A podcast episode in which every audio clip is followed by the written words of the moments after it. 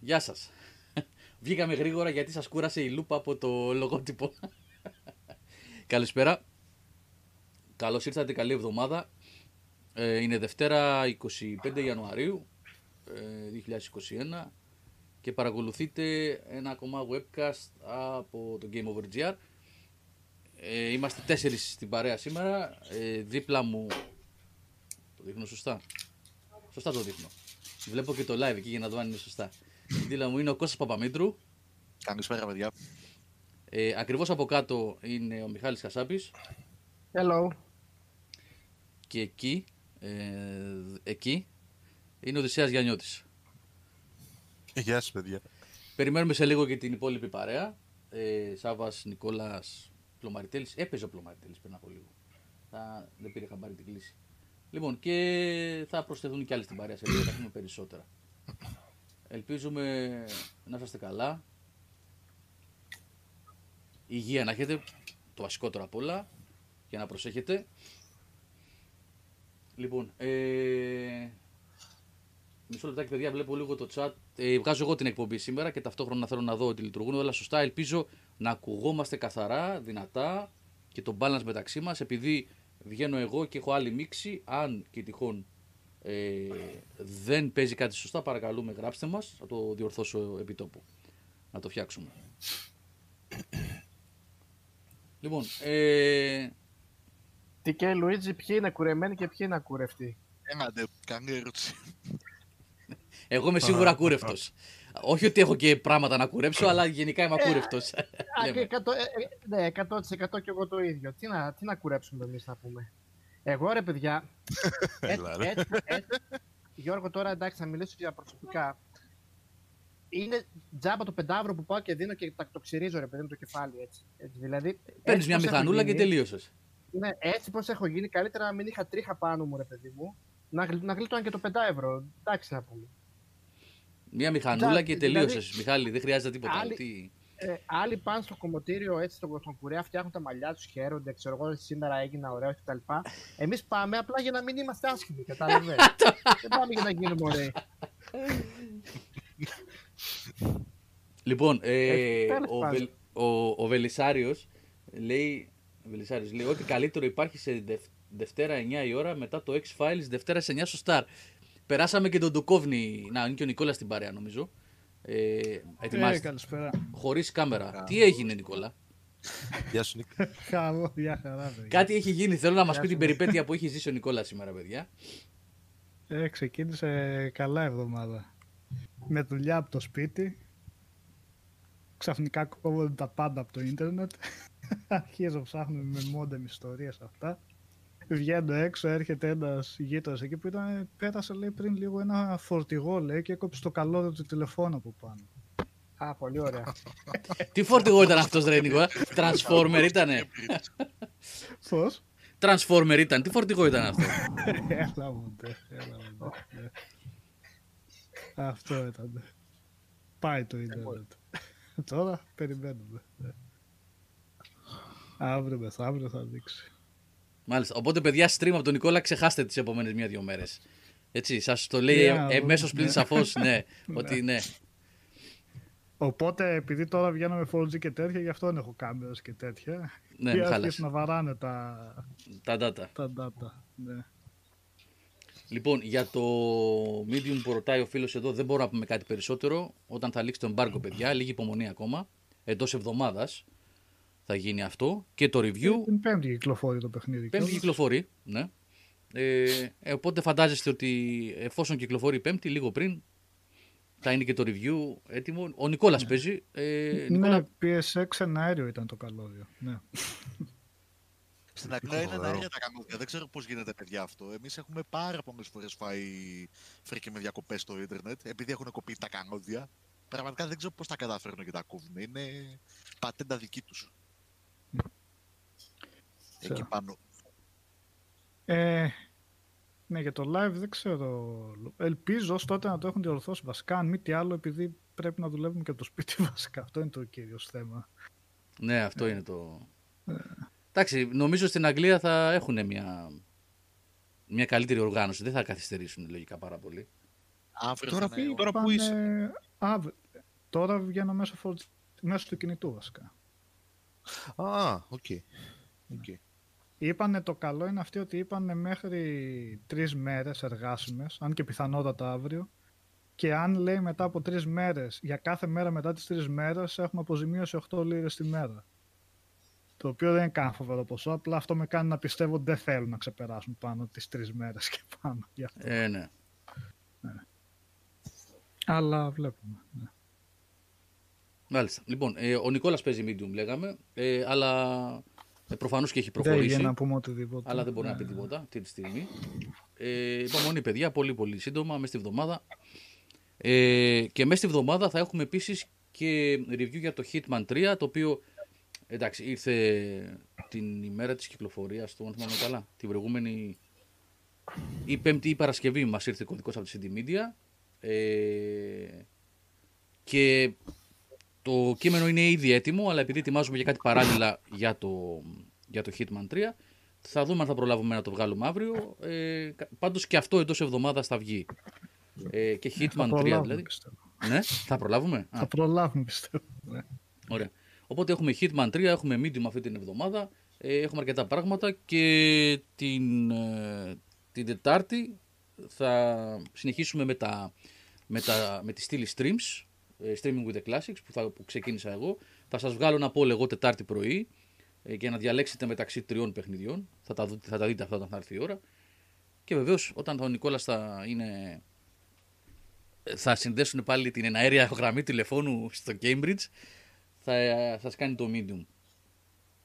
Λοιπόν, ε, από πού να ξεκινήσουμε αυτή την εβδομάδα, τι θέλετε να πιάσουμε παιδιά, να πάμε για... Να πάμε από τα του Resident Evil Village που είναι και το πιο φρέσκο και ίσως Ναι. η πιο έτσι, καλή είδηση και ενδιαφέρουσα είδηση των τελευταίων ημερών. Ωραία. Ε, Να πω ωραία. την αλή- Έλα. ναι, για πείτε. Ποιος να πω έπαιξε; την αλήθεια, ήθελα να δείξουν, περίμενα να δείξουν λίγο παραπάνω από το gameplay. Ε, πιο πολύ για μου σβήσουν λίγο την όρεξη για το πώς θα το πηγαίνει. Ε, πώς έχουν κάνει το shooting και όλα αυτά, πώς το έχουν εξελίξει, αλλά εντάξει, από αυτά που είδα πόσο μπορείς να κρίνεις τώρα από βίντεο και αυτά, για άλλη μια φορά δηλώνω ενθουσιασμένος από την ε, RE Engine βασικά και το τι ποιότητα βγάζει οπτικά. Άκουγα και τον είδα και τον Αλέξανδρο χθες που έκανε το stream για το, για το demo που ανέφερε ότι είναι το πιο όμορφο παιχνίδι που έχει δει σε αυτή τη γενιά. Όχι ότι έχουμε δει πολλά, αλλά όταν λες αυτή τη γενιά υποθέτω ότι εννοείς γενικότερα είναι τα πιο όμορφα. Ναι, εγώ έπαιξα το demo, το Maiden. Τα Το επόμενα. έπαιξες; Α, ωραία. Ναι, ωραία, ναι, ωραία. ναι. Οπότε. Ε, ο- ε, ε, οπότε, ναι, αυτό μου άφησε πάρα πολύ θετική εντύπωση. Το πόσο όμορφο δείχνεις τι επιφάνειες και αυτά. Τώρα για το shooting που λέει και ο φίλος εδώ, ο Ζήρος, ότι φάνηκε πολύ χάλια. Ε, βασικά δεν φάνηκε καθόλου για μένα γιατί δείξανε ελάχιστα έτσι. Δηλαδή, μετρημένους τρεις πυροβολισμούς να δείξαν, δεν νομίζω ότι είμαστε σε θέση να βγάλουμε το οποιοδήποτε συμπέρασμα. Στο 7 πάντως δεν με χάλασε. Γενικά όλο αυτό το, επειδή το ξαναπέζω και όλος που το κάνουμε και stream, μια χαρά μου φαίνεται και αυτό στο τομέα του. Όχι ότι είναι κανένα βάζει κάτω άλλα FPS και τα λοιπά, αλλά στα πλαίσια του παιχνιδιού αυτό που θέλει να κάνει νομίζω λειτουργεί ωραία.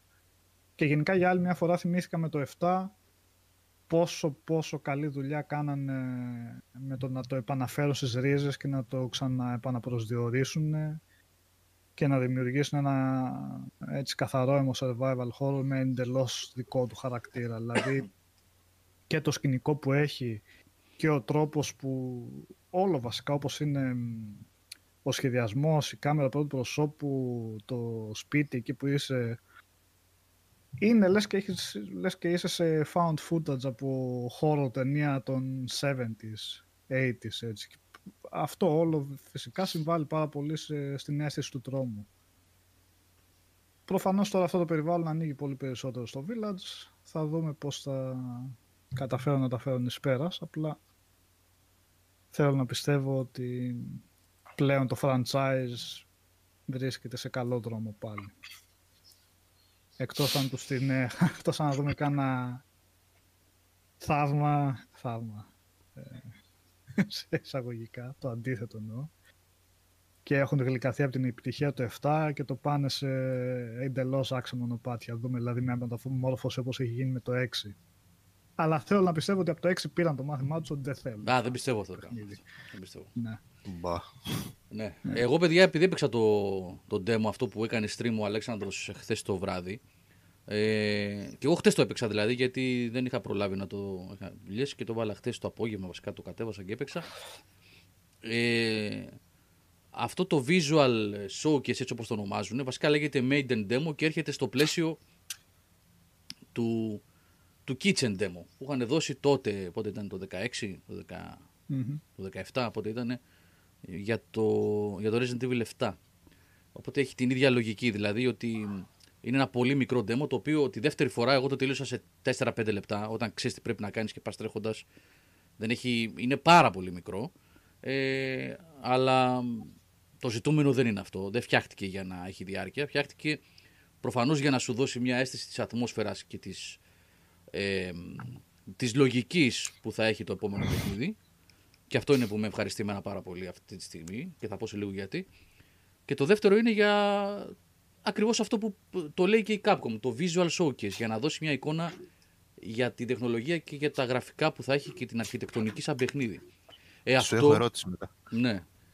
Ε, ο, Αλ- ο Αλέξανδρος έχει δίκιο. Αυτό το πράγμα που είδα εγώ στο PlayStation 5 με κάποια θεματάκια έχει λίγο simmering, λίγο σε κάποια σημεία, λίγο aliasing, ε, έσπαγαν κάποιες γωνίες ε, στα αντικείμενα στο χώρο και γιατί το τονίζω αυτό δεν έχει καμία σημασία, καμία σημασία, αλλά επειδή το παιχνίδι είναι τόσο υπερρεαλιστικό, σε, δηλαδή η, η απεικόνηση της αρχιτεκτονικής του κάστρου των δωματίων, τα ξυλόγλυπτα, η, τα σεμεδάκια τέλος πάντων, έτσι, τα τραπεζομάτιλα, ε, η φθορά επάνω στο μπρούτζο σε κάποια ποτήρια, οι ετικέτες που έχουν ξεθοριάσει πάνω στα μπουκάλια από το κρασί. Είναι σε τέτοιο επίπεδο ρεαλισμού και αληθοφάνειας που η, το παραμικρό αρχίζει και σου χτυπάει λίγο στο μάτι. Δηλαδή, μόλις βλέπεις κάτι τέλειο και σπάει λιγάκι επειδή την ώρα που γυρίζεις την κάμερα σου κάνει λίγο aliasing, ε, χτυπάει στο μάτι. Κατά τα άλλα, είναι ένα, ένα απίθανο πράγμα αυτό που έχουν κάνει με την Ari Engines στο PlayStation 5, επαναλαμβάνω, έτσι όπως το βλέπω.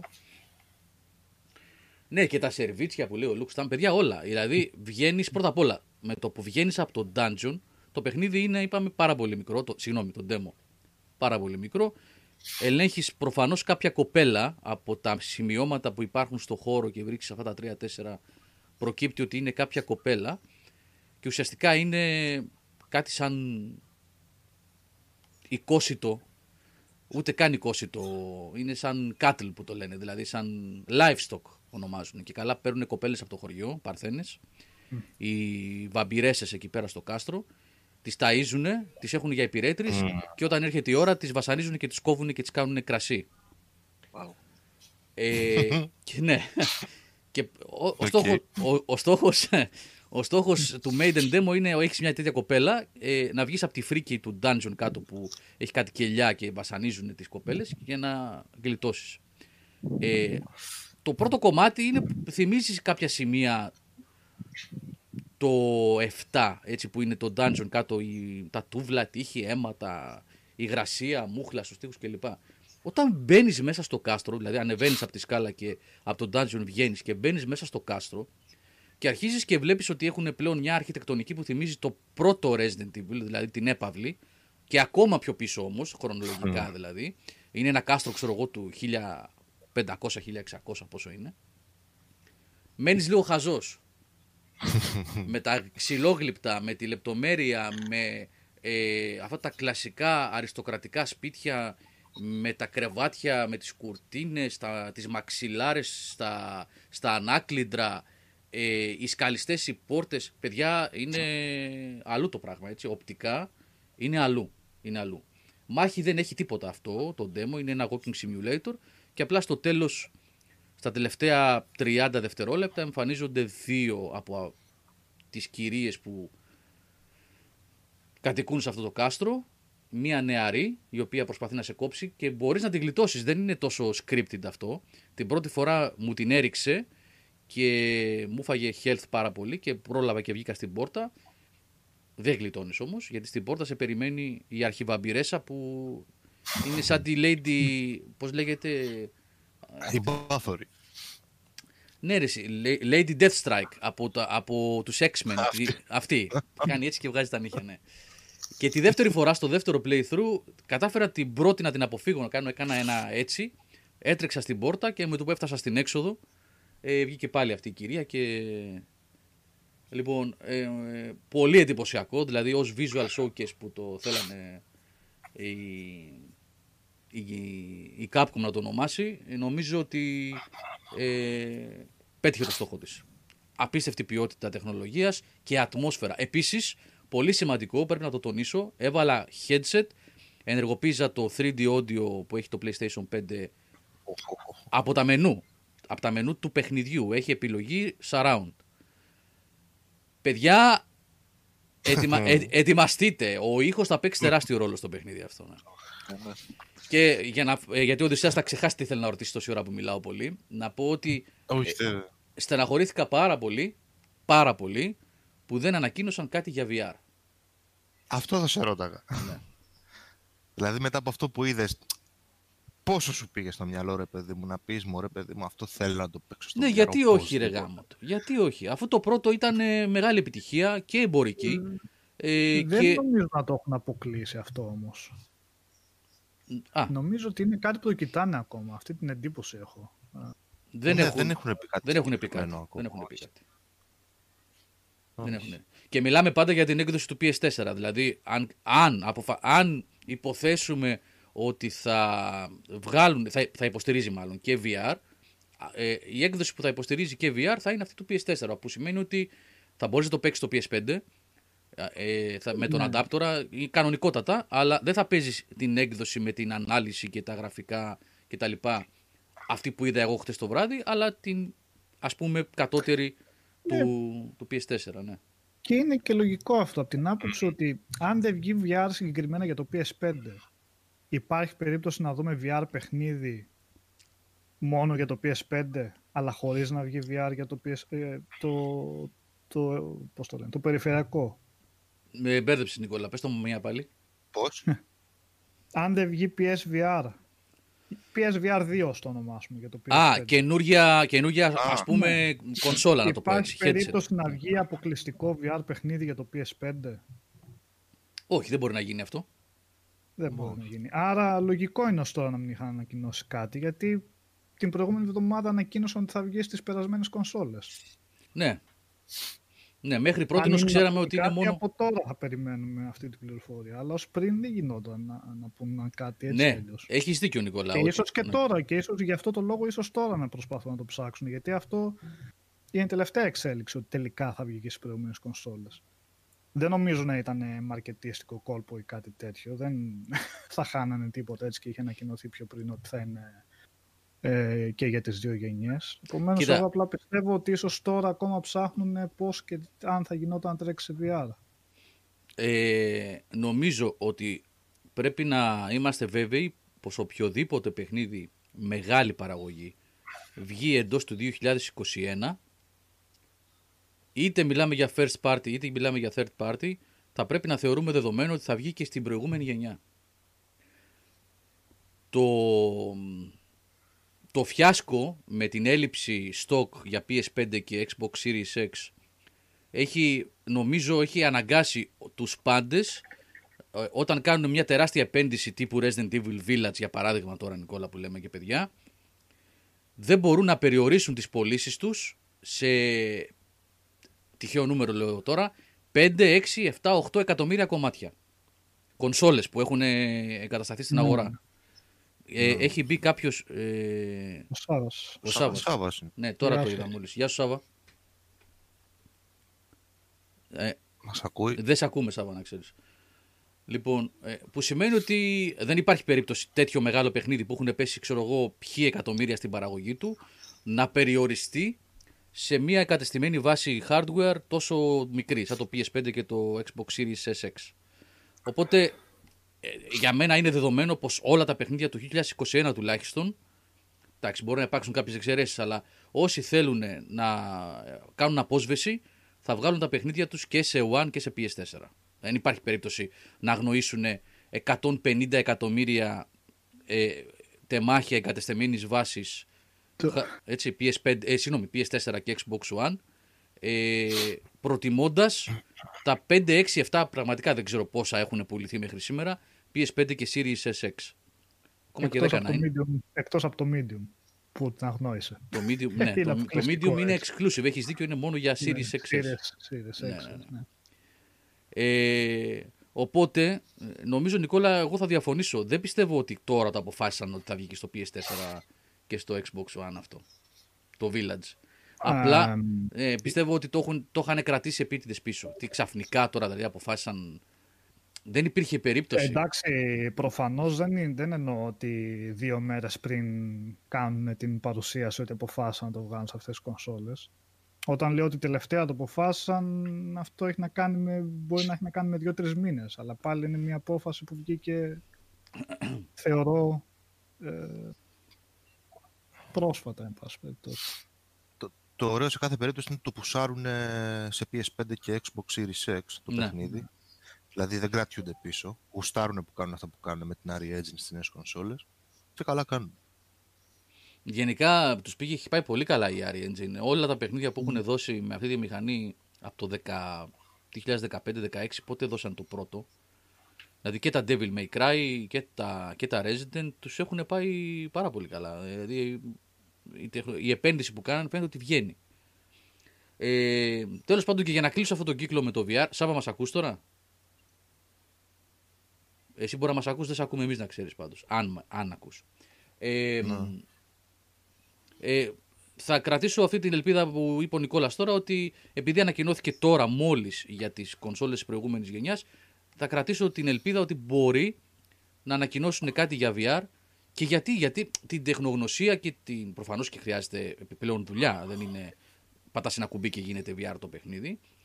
Υπάρχει όμως το ιστορικό του 7 που είναι η ίδια μηχανή γραφικών και η ίδια ε, ουσιαστικά ε, τεχνική, πρώτο πρόσωπο, ταχύτητα, κίνηση του χαρακτήρα, στο ίδιο πλαίσιο κινούνται. Είναι άμεσο sequel του 7. Θα ήθελα πάρα πολύ να το δω σε VR, να, να δώσουν και αυτή τη δυνατότητα. Έχουμε πει πολλές φορές στα webcast, Πάντως, παιδιά, ε, ότι είναι, ναι, ναι, Οδυσσέα, ναι. Στη, στη, στη σκοτεινή πλευρά του πράγματος, εκεί δηλαδή που κυκλοφορεί το πράγμα σε επίπεδο φημολογίας πριν επιβεβαιωθεί ή δεν επιβεβαιωθεί τελικά, από εκείνον τον γνωστό τον τύπο ο οποίος είχε δώσει τότε τις πρώτες πληροφορίες ότι το παιχνίδι θα εξελίσσεται σε χωριό και σε κάτι τέτοια πράγματα. Σε κάποια έπεσε μέσα, στα περισσότερα, σε κάποια δεν έπεσε μέσα. Ε, αναφέρει σε κάποιο tweet του ότι ήταν να δείξουν και VR, αλλά για κάποιο λόγο δεν το δείξανε στην ανακοίνωση. Α, α Ξέρετε αυτό δεν το τώρα, ήξερα. Αυτά είναι Α, στη υπάρχει... σκοτεινή πλευρά, με Α. κάθε, με κάθε επιφύλαξη πάντα αυτές τις πληροφορίες, έτσι. Με κάθε επιφύλαξη. Ωραία. Ωραία. Ήταν να δείξουν, να ανακοινώσουν ότι θα βγει, αλλά δεν το κάνανε για κάποιο λόγο. Τώρα τι και πώς, δεν ξέρω. Αλλά υπάρχει και αυτό σαν πληροφορία, έτσι. Μην τη δένουμε κόμπο. Λοιπόν, εντάξει, αυτό είναι, ναι, είναι πολύ ευχάριστο αν τελικά ισχύσει και μ, εγώ είμαι, γιατί έχω διαβάσει πάρα πολλά σχόλια αυτές τις μέρες για... Πολλοί κόσμος ακόμα δεν έχει χωνέψει αυτή την επιλογή της Capcom να γυρίσει σε πρώτο πρόσωπο. Σε πολλοί κόσμο δεν άρεσε το 7. Υπάρχει πολλοί κόσμος που θα παίξει 100 φορές ένα πολύ μικρό σε διάρκεια και όχι ίσως τόσο καλό Resident Evil 3, remake Resident Evil 3, αντί του διαφορετικού αλλά πρώτου προσώπου 7. Είναι πολλοί κόσμος που δεν ψήθηκε με το 7 και το είδα και σε σχόλια τώρα δηλαδή ότι ε, πάλι το ίδιο, πάλι γυρίζουμε σε πρώτο πρόσωπο κτλ. Εμένα μου αρέσει αυτή η ιδέα, εγώ πιστεύω ότι καλά κάνει και τολμάει και από τη στιγμή που τα λάθη του παρελθόντος τύπου 6 και οι παράξενοι πειραματισμοί έχουν, ε, αποτελούν παρελθόν ε, και από την άλλη υπάρχει μια ποικιλία στις κυκλοφορίες, δηλαδή μετά από το 7 βγήκε το 2 και το 3 που ήταν κλασικά παιχνίδια και ικανοποίησαν πάρα πολύ τον κόσμο, ειδικά το 2. Τώρα ξαναδίνει ένα σαν το 8. Είναι σχεδόν βέβαιο με μαθηματική ακρίβεια ότι το, μετά το 8 το Village έρχεται remake για το 4. Ε, οπότε αυτός ο, ε, ο κύκλος και αυτές οι εναλλαγές ε, σε ύφος παιχνιδιών είναι ό,τι καλύτερο πιστεύω θα μπορούσε να κάνει κάπου. Κατά την άποψη. μου. Και, Και όσο κρατιέται το επίπεδο ψηλά, έτσι. Ναι, βεβαίως. βεβαίως ναι. Ναι. Ναι, δίνει ένα έτσι καινούριο, ένα με πιο παλιά τεχνοτροπία, ρε παιδί μου. Και εμένα μου αρέσει αυτό πολύ. ναι, Που για να μπορείς ικανοποιήσει καλύ- όλο, όλους. καλύπτεις όλους. Ναι. Ναι. Ναι, ε, κοιτάζω και το chat εγώ τώρα, παιδιά. Ε, ο Βασίλης Τούλιας λέει, Παιδιά, ούτε εμένα μου άρεσε το 7, αλλά ούτε το remake του 3 θα έπαιζα. Είναι από τους δύσκολους. Το, περιμένει το remake του 4 ο Βασίλης εδώ. Ε, καλησπέρα σε όσα παιδιά μπαίνουν τώρα. Για Elden Ring δεν νομίζω ότι ξέρουμε κάτι. Αυτό Τίποτα, τίποτα. τίποτα. Οδυσσέας, εσύ θα μας πει. Α, Οδυσσέας. Τίποτα ακόμα. Από τη τίποτα. σκοτεινή πλευρά Στη γεία τίποτα. στη- Στη γεία στυρμά του, πάμε παρακάτω. Εγώ ξέρω κάτι. Εγώ ξέρω κάτι. Ου, ξέρω και μας είναι. τρελαίνεις τώρα, νυχτιάτη. Και, ναι, ξέρω και είναι και επιβεβαιωμένο, αλλά δεν είναι και καμιά είδη σάρα της. Δεν, δεν είναι, όχι, όχι, συγγνώμη. Ξεκίνησα λάθος γιατί δημιούργησα προσδοκίες. Πολύ κακός. Ε, καλά τώρα. Ναι.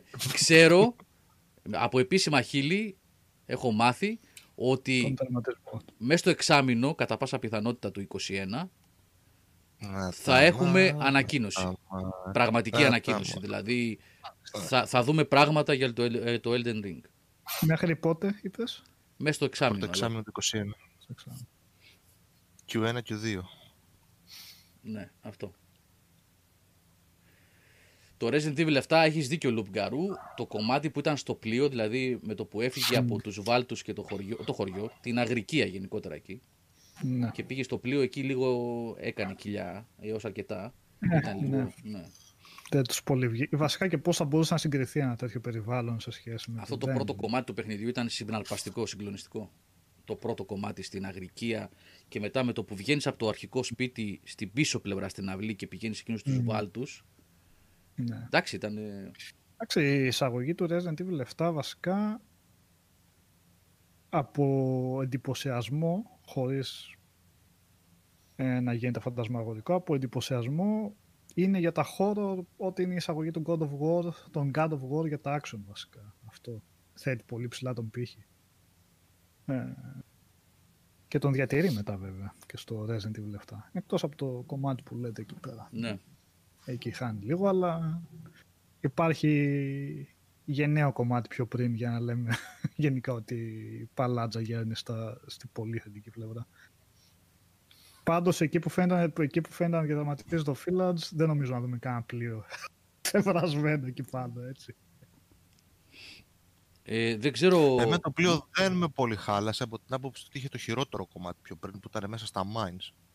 Εκεί και αν ήταν απάλευτο. Α, τα mines, Το, ναι. πλοίο ήταν πιο... το πλοίο τουλάχιστον είχε μια αλφα ατμόσφαιρα, ρε παιδί. Εκείνα τα mines ήταν κάτι μαύρες σπηλιές, πέτρες παντού και βγαίνανε μπουλούκια. Ναι, τα mines, έχεις δίκιο, τα mines δεν ήταν... ε, Αρκετά ανεμπνευστό. ναι, ναι. Αυτό που λέει ο Βετζέτα έχει, έχει δίκιο έτσι. Ε, μόνο εγώ λέω φοβάμαι που τους είδα και τους αυτούς μπουλούκι στο 8 και τα βαρέλια. Το μπουλούκι εμένα δεν με φοβίζει τόσο αν έχει καλό Και ένα σύστημα κόκκινο βαρέλι. δράσης. Αλλά το βαρέλι, γιατί Έτσι. το δείξανε και επιλέξαν να επικεντρωθούν και σε εκείνο ο ναυηγητής εκεί πέρα. δηλαδή. Ωραίο, ωραίο ήταν. Ε, Ω, Α, ένα ναι, κόκκινο έχω- βαρέλι, έχω λέει, και και κόκκινα ξέρεις τι βαρέλια, γίνεται. Έχουμε και μια ευχάριστη είδηση. Μετά από πολλή ταλαιπωρία και κόπο, έφτασε το Xbox Series X στον Άγγελο. Είδα τη φωτογραφία στο Discord που βάλε τώρα. Άγγελε, καλορίζικο, ρε, και καλό παιδί. Έλα ρε. Επιτέλους, ο άνθρωπος, να πούμε, τόσες, τον παιδεύσαν πάρα πολύ. Ωραία. Γεια σας, δεν ξέρω εγώ. Α, Ω, Ω, Γεια σας, τώρα. καλά. Ναι, Είχα κάνει λάθος, δεν είχα συνδέσει καλά το... και μου έκανε κάτι σπασίματα. Ενώ σας άκουγα δηλαδή, δεν δούλευε καλά το... Για και χαρά σε όλους. Γεια σου, ρε Σαβούλη. Τι κάνεις; Ε, Καλά, καλά. Σας ακούω για το Resident Evil. Ε, πες και εσύ σήμερα, τώρα, πείτε και πάντως εσείς δεν να πάω να βγήκε βάλω ένα πουθενά ποτήρι για νερό, το γιατί Resident ξέμεινα Evil. εγώ. Ξέμεινα από νεράκι και το έχω διψάσει πολύ. Έρχομαι σε δύο λεπτά. Είδες εσύ καθόλου Σάβα για το... Είδα, ναι, όχι, όχι, όχι το gameplay καθόλου. Λίγο το trailer έτσι για να πάρω μια, μια ιδέα έτσι λίγο από την ατμόσφαιρα. Πάρα πολύ καλά το πάνε. Οκ, το 7 ήταν αυτό που ήταν. Εντάξει, τώρα retrospective, retrospective κριτική δεν χρειάζεται. Τα, είχαμε επισημάνει τα, τα προβλήματα. Από την άλλη είχε κάνει υπέροχα πράγματα Μμ. σε συγκεκριμένους τομείς. Δεν κατάφερε να είναι σε όλο το παιχνίδι στο ίδιο επίπεδο, αλλά το ότι σε ένα πολύ μεγάλο του μέρος ήταν καλύτερο από οτιδήποτε άλλο είχε εμπνεύσει στο μεταξύ το ίδιο το Resident Evil, αυτό είναι γεγονός. Δηλαδή νομίζω ότι το πρώτο μισό πατούσε όλα τα first person horror παιχνίδια, τα οποία με τη σειρά τους είχαν εμπνευστεί από τα παλιά, μεταξύ άλλων από τα παλιά Resident Evil. Ε, μάλλον πειραματίστηκαν, δηλαδή εγώ βλέπω το 7 σαν ένα, πέρα από το ότι είναι καλό παιχνίδι, και σαν σύνολο και με τα DLC. Ναι.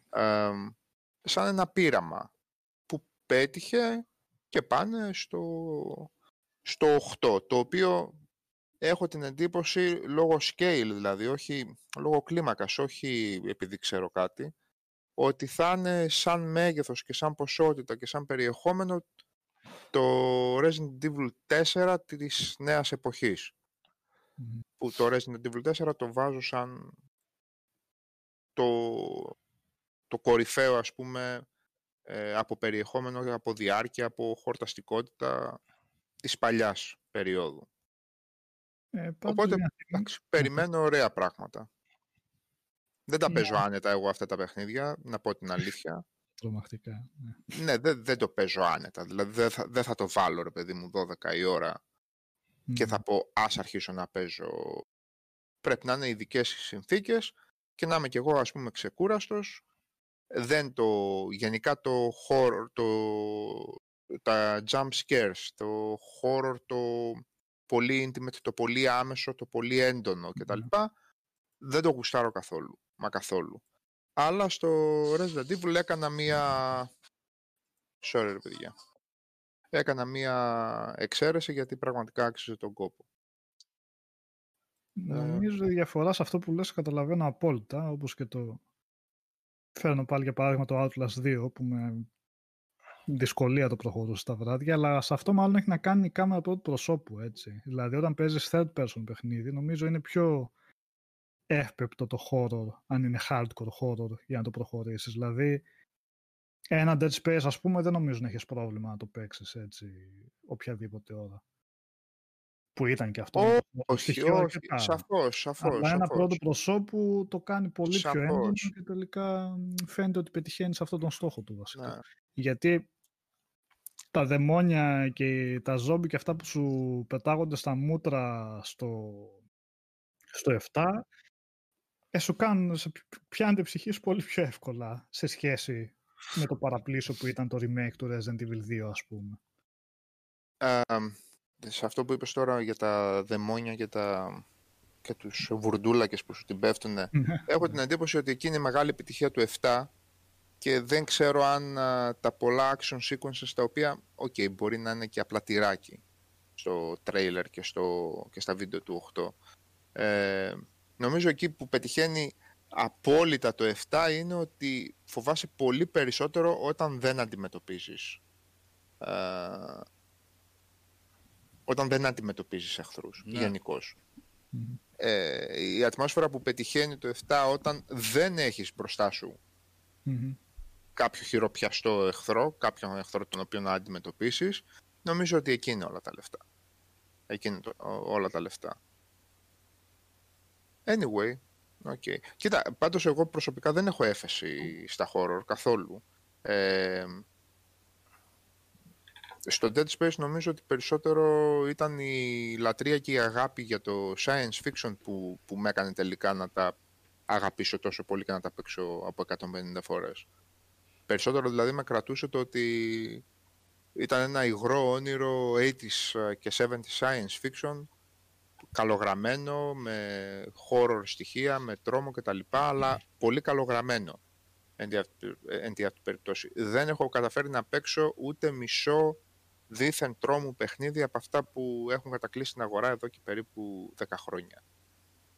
Ούτε, ούτε ένα τέτοιο παιχνίδι δεν έχω παίξει και δεν έχω και ιδιαίτερη όρεξη να παίξω. Το Outlast το πρώτο το είχα προχωρήσει κανένα δύο ώρο. Εκεί έμεινε, δεν. Ε, δεν είναι ότι έχουν βγει και πάρα πολλά βέβαια. ναι, μωρέ, θέλω δηλαδή, να πω όλα αυτά τα... Ε, όχι, ε, λάθος. Κατάλαβες τι λέω. Ναι. Δηλαδή το Amnesia δεν τα κατάφερα ποτέ. Δεν τα κατάφερα. παραγωγές θέλω να πω. Και ακόμα μεγάλες παραγωγές ακόμα και σε indie πλαίσια, έτσι. Γιατί βγαίνουν πολλές που είναι... Όλα αυτά εννοώ. Εγώ. Ακόμα και για τα indie πλαίσια αρκετά εραστεχνικές. Ναι. Αυτοί νομίζω στοχεύουν 100% Αλλά σοβαρά στο YouTubing. Δηλαδή να το τσιπήσει ένας ε, YouTuber, να κάνει 5-6 jump scares κτλ. Εντάξει, τα Evil, Edition, τα Evil Within που ρωτάει ο Παύλος δεν τα βάζω σε αυτή. Να πω την αλήθεια, Παύλο, δεν τα βάζω σε αυτή την κατηγορία έτσι, του τρόμου. Είναι λίγο πιο... Ναι, δεν τα είχα... Ναι, τα- και τα δύο τα έχω παίξει. Δεν τα, είχα... δεν τα είχα στο μυαλό μου όταν έλεγα για παιχνίδια τρόμου, όχι.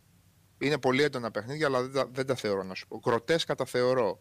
Τρόμου, όχι ακριβώς. Οκ. Ναι. Ναι, πιστεύω ο Σάβα αναφέρεται κυρίως σε τέτοιες περιπτώσεις από το Outlast. Ε, αυτά τα first person που πρέπει να κρυφτείς πιο πολύ ή πρέπει να. Και από παλιότερα, μωρέ Γιώργο, και τα Amnesia, ας πούμε, που εγκαινίασαν αυτό το είδος, τα Penumbra μάλλον, τα Penumbra παλιότερα, δεν το είχα γενικώ καθόλου. Καθόλου δεν το είχα. Και το βλέπω και στον εαυτό μου, να σας πω την, την αλήθεια, και με τα, με τα horror, ιδίως τα horror ε, νέας γενιάς, ε, στις ε, ταινίες που παίζουν πάρα πολύ και με το σωματικό, το χειροπιαστό, το flash horror, όλο αυτό το πράγμα, αυτά τα πράγματα δεν τα μπορώ. Δεν ξέρω αν είναι επειδή γερνάω ή αν Ποιο ξαφνικά εννοείς να γίνομαι... το body body horror που λένε στα show, ας πούμε, σε Αυτό, αυτά. ναι. Τέτοιο; Ναι, δεν ξέρω του- την Στα ορολογία να σας γαλλικά, πω σε την αυτά. αλήθεια. Όχι, όλα ε, αυτά, ναι. ναι, όλα εννοώς αυτά σου- τα... Ναι, σαν το Ναι, το hostel, βάζω, σαν το show. Δεν και καλά, ναι. Ναι, ναι. Και Σαν το χειρότερα Frontiers, πράγματα που σαν έχουν το- γίνει. Ναι, με το τελευταίο λέμε που το είχα άλλο; δει εκείνο εκεί το απαράδεκτο, το, Martyrs. το Martyrs, το οποίο πολύ ευχαρίστως θα του έριχνα πίσα και πούπουλα και λίγο ζεστή πίσα βασικά. του αυτού που το έκανε. Ή αυτής δεν ξέρω ποιος το έκανε. Πολύ άνετα όμως. Ε, αυτά Anyway, είναι τα εντάξει, αυτά είναι εφορμα- τα τελείως προσωπικά γούστα. εφορμαζόμενα- Τα torture porn, ρε παιδί μου. Έτσι, Ε, έτσι λέγονται. κάπως αυτό βασικά. είναι, ναι. Εντάξει, καλύτερα να δω έναν Χεσούς Φράγκο να πούμε που έχει και λίγο κανονικό πορνό μέσα. τον Σπανάρα, παρά τέτοια πράγματα. Σάβα ένα παιδί που έγραψε για το Alien Isolation, το έχεις δει αυτό; Πρέπει να το Ε, έχεις δεν, το δει, είχα, ε. δεν το ολοκλήρωσα ποτέ. αλλά επίσης ε, είναι πολύ ειδική περίπτωση. Δηλαδή εκεί ε, υπερνικά στο φόβο επειδή έχεις ένα αντικείμενο το οποίο το λατρεύεις σαν, ε, σαν ε, σειρά, σαν ε, θεματολογία. Μμμ. Το πετυχαίνουν και πλήρως κιόλας. Δηλαδή, Ακριβώς, ναι.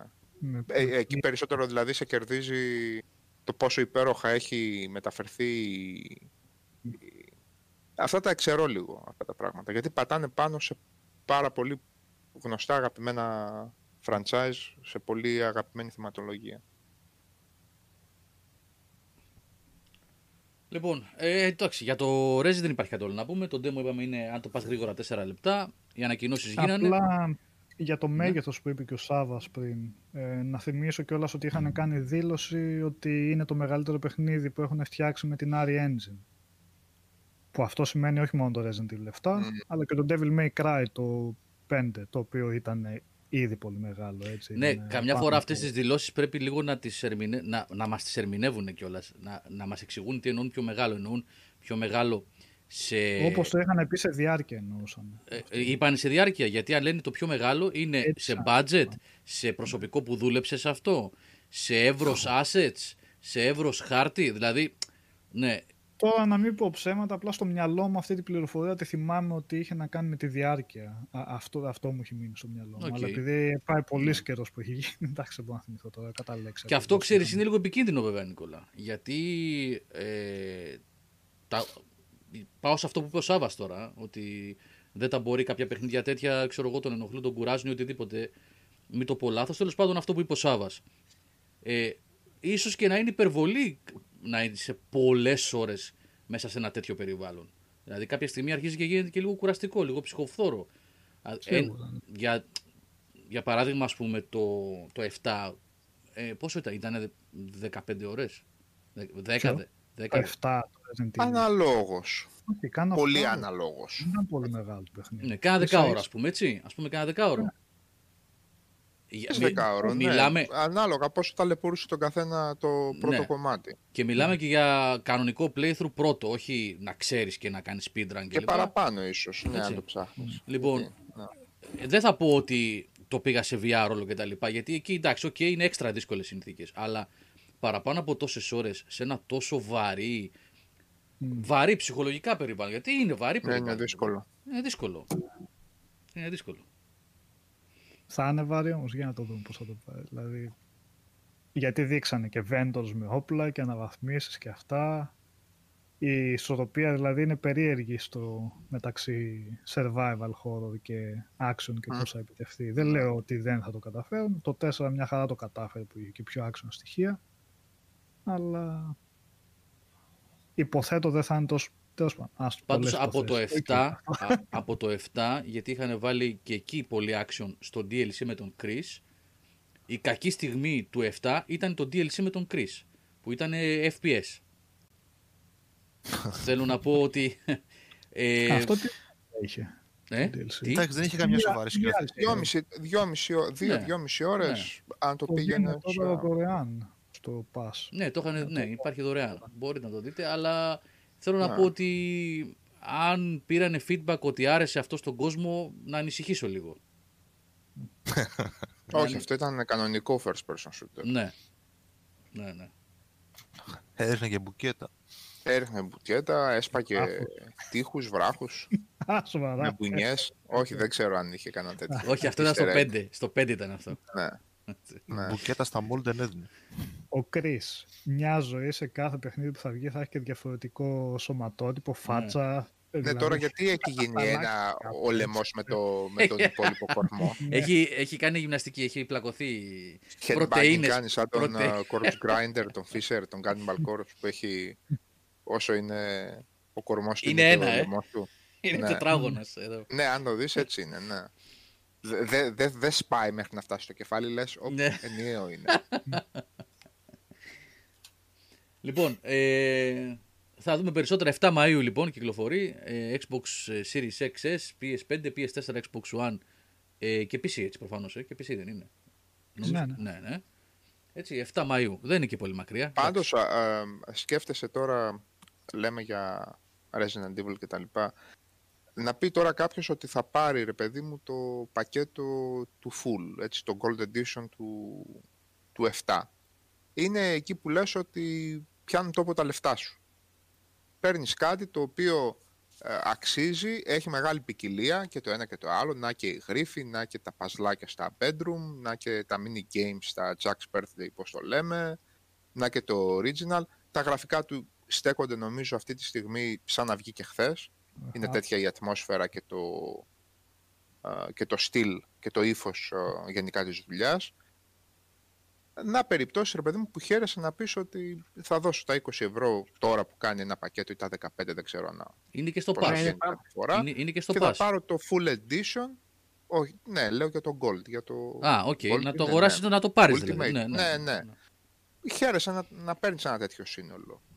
Και είναι πάρα πάρα πολύ θετικό. Εμένα με χαροποιεί ιδιαίτερα το γεγονός ότι ξέφυγε η Capcom από, από την τρομερή και φοβερή λούμπα που είχε πέσει με το 6. Τώρα γιατί βέβαια επιμένουν ντε και καλά πάντα να υπάρχει ένα multiplayer κομμάτι που θα αποκτήσει ακόμα ένα όνομα με εισαγωγικά, διαλυτικά, άνω κάτω τελεία, πάνω τελεία, κάτω τελεία, reverse revision, retrospective, α, no remorse και εγώ δεν ξέρω τι. Αυτό είναι δικό, κά, κάποια νούμερα θα έχουν. Δεν ξέρω, εκτός αν έχουν κάνει κανατάμα. Θα έχουν κάποια νούμερα που θα λένε ότι ασχολούνται 20.000 άνθρωποι. Ναι. Και τους αγαπάνε πολύ αυτούς τους 20.000 ανθρώπους. ναι, ναι. Εγώ δεν το Εντάξει. πιάνω γενικά από την άποψη του ανθρώπινου δυναμικού. Και Για- μπορεί να το γιατί κάνουν και τόσοι outsourcing πόροι. αυτό, Σάβα. Ναι. Μπορεί να το δίνουν και έξω Ε, αυτά τα projects. Έχει ενδιαφέρον ότι υπάρχει, κάτσε να το βρω, υπάρχει επίσημη σελίδα της Capcom που λέει ακριβώς τις πωλήσεις όλων των παιχνιδιών της που έχουν κάνει πάνω από ένα εκατομμύριο, αν σας ενδιαφέρει. Ναι, είναι αν από το έχεις μπροστά επίσημα σου, ωραίο στοιχεία. είναι αυτό. Αλλά το θέμα ε, δεν είναι. Το Αυτά έχω μπροστά. δεν πολλούνται όμως αυτόνομα. Ε, δηλαδή αυτό που λέει ο Σάβα έχει να κάνει με το multiplayer του 3 που ήταν εκείνο εκεί το, με την ομάδα των τεσσάρων. Ε, Ναι, ναι, αλλά ναι. είχαν βγει και άλλα. Κάτι Outbreak και κάτι τέτοιο. Καλά. Ωραία, αυτό μόνο, έχει, θα έχει δεν ενδιαφέρον. ήταν. Για ψάξε να δεις. Το... Αυτά και τα ρακούν και τα. Raccoon, αυτά, ναι. Όλα αυτά, ρε παιδί μου. Όλη αυτή η προσπάθεια να επενδύσεις στο. Για... σε αυτό το κομμάτι.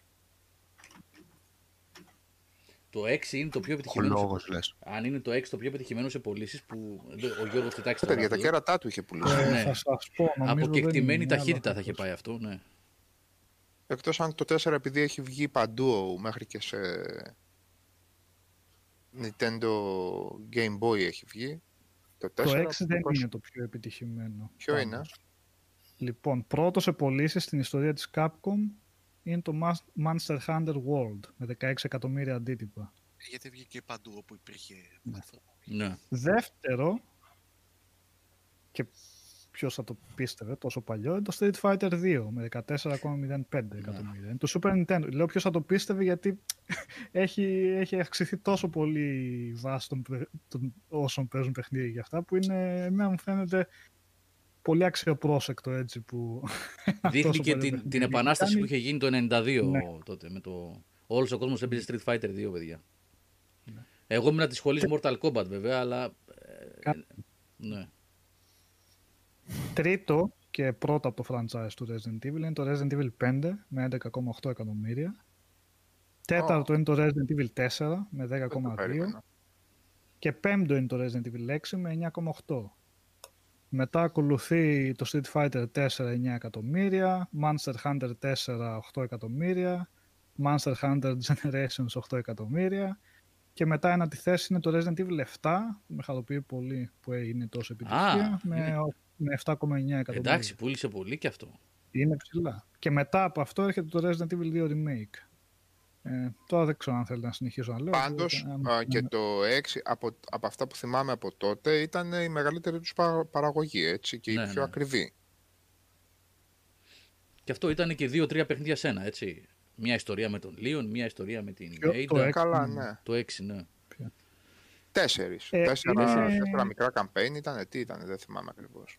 Είναι ευτύχημα ότι ναι μεν το θεωρούμε αποτυχία, αποτυχία από άποψη ποιότητας στο 6, αλλά έχει πουλήσει τρελά έτσι. Και είναι ευτύχημα ότι παρόλο που πούλησε τρελά, στην Capcom δώσανε βάση στο, στην αντίδραση του κόσμου και δεν είπαν ότι πούλησε σχεδόν 10 εκατομμύρια. Πάμε να βγάλουμε Έχεις κάτι δίκιο, παραπάνω. Νικόλα. Είχε, είχε πολύ τρελό ξεκίνημα. Α, ασυγχώρητα τρελό ξεκίνημα. Αυτό, αυτό θυμάμαι εγώ τουλάχιστον. Αλλά Πάντ- το feedback προφανώς που ξεκίνησε να παίρνει από ένα σημείο και μετά ήταν κακό. Έχει δίκιο όμως αυτό που λέει ο Νικόλας ότι ε, κάποια άλλη εκδότρια με τέτοια νούμερα θα μπορούσε να πει αφού πουλάει συνεχίστε. Ξέρω εγώ κάποια γαλλική εκδότρια, κάποια κα- γαλλοκαναδική. Θα λέγε αυτό ε, αφού 9 εκατομμύρια δώστε στο λαό να παίξει. Την τότε να το εννοείς. Ναι την Dontnod, ναι. Πάντως το άλλο περίεργο είναι για τον Dragon's Dogma που γενικά Για να θεωρείται ικανοποιήσω και το σε- φίλο μας, ε. Ναι, Να κάνει να το φίλο μας για να έχει σε όλα τα webcast κάτι για την Ubisoft. έτσι. Ακριβώς, Εραστέχνης. έτσι. Εμ, Death Racer, οι πωλήσεις που λέω συμπεριλαμβάνουν όλα. Γιατί αν μπεις στη σελίδα της Capcom, τα έχει πιο περίεργα. Δηλαδή, θεωρεί την κάθε έκδοση διαφορετική. Δηλαδή, το Resident Evil 4 του GameCube το έχει σε άλλη θέση από το Resident Evil 4 του PS2 που είχε βγει. Αλλά αυτό τώρα που λέω είναι τα συγκεντρωτικά. Ε, για τον Dragon's Dogma αυτό που έλεγα είναι- μου φαίνεται περίεργο που θεωρήθηκε αποτυχία από τη στιγμή που είναι στη 16η θέση με 4,6 εκατομμύρια. Έτσι. 16η θέση στη συνολική κατάταξη των παιχνι... όλων των τίτλων που έχει βάλει- βγάλει στην ιστορία της η Capcom. Ε, δεν, το... δεν ξέρω, δεν μου φαίνεται και τόσο κακό, ας πούμε. Αν σκεφτείς να ότι έχει το ένα είχε νέο καταλήψει IP, τελείως, έτσι. το είχε Νέο καταλήψει IP. τελείως, ναι. Ναι, είναι παράξενο. Ε, όχι και τελείως. Τι, δεν το, Ξέρω είχε- εγώ, δεν το είχε εντάξει, καταλήψει. Η Οδυσσέα Δεν το είναι. Resident Έχει Evil βγει, ο το... developer, έχει βγει ο developer και είχε πει ότι εντάξει ρε παιδί μου, μας αρέσει η ανταπόκριση του κόσμου. Πολύ developer, τώρα δεν θυμάμαι ονόματα, μην με ρωτάτε για Α, ονόματα. Ναι. Ναι, και είχε πει ότι εντάξει, θα ήθελα και εγώ να επιστρέψω σε αυτόν τον κόσμο, να κάνω και άλλα πράγματα. Ήταν ένα τύπου πείραμα, ας πούμε, που γουστάραμε που το κάναμε. Αλλά έπρεπε να φτιάξει το Devil May Cry 5 τώρα, λέει. Γιατί είναι ο ίδιος ο, ο lead Α, οπότε director. δεν αποκλείεται να, Ξαναδούμε. Ε, και έχει ξεκινήσει τώρα, ας πούμε, έχουν βγει κάποιες διαρροές ε, που μάλλον κάποια βάση έχουν. Δεν ξέρω αν είναι, ξέρεις, αυτά τα χαρτιά που βγαίνουν και λέει Capcom ποιοι είναι οι επόμενοι τίτλοι, ξέρω εγώ. Δηλαδή αυτό το παράδειγμα, πώς λέγεται αυτό το... Της Πράγματα. Capcom, ένα sci-fi. το Πραγμάτα. πράγματα. Ναι, ναι, ναι. Ναι, πραγμάτα, ξέρω εγώ, 2023 και από κάτω λέει Open World ε, Action RPG 2022-2025, ξέρω εγώ, ξέρεις αυτές οι λίστες. Αχα, αχα, Ε, ναι. και έχει μια, μια παραφυρολογία ότι ενδεχομένως να είναι το επόμενο παιχνίδι Το που επόμενο ετοιμάζει ο Dragon's Dogma. συγκεκριμένος, Α. ε, ναι, ο συγκεκριμένος director της Capcom, ας πούμε, μετά το Devil May Cry 5. Το Devil May Πάντως. Cry 5 πάντως πούλησε λιγότερο από το Dragon's Dogma. 23η θέση. Ε, και στα Platinum... Α, το Resident Evil Outbreak είναι στη 41η, 41η θέση με 1,4 εκατομμύρια, ξέρω εγώ. Τα Dead Rising που είναι για πλάκα αφού κοιτάς Capcom; Ε, Dead Rising. Το πιο επιτυχημένο Dead Rising είναι το 2 και είναι ακριβώς πάνω από το 1. Ε, 20, 26η και 27η θέση είναι αυτά τα δύο με 3 εκατομμύρια σχεδόν και τα δύο. Μμμ. Το Dead Rising, βασικά στη σειρά είναι αυτά περίεργως. Dead Εννοεί και Rising το- κατά σειρά είναι Dead Rising 3, Dead Rising 1 και Dead Rising 2. Έχει αλλού το off the record βέβαια. Ε, Το έχει αλλού; Ναι, 50 επομένως θέση με είναι- 1,4. Ε, κα- εντάξει, ξαναπούλησαν το ίδιο παιχνίδι. Θεοί είναι ούτως ή άλλως, οπότε. Ναι. Και το Ε, Dead Οπότε Rising συνδυαστικά 4, δηλαδή με το 2 δεν το λες και άσχημα 4,5 εκατομμύρια. Καθόλου. Το, σι- το, το 2 Το Και από 4 κάτω όμως θα- βγήκε. να αποκλίνουν από αυτό το στυλ και να πάνε στο 3 και στο 4. Να το κάνουν παιδική χαρά. Νικό με Και- τα Revelations, σε τι θέση είναι.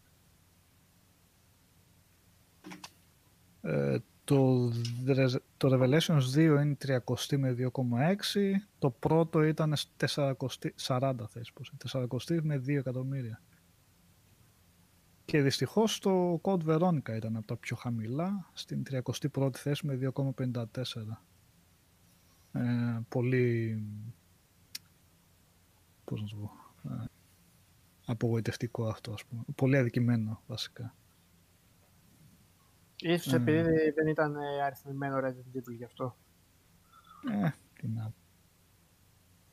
Το Resident Evil τρο- 3 το remake, καλά, προφανώς έκανε παραπάνω. Operation Raccoon City, αυτό ποιο ήταν, πάλι online, δεν ήταν. Αυτό ήταν το, 2,5 το shooter. εκατομμύρια. Ναι, ναι, ναι, το shooter. Αυτό ήταν από Αμερικάνους νομίζω από Καναδούς φτιαγμένο κάτι τέτοιο. Αυτό τι έκανε, Ε. πόσο έχει πουλήσει αυτό; Ε, το Raccoon City είναι μία θέση κάτω από το Code Veronica, 2,5 εκατομμύρια. Α, ας Και που το πουλάει. Dino Crisis 2,4 εκατομμύρια, 34η. Κάτι πούλησε γι' αυτό. Αλλά κάτσε τα υπόλοιπα. Α, Dino Crisis 2, 1,2 εκατομμύρια. Το 3 δεν πρέπει να υπάρχει καν στα Platinum. Το Ναι, 3 δεν ήταν υπάρχει. επικό πράγμα. Και Final Fight 2, 61, 1 εκατομμύριο έχει πουλήσει και αυτό. Mega Man 3, 1 εκατομμύριο. Κάνανε νούμερα και αυτά. Είναι καλά, είναι γερά νούμερα. Μάζευε κι ας είν' και ρώγες. Για τότε, ναι. Ναι. Τέλος πάντων. Λοιπόν, οκ. Το Remember Me α, ήταν Capcom αυτό, έτσι. Ναι, ναι, Της, ε, published. Dot- Ναι, ναι, ναι. Ναι, 1,3 εκατομμύρια. Εντάξει, αυτό δεν ξέρω, το λες ότι πήγε καλά τώρα. Δεν είναι ότι ήταν βέβαια και ακριβή παραγωγή, πολύ ακριβή. Επομένως, Λοιπόν, περνώντας Αυτά. παρακάτω, ε, εντάξει, τα είπαμε για, τη, για την Capcom. Ε, έχουμε προφανώς το Hitman που είναι το παιχνίδι της περίοδου, αλλά νομίζω ότι, νομίζω, με επιφύλαξη το λέω, αλλά νομίζω ότι κανείς από εμάς δεν έχει παίξει Hitman 3. Το review το έχει αποστόλει, το έχω έτοιμο το review, είπαμε θα βγει αύριο ή το πολύ την Πέμπτη. Ε, αλλά για να μιλήσουμε τώρα δυστυχώς, δεν ξέρω, έχει παίξει κανείς παιδιά; Από όσους είμαστε εδώ. μπα. Μπα. και δεν, μπο- δεν έχουμε τον Αποστόλη για να τον βάζαμε στην παρέα δυστυχώς. Οπότε δυστυχώς θα πρέπει να το προσπεράσουμε. Δεν μπορούμε να κάνουμε σχολιασμό για κάτι που δεν έχουμε παίξει, όπως καταλαβαίνετε. Ε, αλλά το review μαζί με επιπλέον κάτι θα βγει πολύ σύντομα, μέσα στη βδομάδα. Ε, Ε, και ένα τελευταίο ναι. για την Capcom εδώ, γιατί ξεχάσαμε και τα Lost Planet και είναι το περίεργο αυτό που λέγαμε για τα Dragon's Dogma ότι θεωρήθηκε αποτυχία. Lost Planet πούλησε 1,6 εκατομμύρια το πρώτο, 2 εκατομμύρια το δεύτερο, το τρίτο δεν υπάρχει καν. Παρ' όλα αυτά βγάλανε και τρίτο, έτσι, επιμείνανε. Ναι, Το με το Dragon's δεύτερο το. Dogma, Δώστε ένα ακόμα. Ε; Κάει και, η, η σειρά κάει και με το δεύτερο. Με εκείνο εκεί το περίεργο που ήταν ε, ένα, ένα multiplayer. Online ήταν ουσιαστικά. Ναι, ναι, ναι, Co-op. ναι. Ενώ το πρώτο ήταν ένα. Εμένα μου άρεσε το πρώτο. Είναι μια πολύ έξυπνη ιδέα κλασικού shooter σε τότε next gen περιβάλλον. Ήταν ωραία ιδέα. Τότε, ναι. Γιατί δεν έχει γεράσει και πολύ καλά. Ε, Δεν ναι. το είχα βάλει Εντάξει. πρόσφατα. αλλά Είναι για και από τα τότε- πρώτα παιχνίδια του 360 ήταν αυτό. Πρώτα, ε, αρκετά πρώτα. Αρκετά νωρίς είχε Ναι. έρθει, έτσι, δεν είναι. Το 6. Το 2000. 6 πρέπει να ήταν. Το 6 δεν Κάτσε να σου πω. Ε, τι ήταν ε, το 6, ναι. Καλά θυμάσαι. Και το δεύτερο ήταν φοβερά εντυπωσιακό όταν το δείχνανε έτσι. Όταν το διαφημίζανε. Δηλαδή οπτικά θυμάμαι ήταν πανέμορφο, αλλά το έπαιζες και έλεγες κάτι δεν μου κολλάει. Δεν, ήταν και, δεν είμα- δεν ήμασταν και τόσο ψημένοι τότε με το online. Και έβλεπες κάτι respawn, κάτι τέτοια να κάνεις Όχι, να δεν σκοτώσεις ήταν, και δεν λες, ήταν καλό Κάτι παιχνίδι δεν τότε. κολλάει εδώ πέρα. Ναι. Ναι, το Ε, Lost Planet 2 μπαίνει στο Gold το μέσα Φεβρουαρίου. Για το Medium δεν μπορούμε να πούμε τίποτα, Νικήτα, επειδή ρώτησες και παραπάνω. Ναι, έχει εμπάργκο, παιδιά. Μόλις λήξει το εμπάργκο, λίγο πριν την επίσημη κυκλοφορία του την Πέμπτη το πρωί. Λίγο πριν την Πέμπτη το πρωί που κυκλοφορεί επισήμω. Το οποίο medium, επαναλαμβάνω, το έλεγαμε και την προηγούμενη φορά στο stream, είναι ότι είναι. Ε, για όσους έχουν πάσει είναι δωρεάν, έτσι. Είναι first party κυκλοφορία της Microsoft. Ε, οπότε διατίθεται στο Pass και είναι exclusive το πρώτο το πρώτο παιχνίδι ε, ναι είναι το πρώτο έτσι γιατί το, το Call of the Sea ήταν και σε One κυκλοφόρησε έπαιζε και σε One αυτό παίζει μόνο σε S και X σωστά; Ναι, ναι. σωστά Ναι. Ε, Είναι της Bloomberg παραγωγή, έτσι. ναι, ναι, ναι, είναι Δεν first κατάλαβα. party κυκλοφορία εννοώ. Ναι. Είναι Bloober Team των Πολωνών ναι, που έχουν κάνει το. Τα Layers of Fear, Layers of Fear. το Observer και το Blair Witch. και το Blair Witch. Λοιπόν, για το... εδώ ο Μπάμπης ε, γράφει για το Hitman 3, λέει ακούω ύμνους και από τα gameplay που βλέπω μία από τα ίδια είναι ρε παιδιά. Να σου πω κάτι ρε Μπάμπη, εγώ δεν είμαι για να μιλήσω για Hitman. ούτε καν, ούτε καν. Ούτε, δεν έχω παίξει κανένα από τα τρία αυτής της σειράς, της καινούργια σειράς. Ε, μίλησα όμως με τον Αποστόλη που ε, ε, παίζει, είχε παίξει τα προηγούμενα, έχει κάνει τα reviews των προηγούμενων και αυτού του 3. Και μιλήσαμε στο τηλέφωνο τώρα, πριν λίγες μέρες. Ε, και μου περιέγραφε κάτι πράγματα. Ή- Ήταν πολύ ενθουσιασμένος. Δηλαδή είναι στο ίδιο μήκος κύματος με αυτά που βλέπετε και διαβάζετε ως επιτοπλίστων γενικότερα. Ε, και μου περιέγραψε κάτι καταστάσεις και κάτι πράγματα που συμβαίνουν σε αυτό το παιχνίδι. Εκτός του ότι παίρνεις όλο το προηγούμενο περιεχόμενο κλπ. κλπ με αυτή την έκδοση μπορείς να επιστρέψεις στις προηγούμενες αποστολές με όλες τις αναβαθμίσεις και τον οπλισμό που παίρνεις στις νέες αποστολές. Δεν έχει καμία σημασία όλα αυτά. Κρατάω από αυτά που μου που περιέγραψε το πώς δημιουργούνται σενάρια ξεκάθαρα από τις δικές σου επιλογές. Αυτό μου κάνει εντύπωση που μου είπε. Ότι Γιώργο, το πώς θα πάω μου λέγε και πώς θα, τι θα διαλέξω, αν θα βάλω δηλητήριο σε κάποιον. Ε, το shooting δεν σε επιβραβεύει. Τρως ξύλο. Πρέπει να είσαι πολύ μάγκας για να πας με όπλα σε στυλ ράμπο. Το παιχνίδι δεν είναι για αυτά τα πράγματα.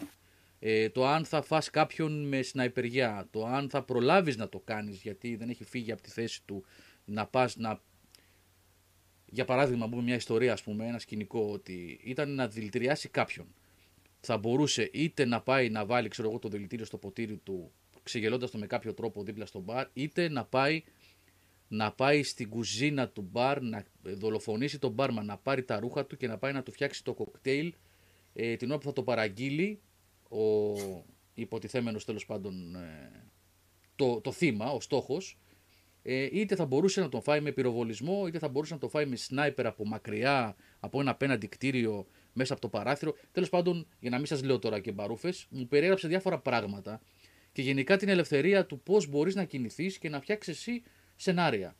Και από αυτά που μου έλεγε ήταν πολύ ενθουσιασμένος. Τώρα θα, δούμε, θα δείτε το review και εγώ θα το δω, δεν το έχω διαβάσει όλο, τις επόμενες μέρες και θα βγάλει τα συμπεράσματά σας. Πάντως φαίνεται ότι έχει πέσει πολλή δουλειά τουλάχιστον από την ομάδα αυτή ε, και ότι το αγαπάει πάρα πολύ και ότι το έχει φέρει πάλι σε ένα ψηλό επίπεδο. Γιατί είχε, αν θυμάμαι καλά, είχε πριν δηλαδή την, ε, τη νέα γενιά Hitman. Ποιο ήταν το Blood Money, ποιο ήταν το τελευταίο; Absolution. Absolution. Ναι. Μμ. Αυτό δεν ξέρω. Τα παιδιά ενδεχομένως και ο Σάβα παίζει Hitman νομίζω. Έχει Ε, το παί- Absolution δεν ήταν, ε, εντάξει, δεν ήταν στα ίδια επίπεδα. Προσπάθησαν να κάνουν λίγο κάτι, κάτι διαφορετικό, λίγο πιο story driven. Καλό, ευχάριστο παιχνίδι ήταν. Δεν, δεν ήταν και χάλια, αλλά δεν ήταν αυτό το hardcore ε, Hitman παιχνίδι που... Αυτά τώρα το 1-2 και προφανώς το 3 για να λέει αυτό ο Αποστόλης ακολουθούν τα μοτίβα ε, του 2, του Blood Money που εγώ το θεωρώ εκπληκτικό δεν ήταν τόσο ενθουσιασμένος ο κόσμος για κάποιο λόγο τότε με το Blood Money, αλλά το Blood Money ήταν μια χαρά παιχνίδι, μια χαρά Hitman. Κορυφή ήταν, ναι. Δηλαδή, μόνη, Πολύ α, franchise ήταν τότε. έτσι, λέω, έτσι λέω κι εγώ. Γενικά δεν δεν θυμάμαι να είχε τόσο πολλο, πολύ θερμή υπο- υποδοχή. Εντάξει, πιο αδύναμη στιγμή, αν δεν κάνω λάθος, ήταν εκείνα και τα contracts, τα οποία έτσι δεν το λέγαμε ένα σαν μικρό Ναι, contract expansion, ήταν, ήταν ναι. κάπως, ναι. Στο 3 ήταν αυτό το contract. Α, λες πως Ναι. φαινόταν. Ναι, οκ. Ναι. Ε, και είναι φυσική εξέλιξη το 1-2-3. Εγώ δεν, δεν, πέρα από το ότι τους αξίζουν συγχαρητήρια για το ότι συνεχίζουν και είναι τόσο σταθεροί και προσφέρουν τόσο τέτοια ποιότητα, δεν βλέπω να, να παρεκκλίνουν από αυτό το... Ε, πάντα υπήρχαν τα πολλαπλά ε, μονοπάτια, οι πάρα πολλοί τρόποι. Δεν θυμάμαι εκείνη η αποστολή που είναι ένα πάρτι μαφιόζων Μμ, και στο πας και ντύνεσαι, μπορείς,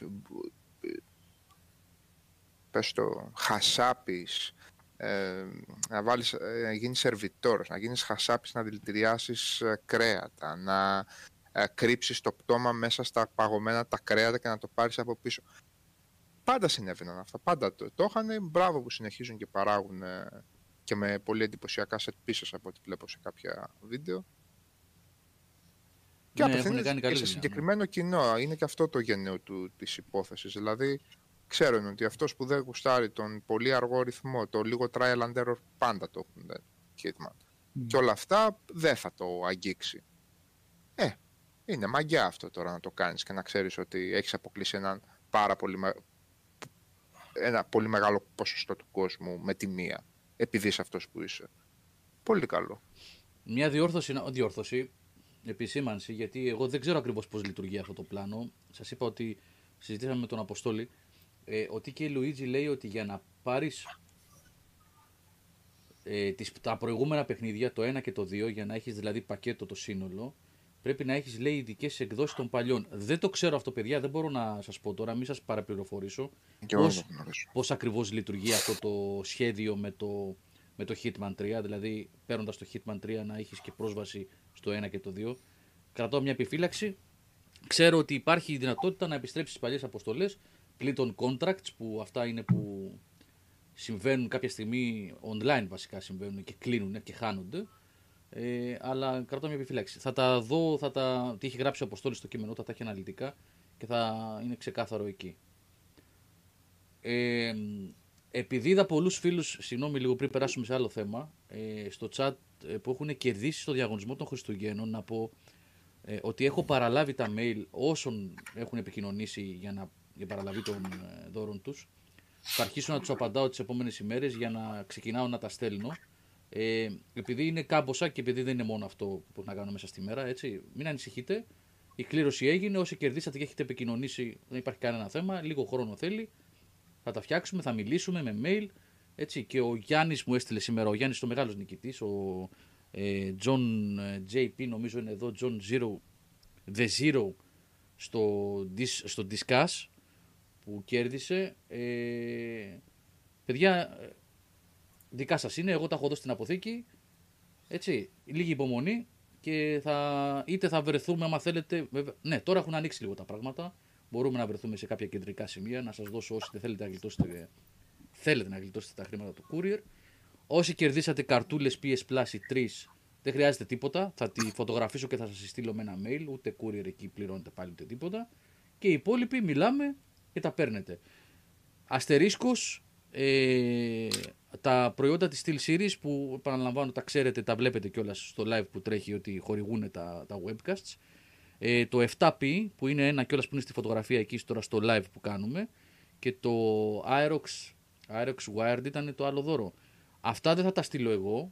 Μόλις επικοινωνήσουν οι νικητές που πήραν αυτά εδώ, που κέρδισαν, ο ένας το 7P, το Arctis και ο άλλος φίλος ή φίλη δεν θυμάμαι, το ποντίκι, θα μου δώσουν τα στοιχεία τους και θα έρθουν κατευθείαν από τη Steel Series στα σπίτια σας. Αυτά.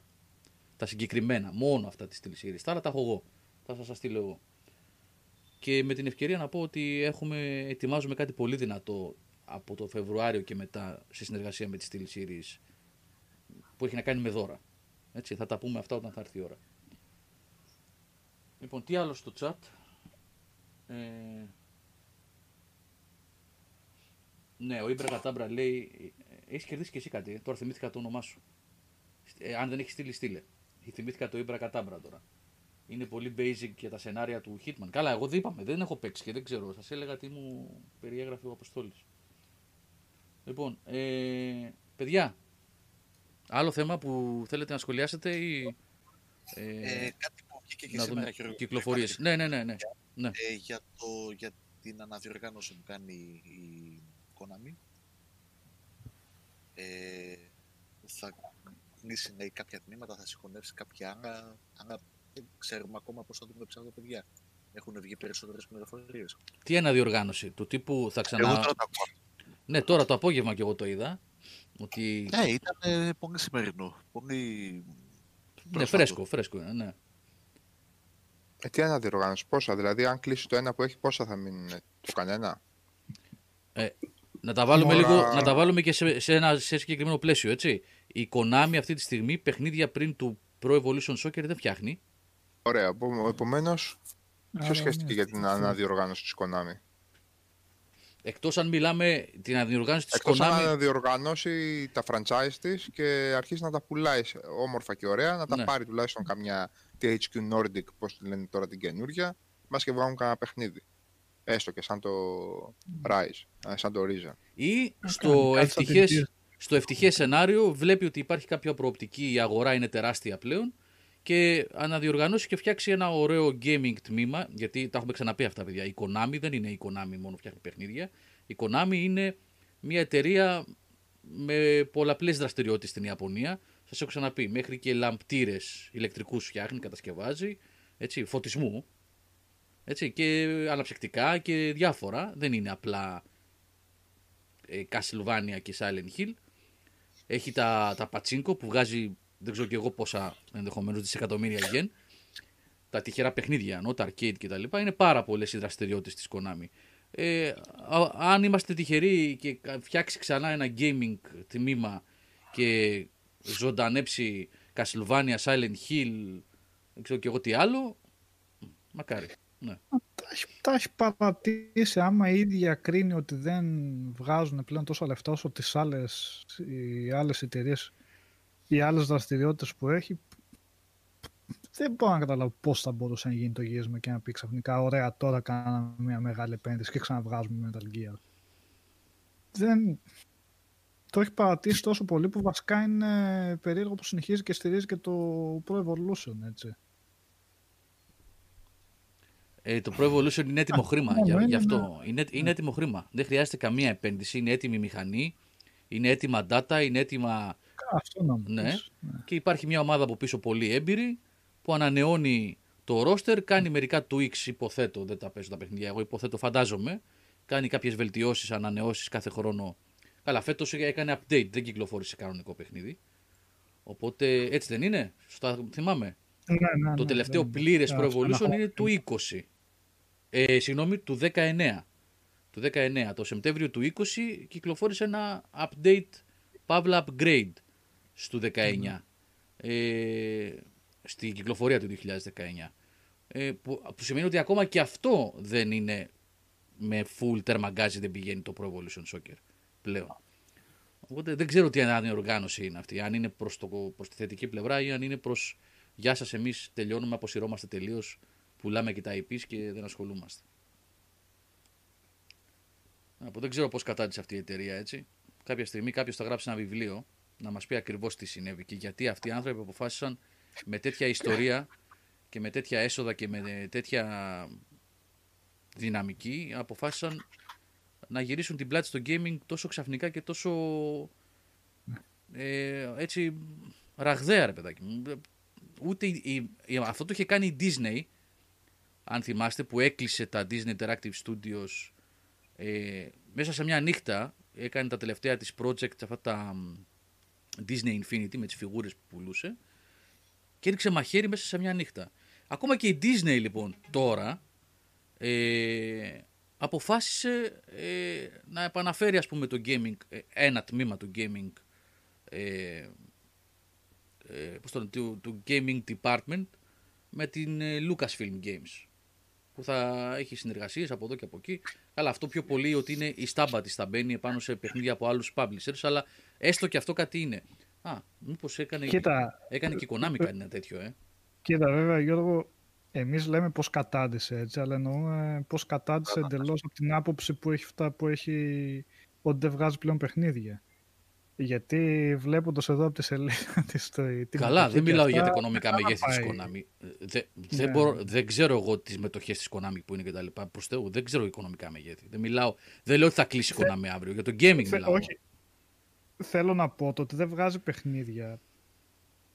Πιθανότατα, με μια πρώτη εκτίμηση με αυτό που βλέπω μπροστά μου, δεν έχει να κάνει με το, εταιρεία, με το ότι η εταιρεία αρχικά ε, άρχισε να έχει προβλήματα οικονομικά και δεν μπορούσε να επενδύσει και δεν μπορούσε να κάνει. Εγώ αυτό που καταλαβαίνω είναι ότι απλά βρήκε άλλα. Άλλες δραστηριότητες. άλλες- δεν την άλλες ενδιαφέρουν. δραστηριότητες για να βγάζεις Ναι. περισσότερα λεφτά. Ναι, Και τα έγραψε. τα έγραψε τα παιχνίδια. Αν μπορούμε βέβαια να υποθέσουμε ότι έχει κάνει και μια πολύ εσωτερική στροφή ε, στα δεδομένα της Ιαπωνίας και ασχολείται μόνο με assets τα οποία ενδεχομένως έχουν περισσότερη βαρύτητα και αξία στην Ιαπωνία και όχι δηλαδή τόσο σε παγκόσμιο επίπεδο. Δεν βλέπω Ναι. κάτι από κυκλοφορίες. Τώρα βέβαια τώρα με ό,τι ψάξουμε από το Wikipedia μπορείς να κάνεις, δεν βλέπω γενικά να βγάζει παιχνίδια. Έτσι. Έστω και αυτά όπως τα εννοείς έτσι. Να βγάζει αποκλειστικά για το κοινό της Ιαπωνίας. Εγώ ξέρω ότι είναι μια ιστορική εταιρεία από τις μεγάλες της Ιαπωνίας, από τις πολύ μεγάλες, δηλαδή από πιτσιρικάδες ξέραμε την Capcom, τη Square, Squaresoft τότε και την Konami. Αυτές τις τρεις ε, στην Ευρώπη ξέραμε περισσότερο. Υ- Υπάρχουν πάρα πολλές ακόμα μικρότερες, ε, υπάρχουν και studios, την Enix ας πούμε, Ποιο- ποιος την ήξερε την Enix στην Ευρώπη τη δεκαετία του 90. Capcom, Konami, ε, ναι, Square, αυτές ξέραμε και κυρίως Capcom και Konami, παιδιά, γιατί αυτές, προσέξτε, η Capcom και η Konami ε, τις ξέραμε από πολύ πολύ μικρούλιδες, να το πω έτσι, από την δεκαετία του 80, γιατί μας έτρωγανε δεκάρικα αυτές οι δύο. Μμ. Και μετά έγιναν 20 και μετά 50 και δεν ξέρω και εγώ που φτάσανε. Λοιπόν, είχαν δηλαδή δυναμική και στα arcade, έτσι. Δεν είναι δηλαδή Konami, δεν είναι μια ιαπωνική εταιρεία, εντάξει, που έκανε μια πορεία, διέγραψε μια πορεία και το gaming είναι συνυφασμένο με την Konami και με το ιαπωνικό gaming γενικότερα, το ιαπωνικό gaming μάλλον γενικότερα με την Konami. Εντάξει, λείπει Καλά ρε και παιδιά, η- λείπει, λείπουν η τα Sega Silent Hill. προφανώς ε, συλλετεύεται, αλλά η Sega ήταν η κονσόλες. Εντάξει, δεν Εντάξει ρε νομίζω. παιδιά, ήταν, η Τώρα, Sega ήταν αυτονόητο είναι platform αυτό. holder. Ναι, Σαν και η να Nintendo. Ναι ρε παιδιά, για publisher λέμε. Εντάξει. Τα αυτόν. για third party εκδότες λέμε τώρα. Ε, λείπουν ρε Πάντως παιδιά. και αυτό να κάνει μια χαρά θα είναι. Δηλαδή, αν η αναδιοργάνωση γίνεται για να δουν πώς θα μπορέσουν να εκμεταλλευτούν ε, τα IP τους, να τα δώσουν σε τρίτους και απλά να παίρνει μια στάμπα Konami επάνω και να τσιμπάνε royalties αυτοί, μια χαρά θα είναι. Ναι. Μπορεί να είναι και για καλύτερα. Θα αναγεννηθεί η Sparks Unlimited και θα αρχίσουν να τις δίνουν θα άλλοι εργολαβίες. Lost Planet 3, Εργολαβίες. Ninja Gaiden. Τι να κάνουν. Εργολαβίε. Από το να πεθάνουν. Ε, η Namco που λέει ο, ο Luke Stam επίσης ήταν ε, μεγάλο δυνατό όνομα. Ε, εγώ όμως την Namco πιο πολύ ε, τη γνώρισα να σου πω την αλήθεια μετά το πρώτο PlayStation, μετά τα Tekken. Μετά τα Tekken, δηλαδή ε, επιμένω σε αυτό που λέω. Ότι αυτές που ήξερα και ήταν τα μεγάλα ονόματα ήταν η Capcom και η Konami. Μετά έρχονταν η Square και με Squaresoft τότε και μετά οι υπόλοιπες. μιλάω πάντα για εκδότες, έτσι. Δεν θα ξαναπούμε πάλι για την Nintendo και τη Sega κτλ. Εντάξει, εννοείται. Ε, η Namco Tekken και Ridge Racer από το 96 και μετά. Εγώ την, άρχισα να την παρακολουθώ ιδιαίτερα. 95-96 και μετά. Ναι, παιδιά, ε, λείπει. Το Silent Hill λείπει, το Metal Gear λείπει, ε, το Castlevania λείπει. Λείπουν αυτά τα πράγματα. Πώς θα το κάνουμε τώρα; Δεν είναι με- απλά μεγέθη τώρα. Τέλος πάντων, να δούμε. Τι σημαίνει αυτή η αναδιοργάνωση. Θέλετε να δούμε τις κυκλοφορίες που έχουμε το επόμενο διάστημα, Ναι. Έχουμε. τον Φεβρουάριο, Ε, θα έχουμε να συζητήσουμε για πέντε λεπτά. για 5 λεπτά. Τόσο καλά. Ε. Μέχρι να δω εγώ τις κυκλοφορίες, μέχρι να συζητήσουμε, σκεφτείτε το επόμενο θέμα. Ποια είναι η άποψή σας για την αλλαγή της πολιτικής τιμών; Κόπηκες της Και πολιτικής. κόπηκε. Σε χάσαμε, σε χάσαμε, Κώστα. Ακούτε; Ναι, της Έλα, ναι. πολιτικής, ναι. Ε, ναι, εντάξει. Τίποτα για την αλλαγή, πολιτι- για την ακύρωση που έκανε η Microsoft όσον αφορά στην αλλαγή Α. της πολιτικής. Καύλα. Δεν Ω, πρόλαβα δεν να καλά. δω- δεν πρόλαβα να δω την αλλαγή της τιμής εγώ ότι αυξήθηκε και είδα κατευθείαν ότι την, ε, το ανέρεσε. Πότε γίνονται αυτά; Πότε Είναι άφησε, σαν τα, πότε σαν τα γίνονται; πρόστιμα για το COVID. Ναι.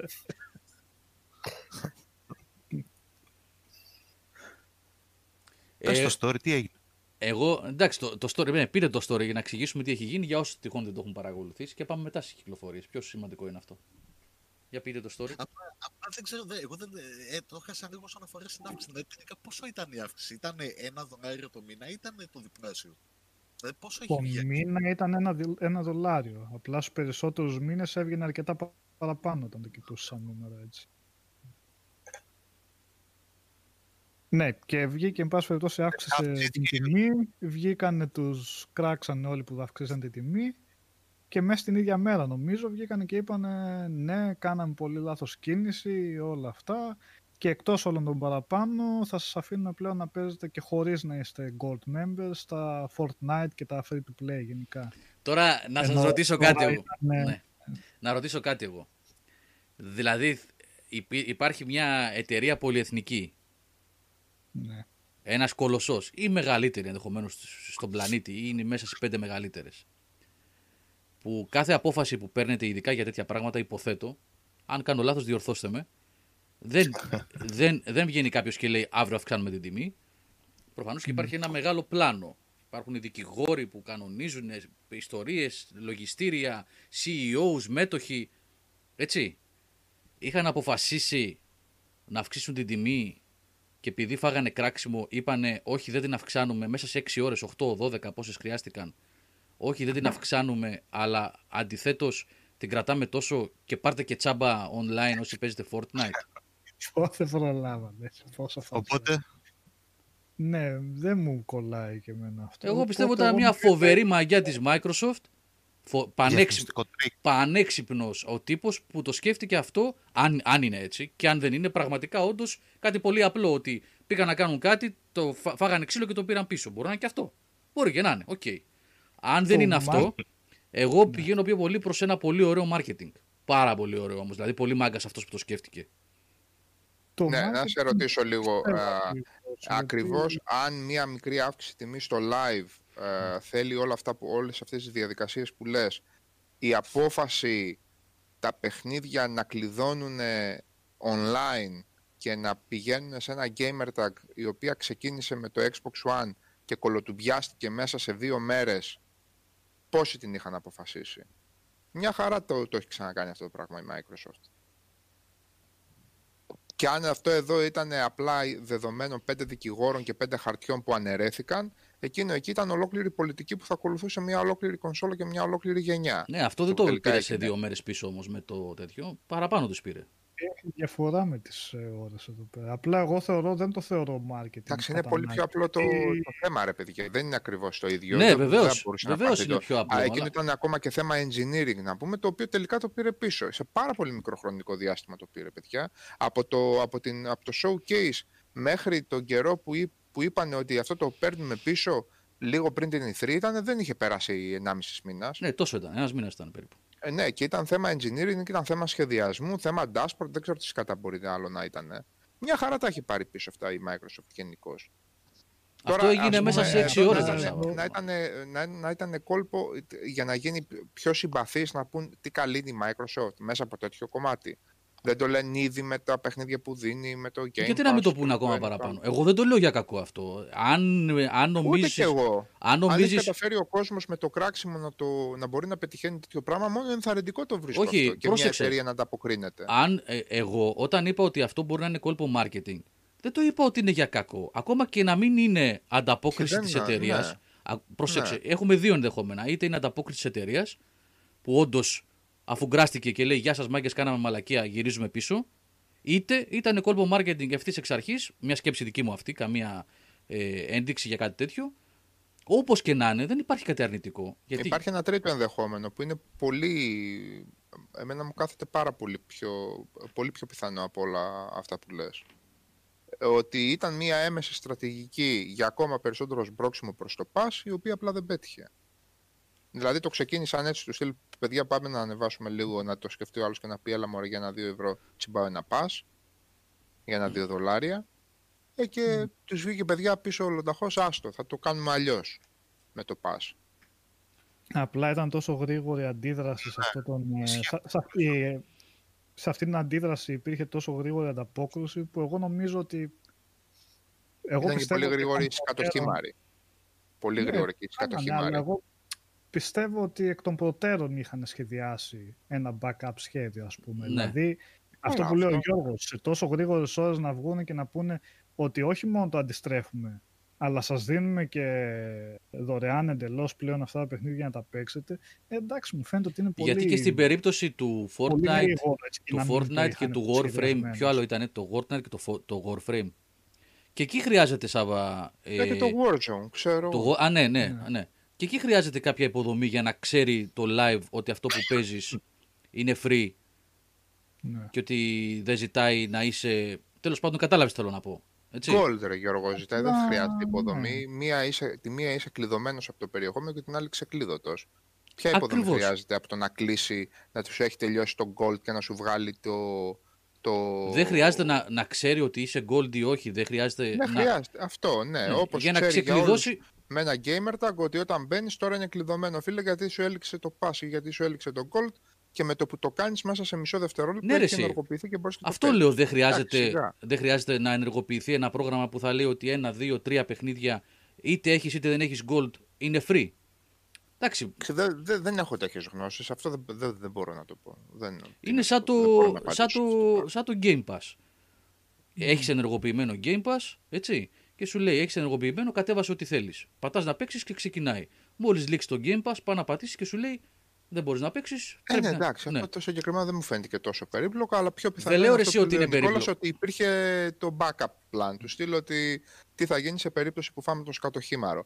Και με δεδομένο ότι στο, στο χώρο υπάρχει ένα πολύ πρόσφατο προηγούμενο ε, πες το χιονοστιβάδας από σκατό που έπληξε το Cyberpunk και οδήγησε σε αυτά που οδήγησε. Οπότε μέσα σε 1,5 περίπου μήνα από τότε που έχει δημιουργηθεί τέτοιο προηγούμενο, τέτοιο δεδικασμένο, να την ξανατρώσω από τα social media και με αυτό το ρυθμό, ε, δεν. Προφανώς δεν το σήκωναν α, εάν όντως ήταν ε, genuine, αν ήταν ε, ε, όντως πραγματικό το, το σκηνικό.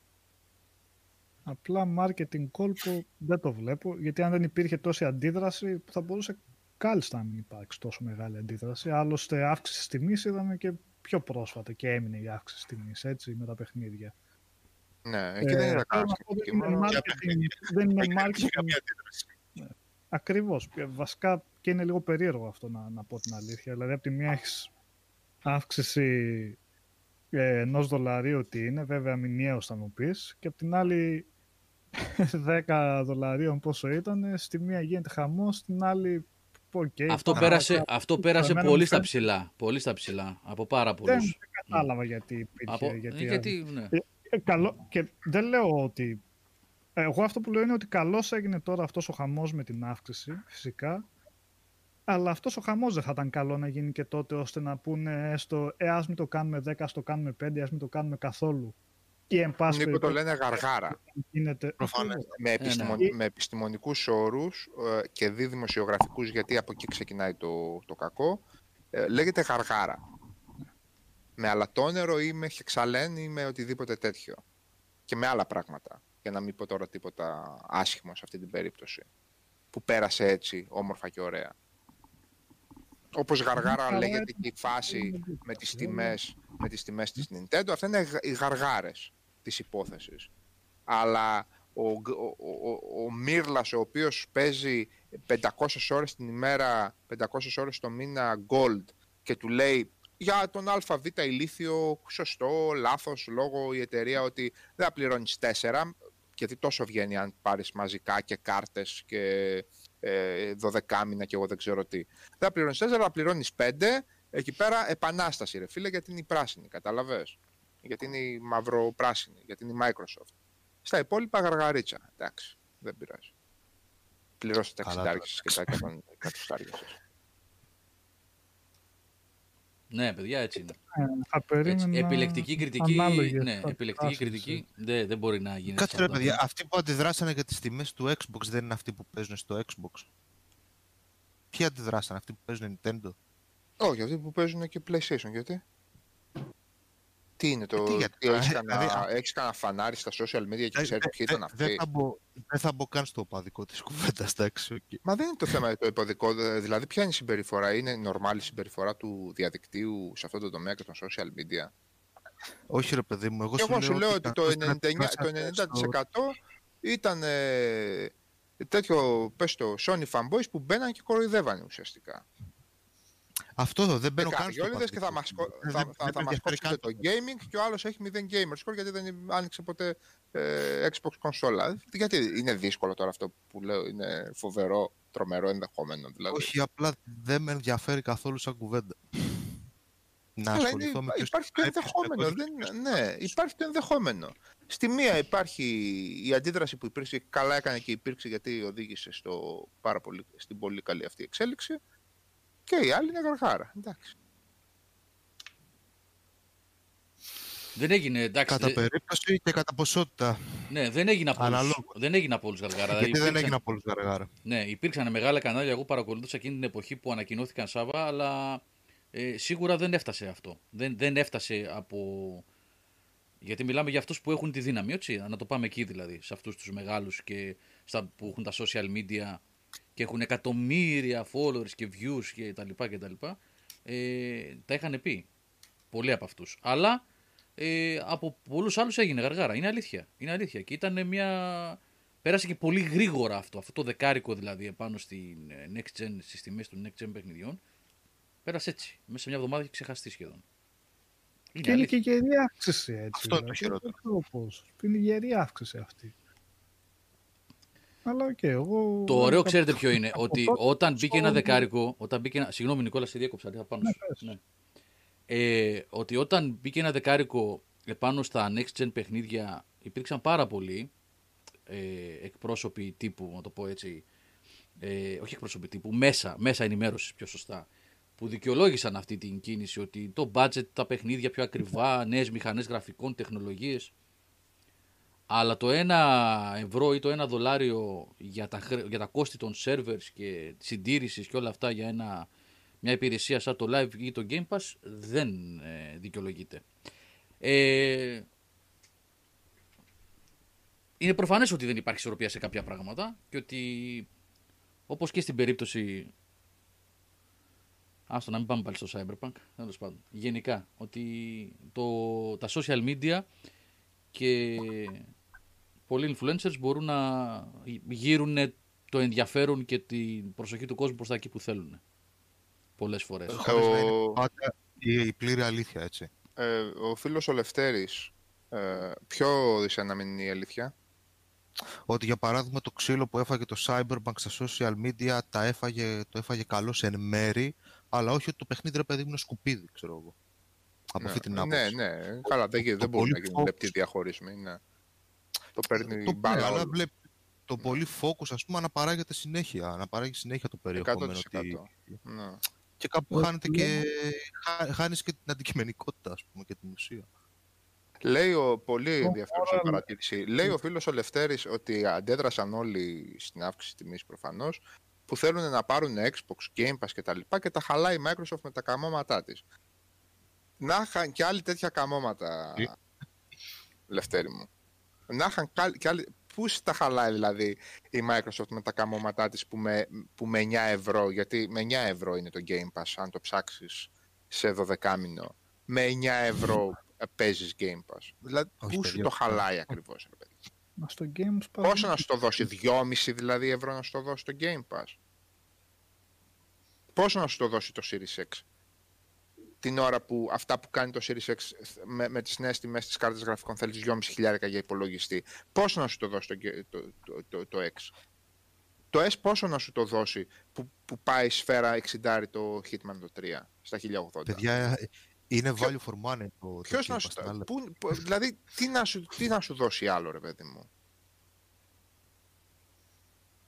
Εντάξει, να μην τα κάνουμε Ε, όλα παιδιά, ίσως. τα έχουμε ξαναπεί αυτά και επειδή καμιά φορά ε, επάνω Τέλος στο- μπαταρία. χρειάζεται να τα επαναλαμβάνουμε και ε, να, το, να τονίζουμε κάποια πράγματα έτσι, γιατί, γιατί τα γουστάρουμε εμείς, γιατί μας βολεύουν εμάς, μας αγαπάνε, ε, με- μας αγαπάνε λέω, μας ε, εξυπηρετούν, το πας μας, όλοι έχουμε πάσει εδώ πέρα, έτσι, και θέλουμε να το, λούμε, να το πούμε λίγο παραπάνω και μετά κατηγορούμαστε ότι είμαστε πολιτές ε, του Game Pass, ε, βλέπετε γεμάτο διαφημίσεις είναι το Game Over από τη Microsoft, γεμάτο παντού και το κανάλι εδώ πέρα και το site όλα, πολλά τα λεφτά. Λοιπόν, είμαστε πολιτές ε, του Game Pass. Ε, μου κάνει εντύπωση αυτό το πράγμα που ε, υ- ακόμα και σήμερα, έτσι, τέλος Ιανουαρίου του 2021, συζητάμε για το αν το Game Pass έχει αξία. Η μισή Ελλάδα, συγγνώμη για το... Δεν είναι η μισή Ελλάδα. Πάρα πολλοί Έλληνες έχουν Netflix και πληρώνουν άνετα 13 ευρώ το μήνα. Γιατί, γιατί η ελεύθερη τηλεόραση είναι για κλωτσιές, ε, δεν τους εξυπηρετεί το κατέβασμα ταινιών ή οτιδήποτε σειρών και βρήκαν την ευκολία αυτή μαζί σας και εγώ. Καμία γκρίνια μόλις πήγε ένα ευρώ επάνω, δύο ευρώ επάνω ή μια μικρή γκρίνια.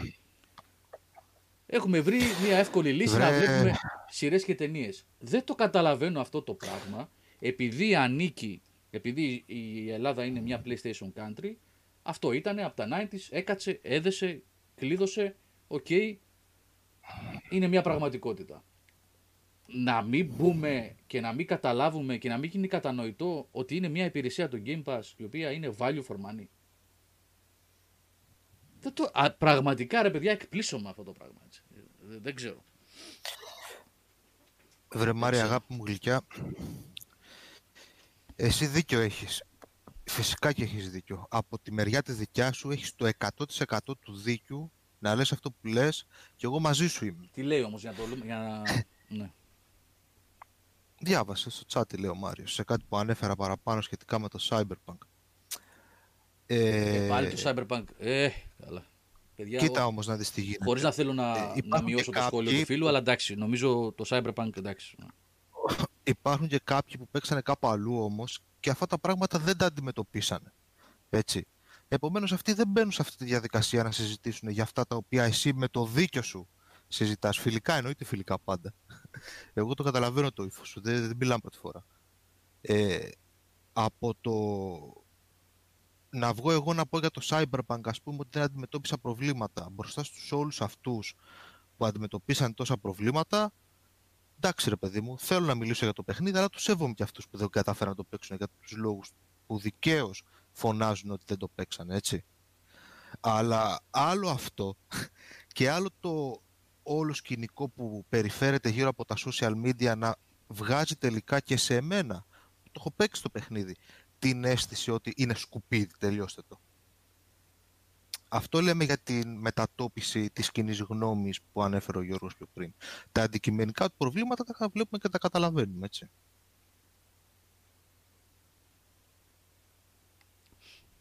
Εντάξει, νομίζω ότι ήταν ξεκάθαρο αυτό που είπες ο Οδυσσέας. Νομίζω ότι και εγώ η δική μου η θέση σε ό,τι έχει να κάνει με την. Όχι με το Αλλά το Game Pass. παιχνίδι- Ναι. Να, έχει κολλήσει. Ε, Να... Τώρα ε, κολλήσαμε για λίγο, δεν ξέρω αν. Σαν την PlayStation 4 έκδοση του. τέτοιου κάνει ο Οδυσσέας. Ναι, κάποιοι. Τώρα, όχι κολλήσει ο Οδυσσέας, το stream παίζει, Φορτώνει- έτσι; Φορτώνει λίγα λίγα τα. Ναι. Φορτώνει λίγα λίγα τα. αυτά που λέει. Κόπηκε λίγο, ε. Ναι. Λίγο. Ναι. Λοιπόν, τώρα. Νομίζω το, το... Ναι, Πέρασε. Έλα, Οδυσσέα, ναι. Οκ. Ε, παιδιά, από εκεί και πέρα ο καθένας κάνει τις επιλογές του. Με το ζόρι, είτε να βάλεις Netflix ή να βάλεις Game Pass ή να πάρεις PS5, δεν ε, είναι στόχος μας κανένας εδώ πέρα και ούτε μας ενδιαφέρει αυτό το πράγμα το κάνει καθένας. Ο Όχι, καθένας... αλλά το Game Pass είναι κάτι εξτρά. Δεν αναιρεί όλα τα υπόλοιπα, το υπόλοιπο μοντέλο του αν θέλει, Ε, αν θέλει Ναι, να αγοράσει το κάθε είναι η παιχνίδι. συζήτηση Ενώ του Το Νοεμβρίου. σαν εξτρά, Ναι, ναι. Συζήτηση Νοεμβρίου του 2020, Νικόλα. αυτή. Ναι, ρε, ναι, ναι, ναι. ναι. Ναι. ναι. Ε, είναι, είναι ατέρμονο αυτό το πράγμα. Οκ, με το ζόρι Game Pass δεν θα βάλετε, παιδιά. Από εκεί και πέρα υπάρχουν αντικειμενικά πράγματα. Το αντικειμενικό του πράγματος είναι ότι είναι value for money. Όπως αντικειμενικό του πράγματος είναι ότι το PS5 είναι μια φοβερή κονσόλα. Αντικειμενικό είναι ότι το Series X μια φοβερή κονσόλα. Αντικειμενικό είναι ότι η Sony κάνει καταπληκτικές παραγωγές στα first party παιχνίδια της. Αντικειμενικό είναι ότι το Game Pass είναι μια υπηρεσία που είναι value for money. Τώρα το αν θα την ε, χρησιμοποιήσεις ή όχι ο εκάστοτε φίλος είναι καθαρά προσωπικό του θέμα. Αυτό. Με το ζόρι την Ωραία. δίνω. Να ρωτήσω κάτι τώρα. Άσχετο. το, επειδή από τα remake, το, αυτό που είχαν βγει τότε στο Xbox, το, το Veronica 6 εγώ δεν το είχα παίξει. Παλεύεται, προσέξτε την ερώτησή μου έτσι, το Resident Evil, το Veronica 6, παλεύεται ή δεν παλεύεται; Το upgrade του. Ποια. Away, away. Για το Away. πρώτο Veronica λέμε. Ναι. Γιατί Ναι, ναι. τόσο παλεύετε, ρε παιδιά; Ναι, Αλλά ναι. τώρα δεν είσαι Α, μέτρος. α, όχι, είπες, sorry, ε, από περιέργεια το ρωτάω. Κακώ φάνηκε λίγο το Ναι. λέω. Εγώ είμαι απλά με τις αναμνήσεις του τότε, αλλά είναι, έχει, το, έχει χαλάσει τόσο πολύ, ρε παιδί μου. Αυτό θέλω να πω. Ναι, που το είχαμε Αυτό βγάλει το με λίγο πράγμα αναβαθμισμένο υποτίθεται. Όχι, Ναι. ε, δεν ήταν. ε. Όχι, ρε, Ε, εσύ, είναι τι; λίγο ράφο, ρε Σάβα. Μμ; Rough on the edges. Ναι, είναι. Ραφ. Εγώ, παιδιά, το είπα το Ναι. Σάββατο που έκανα αυτό το stream για το, το Jack and Daxter ότι έχω βγάλει τις κούτες και διαλέγω, βγάζω κάποια... Τέλος πάντων, Εσύ το Jack από πού το έκανες, το Jack ήταν από την HD Trilogy του PlayStation 3. από το 3. Ναι, Δεν ξαναγόρασες το 4 την HD Trilogy. ε; όχι. Κρίμα. Έχω, έχω δύο PlayStation 3, οπότε δεν υπάρχει λόγος να, να το αγοράσω πάλι. Ε, Δυστυχώς, παιδιά, είναι αλήθεια ότι κάποια παιχνίδια εκείνης της εποχής, εκείνης της εποχής που τόνισε τώρα ο Σάβα για το Code Veronica X, που είναι εκεί στο 2002-2003 οριακά. Γιατί μετά άρχισαν να αλλάζουν λίγο, να εξελίσσονται ακόμα περισσότερα. Δηλαδή, στο τέλος της ζωής του GameCube, του Xbox και του PlayStation 2, άρχισε να γυρίζει το πράγμα. Και ειδικά μετά με το 360 και το PlayStation 3, φτάσαμε στο gaming σαν, σαν μηχανισμούς και σαν λογική εννοώ, έτσι, όπως είναι μέχρι και σήμερα. Βεβαίως με πολλές εξελίξεις και βελτιώσεις, αλλά οι βασικές αρχές, ακόμα και το πιο κουμπί είναι το shoot, το jump, έτσι, το cancel, γιατί ήταν λίγο άγρια δύση μέχρι τότε. Έτσι Ναι, δεν... μα- Δεν Δεν- είναι κάτι ακόμα, φίλια. Ε, ναι, δεν έχω. Ειλικρινά τώρα σε αυτά τα παιχνίδια δεν έχω πρόβλημα σε αυτό. Τα, τα μαθαίνω.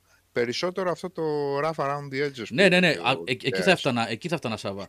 Ότι Ναι. έχω βάλει πάρα πολλά παιχνίδια αυτές τις τελευταίες 10 μέρες ψάχνοντας να δω, κάνοντας ένα πρόχειρο προγραμματισμό τι θα βάλω για τα streams των επόμενων εβδομάδων.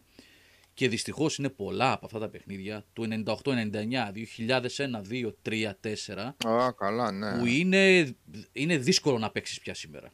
Είναι πολύ δύσκολο να παίξεις. Για παράδειγμα, έχω το, το Blood Omen 2. Με το που είδα Blood Omen 2, γιατί θυμάμαι το πρώτο ήταν μεγάλη επιτυχία στο πρώτο PlayStation. Α, λέω Blood Omen 2, ωραία. Έχω και το Defiance, το, το Legacy of Kain Defiance και το Blood Omen 2. Ωραίο ξεκινάει το cinematic, ok, με τα γραφικά της εποχής PlayStation 2, ωραίο voice over, έτσι και τα λοιπά. Ξεκινάει. Η κάμερα, ρε παιδιά, γύριζε ο... Πώς τον λέμε; Οκ. Ο Κέιν. Ναι, ο Κέιν, ο Κέιν είναι ο... Το Blood Omen με τον Ασπρομάλλη δεν Με είναι. τον Ασπρομάλλη, ναι. Οκ. Ναι. Ναι. Το Legacy. Εκεί στο, εκεί στο λιμάνι. Ναι, ναι, στο λιμάνι. Εκεί στη- Γύριζε, Ω, γύριζε. πω. Ναι, και γύριζε, νόμιζε ότι γύριζε όλος ο κόσμος, έτσι. άσχημα, άσχημα, άσχημα. Ναι.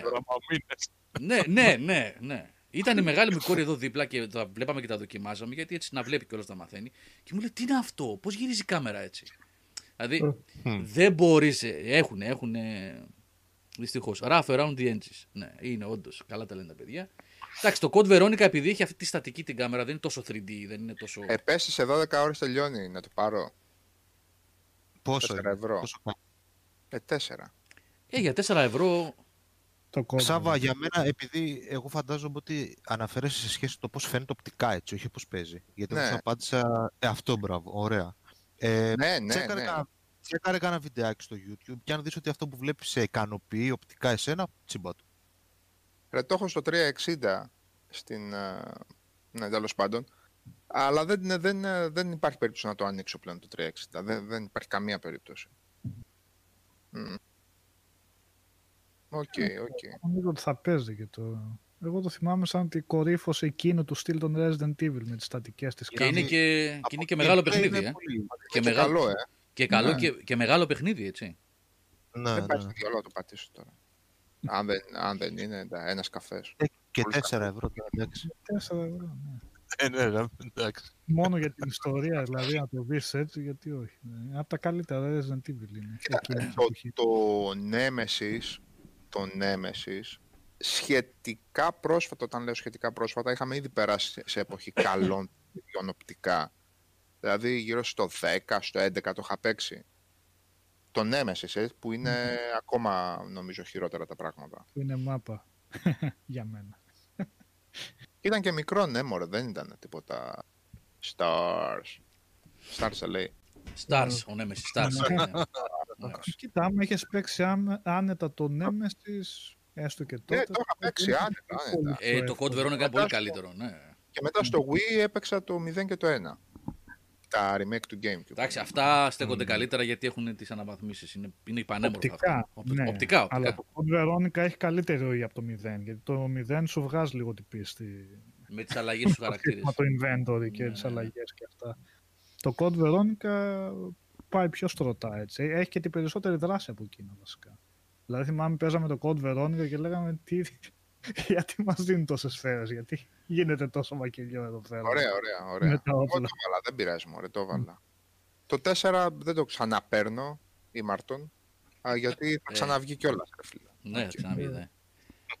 Λοιπόν, έχουμε Αν και ένα μπόλικε. χιλιαράκι Ε. στο, 360, στο Xbox δεν θα έλεγα, όχι, να πω την αλήθεια. Είναι πολύ δύσκολο, άρα. Τι; Ποιο; Ένα χιλιαράκι. Χιλιάρι. Πρέπει να έχει- Game πρέπει Pass. να έχει κάτι περίεργα τρόφι, Σάβα. Έχει Και είναι και αυτό Ναι. μεγάλο, ε. Κάνα 15 ώρο περίπου θυμάμαι. είναι. άπιστευτο μα achievements τα λένε. Ναι, Ε, achieve. whatever, ναι. Whatever. Υποτιμητικός ο μικρός Μιχάλης. Whatever. ε, ναι, ε, θα έχει τίποτα αυτά ανομαλιάρικα. Ρε παιδί μου, ναι, ξέρω εγώ, σκότωσε 500 με το rocket launcher, σκότωσε 500 με το ένα το όπλο, σκότωσε 500 με το άλλο, κάτι τέτοιο. Καλά. πρέπει να έχει. Εντάξει, οκ. Έχω κλικάνει. Εν τω μεταξύ, πάντως αυτή την κουβέντα το... την έχουμε κάνει αρκετές φορές, ρε παιδί μου, και είναι ενδιαφέρουσα το κατά πόσο είναι playable κάποια παλιά παιχνίδια. Δηλαδή, την είχαμε κάνει και για το Mario 64, την είχαμε κάνει και για το Carina of Time. Για το Silent Hill κάποια στιγμή με κάποια παιδιά στο Discord δεν λέγαμε αν είναι playable ή όχι. Το πρώτο, ε; Είναι Mm. το όχι, το δύο, το δύο. Για το- Α, το- το πρώτο. Και δηλαδή, ούτε, ούτε, για Ρε το δύο Μιχάλη, πέρα τι σκάλωμα ήταν με το 2.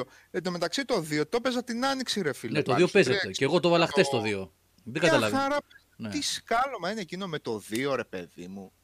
Και όχι, δεν εννοείς; έπαιζε καλά, όχι ε, πω πω πώς το παίζετε, όχι. Ε, αυτή ήταν, ήταν η στατική του η κάμερα. Μια χαρά παίζει, ρε παιδί μου. Σε σημείο μέχρι και όμορφο το λες.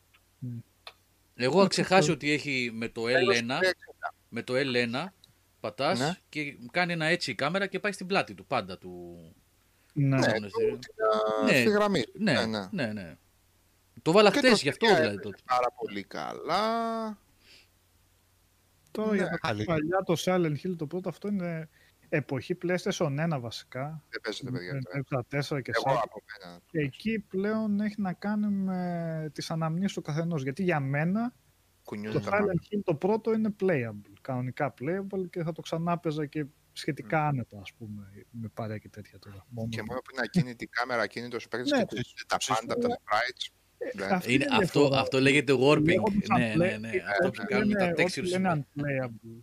Συνήθως όποιοι λένε unplayable είναι από κόσμο που δεν έχει παίξει τα εκείνα τα παιχνίδια. Όπως ο Σάβα στο Silent Hill 1, όπως εγώ το Ocarina of Time που δεν μπορώ να το παίξω πλέον. Ενώ και ο Μιχάλης και ο Κώστας φαντάζομαι το θεωρούν πλήρως playable. Γιατί το, είναι ότι το έχουν και στο μυαλό του σαν εμπειρία και το ξαναπιάνουν πολύ πιο εύκολα στο χειριστήριο. Ναι, ναι, σωστό. Και εγώ να σωστό. το παίξω για πρώτη φορά όμως. Το είχα Ισχύει. ξαναπεί. Έχω κάνει πολλές, α- πραγματικά πολλές απόπειρε. Αλλά δεν, δεν κολλάμε. Ε, καλά κάνεις και την κάνεις αυτό το διαχωρισμό. Δηλαδή, αλλιώς είναι playable να το ξαναπέξει ενώ το έχεις παίξει την εποχή του, και αλλιώς να το πιάσεις τώρα χωρίς να το έχεις πιάσει καθόλου. Εντάξει, αυτό το καταλαβαίνω. Αν και εγώ προσωπικά πιστεύω ότι κάποια παιχνίδια ρε παιδιά είναι τόσο ιστορικά, που έστω και για εγκυκλοπαιδικούς λόγους λέει να τα βάλεις να τα δεις. Δηλαδή τώρα να μην έχεις δει Silent Hill 2 επειδή είναι παλιό. Εντάξει Α, τώρα. Α, πες άλλο παράδειγμα. Αυτό παίζεται το κανονικά, Silent Hill αλλά παίζουμε. δεν είναι υποκειμενικό. Είναι αντικειμενικό το ζήτημα. Ναι. Παίζεται κανονικά με αυ- αυτό που ήταν. Λοιπόν, δεν Να αύγω πω- το Έκανα διαχωρισμό άλλο PS1 με PS2. Στο PS2 ήδη βλέπουμε παιχνίδια τα οποία στέκονται και σήμερα. Εννοείται ότι καθένα πρέπει να λάβει υπόψη ότι είναι παιχνίδια δεκαετίας και. Να, το- ε, Αλλά γράφει- δεν είναι ότι μετράς τα πολύγωνα.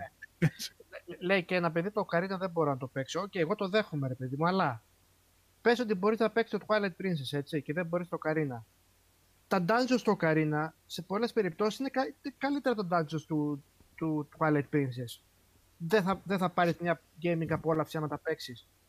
Και ας έχει, ρε παιδί μου, χειρότερα γραφικά, ας έχει μικρότερο κόσμο, ας έχει τα πάντα. Κάναμε, Όχι, είχαμε μεταξύ μας Μόνο και για τα dungeons. υπήρχε και ένα water temple στο Carina of Time, έτσι, το οποίο ήταν ε, ό,τι χειρότερο για την εποχή του. Εντάξει, αλλά ήταν ρε παιδί μου. Ξέρεις τι όμως το Water Temple δεν ήταν κακό ως σχεδιασμός, ήταν κακό ως, ε, ως χειρισμός. Περισσότερο, ναι, Ναι. εντάξει. Όταν ακούω water και για εκείνη την εποχή. Άσε, άσε, Νικόλα, εκείνο το, το dungeon είναι να το πετάξεις το παράθυρο του το παιχνίδι.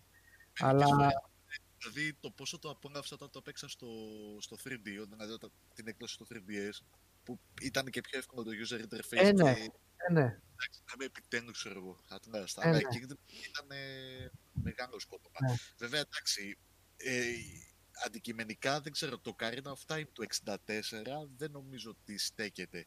Δηλαδή και με τα πολύγωνα και γενικά οπτικά.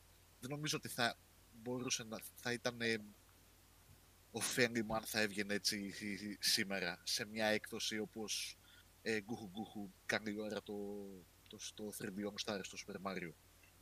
Ε, Α, ε, έτσι σκέτο δηλαδή, χωρίς αλλαγές. ρε παιδί μου, ναι. εντάξει, για την εποχή του, όταν ε, βγήκε ήταν το πρώτο 3D Zelda μετά από όλα τα... Αφού υπάρχει upgrade, δεν υπάρχει έτσι τη έκδοση του Ocarina. Για το, ρε για, το, για, για το 3DS.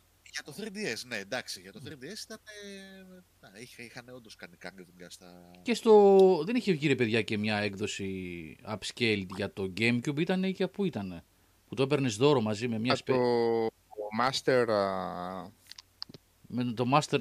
Ναι, Master. μία Master ε, εκδοχή. ε, Ναι, ξέρω, αυτό ήταν... Με το Master, Twilight Master Princess, Dungeon. το Ναι, ναι, ναι. ναι.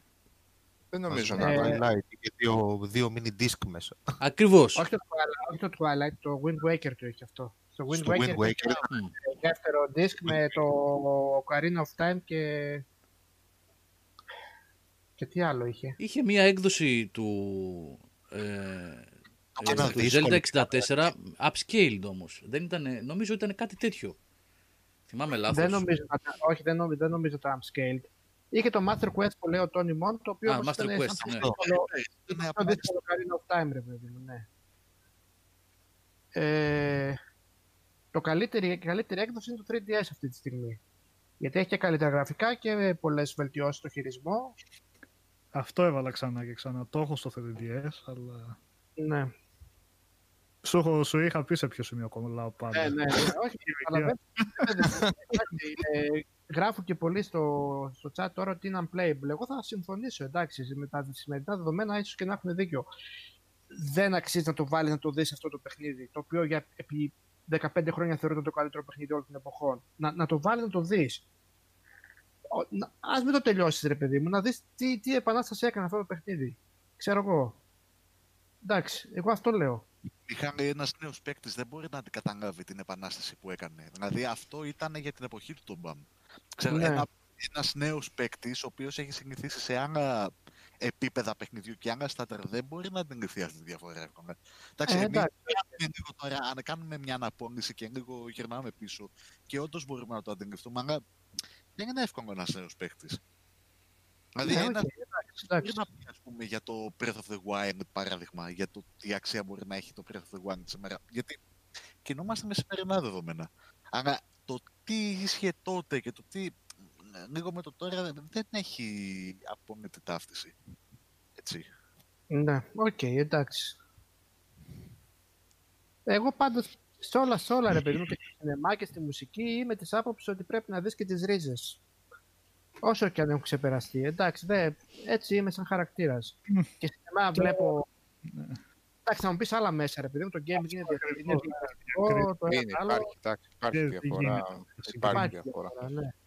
Έχω- Αλλά σαν Ok. Fast Fast, ρε παιδί μου, το ακολουθώ και στο gaming εγώ προσωπικά. Δηλαδή, θα βάλω και το Chrono Trigger να το δω. Ή το έβαλα, ρε παιδί μου, μετά την εποχή του. Ήθελα να δω το Chrono Trigger που έλεγαν όλοι Chrono Trigger. Έτσι, έβαλα το Final Fantasy VII το παλιό. Να το δω. Πρόσφατα, πριν από πέντε χρόνια το έπαιξα. Έτσι. Castlevania, ή Tony Mont. Όλα τα Castlevania τα βάζω, τα παίζω. Δηλαδή και το 4 και το Symphony of the Night και το 3. Παιχνιδάρες είναι για μένα όλα. Κι ας έχουν ξεπεραστεί. Οκ. Το, το Symphony Ε, of the είναι Night παίζεται, διαφορετικά- παίζεται κανονικά σήμερα. διαφορετικούς είδους παιχνίδια τώρα, γιατί πάμε μια εποχή που τα 3D παιχνίδια ήταν άγαρμπα, ιδίως για τα συστε- συ- συ- σημερινά δεδομένα. Δεν είναι το ίδιο με δι- δι- δυσδιάστατα παιχνίδια που είναι, έχουν πιο διαχρονική αξία ως προς το πόσο ε, καλά Έχει συνεχίσουν να βγαίνουν τα θυσιάστα τα παιχνίδια όσο έχουν. Ναι, ακρι- και Ναι. με την ίδια τεχνοτροπία ακόμα. Δηλαδή το Symphony Και of the ίσως και την παραμένει τεχνοτροπία. ένα από τα καλύτερα Metroidvania παιχνίδια, έτσι. Και είναι ωραίο- αυτό ακριβώς που λες να δεις τις ρίζες ενός είδου, είναι, είδους, είναι πολύ πιο εύκολο να το κάνεις αυτό με το Sy- Symphony of the Night, γιατί ακόμα και σήμερα κάθεται πάρα πολύ καλά στο μάτι και ακόμα και σήμερα ο χειρισμός που έχει Ναι.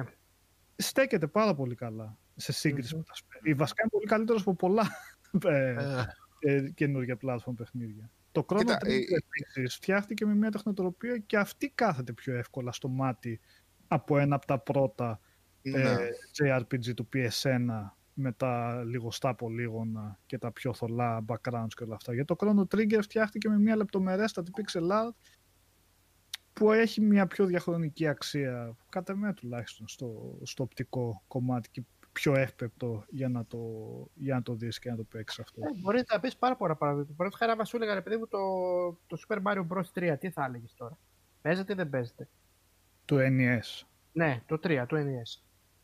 Παίζεται, αλλά Παίζεται. όχι τόσο Παίζει. εύκολα το Super Mario World για παράδειγμα. Οκ, ναι. Εντάξει.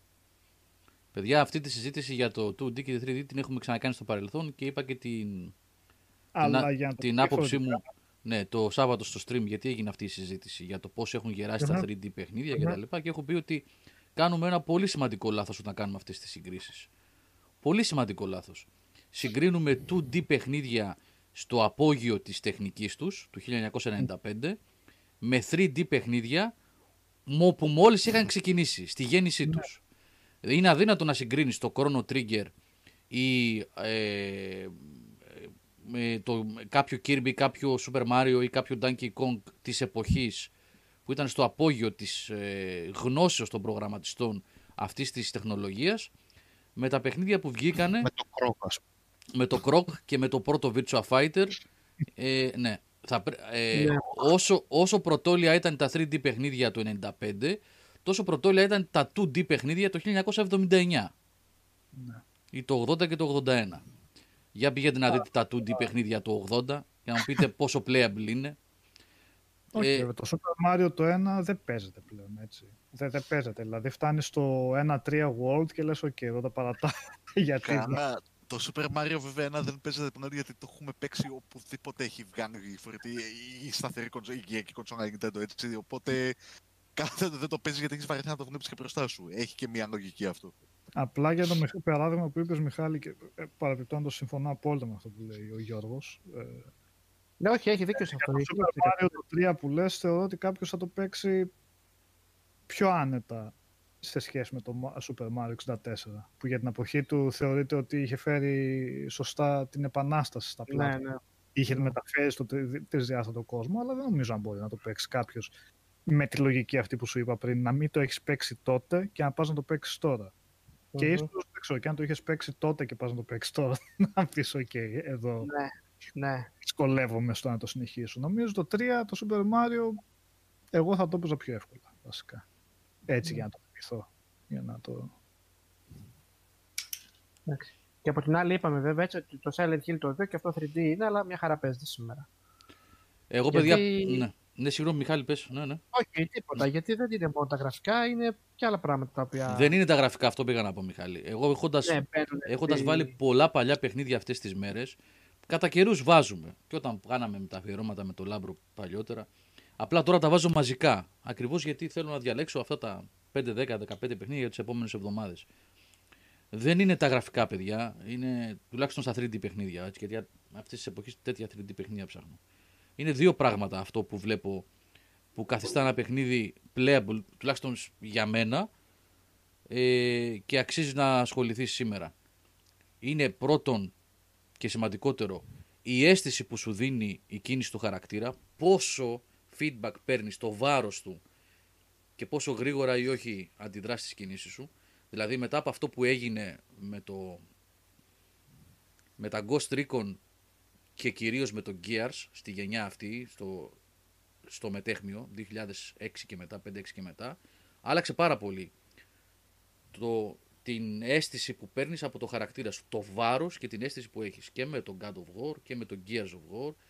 Είχαν, υπήρχαν και άλλα παιχνίδια που είχαν πάρα πολύ καλό feedback, έτσι εννοείται, αλλά είπαμε ότι από τότε και μετά πάτησε το πράγμα και από τότε και σήμερα ε, έχουν βρει την άκρη με το, με το 3D animation και το δεύτερο είναι η κάμερα. Όταν ένα παιχνίδι έχει πετύχει στην κάμερά του και στην αίσθηση, στο feedback που δίνει η κίνηση του χαρακτήρα στον παίκτη, μπορεί να είναι του 2002, μπορεί να έχει άσχημα γραφικά, αλλά παίζεται μια χαρά. Το Silent Hill 2, γιατί το βάλα χτες, είναι τέτοιο παιχνίδι. Η κάμερά του, ok, είπαμε ότι διορθώνεται, μπορείς να τη φέρεις από πίσω όποτε θέλεις εσύ και να... Ε, καλά, στο Silent Hill 2 η κάμερα παίζει και ρόλο Ακριβώς. εντός Ακριβώς. παιχνιδιού. Δε- Ακριβώς. Δεν είναι θέμα αν τη φέρνεις ή δεν τη φέρνεις Ναι. τώρα, επειδή το πιάσαμε το συγκεκριμένο. Ο ρόλος της κάμερας στο Silent Hill 2 είναι λειτουργικός εντός του παιχνιδιού. Ναι. Είναι κομμάτι του Είναι παιχνιδιού, σκηνοθετική. το τι βλέπεις Ναι, ναι, και ναι. δείτε. Ακριβώς. Ναι, ναι, ναι. Από εκεί Ναι. και πέρα, παιδιά, εντάξει. Ε, νομίζω ότι είναι ξεκάθαρο. Δηλαδή, βάζοντας ένα παλιό παιχνίδι στην κονσόλα σας, αν σας δοθεί ευκαιρία δηλαδή κάποια στιγμή να ξεσκονίσετε και να πάτε λίγο πίσω, πολύ πολύ γρήγορα καταλαβαίνεις ποιο παιχνίδι άτεξε στο χρόνο και ποιο όχι. Τουλάχιστον. Πάντως ε, είναι αξιοζήλευτη η, η οπτική του Μιχάλη που θα πει ότι εγώ θα κάτσω, θα παίξω το Final Fantasy VII που δεν το είχα παίξει που θεωρούνταν ή θεωρείται ένα πάρα πολύ σημαντικό παιχνίδι. Τώρα αυτά, Μιχάλη με συγχωρείς, αυτά τα για κα- 15 χρόνια το καλύτερο παιχνίδι και τώρα αυτά, όχι με, όχι με λίγο σ- αλάτι που λένε οι Άγγλοι, με τις Ναι, αλληλικές οκ, του ναι, μεθολογίου. ναι, Καταλαβαίνω. Ναι, και εσύ λοιπόν. καταλαβαίνεις πώς το είπα. Ναι. εγώ, εντάξει. Ε, αλλά Είναι νούμερο ένα. αλλά παιδί μου. δεν, δεν ισχύει πάντα, παιδιά, αυτό το όταν επειδή τα είχα παίξει πλέον μπορώ να τα ξαναπαίξω. Έχω βάλει μετά το 10, μετά το 2010 εννοώ, ε, τρεις με τέσσερις φορές τελευταία φορά μετά το Mankind Divided, το πρώτο το Deus Ex. Είναι αδύνατο να το παίξω. Με τα patch, όχι με τα patch, με τα mods, με τα extra, έτσι, που το Μμ. είναι αδύνατον. System Shock 1-2. Ε, θέλετε να μιλήσουμε για ιστορικότητα παιχνιδιών και αξία; Ένα δεν παίζεται πλέον. Δεν. Άντε, βάλτε, βάλτε το. Ε, άστο το ένα, οκ. άστο το ένα. Βάλτε το δύο. Ξέρω ότι θα βγουν 5 φορές, 6 φορές, 15 φορές το είχα παιγμένο. Δεν, δεν θυμάμαι πόσες φορές. Βάλτε το Blood. Να, να, να δούμε. Βάλτε το Half-Life πριν βγάλουν Ναι, οι και το πρώτο μάγκες. Deus Ex είναι ακόμα δύσκολο να παιχτεί σήμερα σε κάποιους. Ναι, αυτό είπα. Δεν μπορούσα. Α, να- το δεν, είπες. μπο- δεν Α, το μπορώ, ρε είπες. παιδί μου, να το παίξω. Ούτε το, και το Invisible War, να σου πω την αλήθεια, δεν μπορώ να το πολύ παίξω. Ο Μιχάλης τα πήρε, θα τα παίξει, το ξέρω, Ναι. το, το, το βλέπω. Ναι, Loadings κάθε πέντε βήματα στο NVIDIA. Εκεί το πήγαινε αλλού. Τι, τι- καλά, στο Invisible πήγαν να κάνουν, είπαμε, λίγο άλλα πράγματα, κάπως αλλιώς τους βγήκε. Ε, δεν, μπορώ να φέρω πάρα πολλές ε, τέτοιες περιπτώσεις. Ε, Όταν, από τη στιγμή που βγήκαν τα καλά strategy μετά το 2000-2001, βάλουμε να παίξω τα 2D τα με τα sprites, ξέρω εγώ. Μόνο το Age, επειδή έτσι μάθαμε. Δεν θα παίζα κανένα άλλο αυτή τη στιγμή. Ε, και το Command Conquer θα βγάζει μερικές πίστες. Μπα, με τίποτα. Αφού δοκίμασα το τέτοιο τώρα που το έβγαλαν. Με τίποτα. Με τίποτα. Τε, τέλος. Δεν υπάρχει καμία περίπτωση. Έχω, έχεις παίξει τα Tiberium Wars, έχεις παίξει Kane's Wrath, έχεις παίξει, ξέρω εγώ, το Generals, είπαμε, το έχουμε συζητήσει τι και πώς, το Red Alert 3, οκ, γιατί τι να πάω να ξαναπαίξω τώρα το, το Sun, τι να πάω να παίξω στο Sun. Τι να πάω να παίξω το Emperor of Dune, ξέρω εγώ. Για, για ποιο λόγο; Επειδή τα έχεις παίξει ήδη. Α, για δεν θα μπο... Και εγώ που τα έχω παίξει, εγώ που τα έχω παίξει δεν μπορώ να τα παίξω. Δεν, δεν, μου, μου φαίνεται το ίδιο δύσκολο με κάποιον που θα πει ότι δεν, παιδιά δεν τα ακούμπησα, δεν τα παίξα ποτέ. Βάλε το, το, το, το Half-Life, ξέρω εγώ, 10-15 φορές το πρώτο. Δεν υπάρχει περίπτωση. Αν δεν είχε βγει το Black μέσα, δεν θα το ξανάγγιζα το Half-Life. Δεν υπήρχε καμία περίπτωση. Αυτό που λέει ο Γιώργος, η αίσθηση του βάρους, ε, έχουμε μάθει πλέον αλλιώς. Λειτουργεί αλλιώς το πράγμα πατάς το WSD να πούμε και ο, φεύγει. Mm. πού πας, κάτσε, περίμενε. Δεν μπορείς Σάβα με κάποιους συμβιβασμούς να τα παίξεις αυτά. Δηλαδή, όχι, κύριε. αυτό που λες. Να σου πω, γιατί ρε Μιχάλη. γιατί ήδη βάζοντας ένα καινούριο παιχνίδι, αν δεν είναι παιχνιδάρα, κάνω 600 συμβιβασμούς. Να ναι. κάνω άλλους 600 παίζοντας ένα παλιό παιχνίδι. Ναι. Οκ, okay, εντάξει. Εντάξει, είναι και θέμα πρόβλημα, είναι και θέμα ότι έχουμε τόσα καινούργια να παίξουμε που αν δεν πιάσει τώρα να παίξει παλιό, εγώ το καταλαβαίνω αυτά, εντάξει. Όχι, όχι. Το, το, το, ε, με συγχωρείτε, θέλω να το διαχωρίσω. Το παλιό δεν, με, δεν, δεν έχει κανένα θέμα με μένα. Το παλιό δεν, δεν παίζει. Είπα, το παλιό που μέχρι το σημείο που είναι ανεκτά έως ευχάριστα τα γραφικά δεν παίζει κανένα ρόλο. Το, το Predator, ας πούμε, το Far Cry που το ζαχαρώνω τώρα στο store κάποια μπας και το ρίξουν που ήταν οι εκδόσεις του 360 που είπαμε μπορεί να είναι ουσιαστικά παιχνίδι του παλιού του Xbox αλλά μια χαρά θα το πέσα ή υπάρχει ένα θολό όριο εκεί πέρα για το καθένα είναι πάρα πολύ διαφορετικό και άλλο ναι. δεν υπάρχει βέβαια ναι. για το καθένα είναι διαφορετικό ε, για μένα λειτουργεί δυστυχώς ή ευτυχώς αυτό το όριο ε, δεν δε λειτουργεί στο, στο σινεμά που λες και εσύ και στη μουσική εννοείται δεν λειτουργεί αυτό το πράγμα έτσι Θέλεις να μου βάλεις ροκ της δεκαετίας του 60, βάλε μου ροκ της, βάλε μου Savoy Brown, δεν έχω κανένα πρόβλημα. Αλλά είναι τελείως διαφορετικό πράγμα εκεί πέρα. Ναι. Θα το, θέλω να το διαχωρίσω. Είναι η ίδια κατηγορία σκεπτικού. Θέλω να το διαχωρίσω τελείως όμως ως. Ε, θα κάνει συμβιβασμούς στην περίπτωση του εντός εισαγωγικών ροκ θα βάλεις αναλογική παραγωγή του 72 και θα σου τρέμουν οι πες το, οι πατούσες από τη συγκίνηση. και όχι επειδή είναι παλιό, επειδή λες ότι δεν είναι δυνατόν 50 χρόνια πριν να υπάρχουν τέτοιες παραγωγές που αυτή τη στιγμή κανείς δεν μπορεί να κάνει, κανείς δεν μπορεί να πετύχει. Είναι πολύ διαφορετικό πράγμα. Δεν κάνει συμβιβασμούς εκεί πέρα.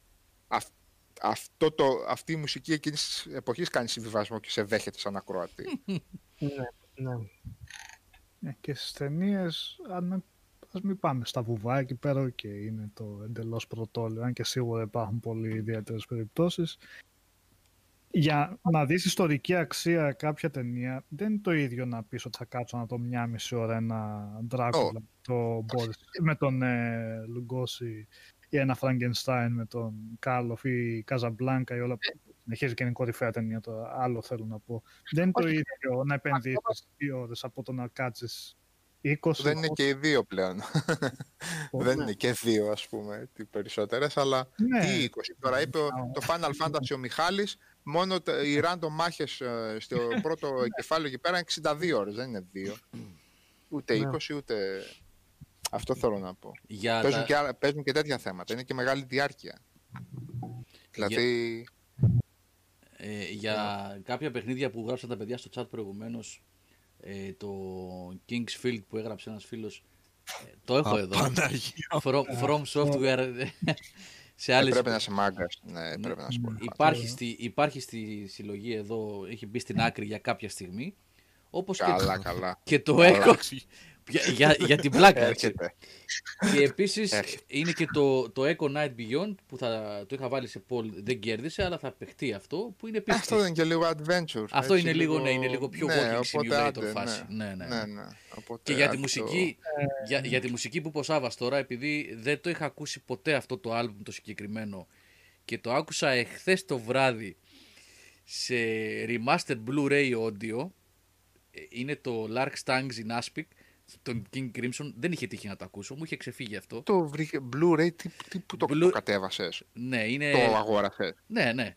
Ε, Κάτι το αγόρασες ή το βρήκ- κατέβασες, Βρήκανε δεν το κάποια μήτρα. Ναι, το αγόρασα κατεβάζοντάς το. Ε, Α, οκ.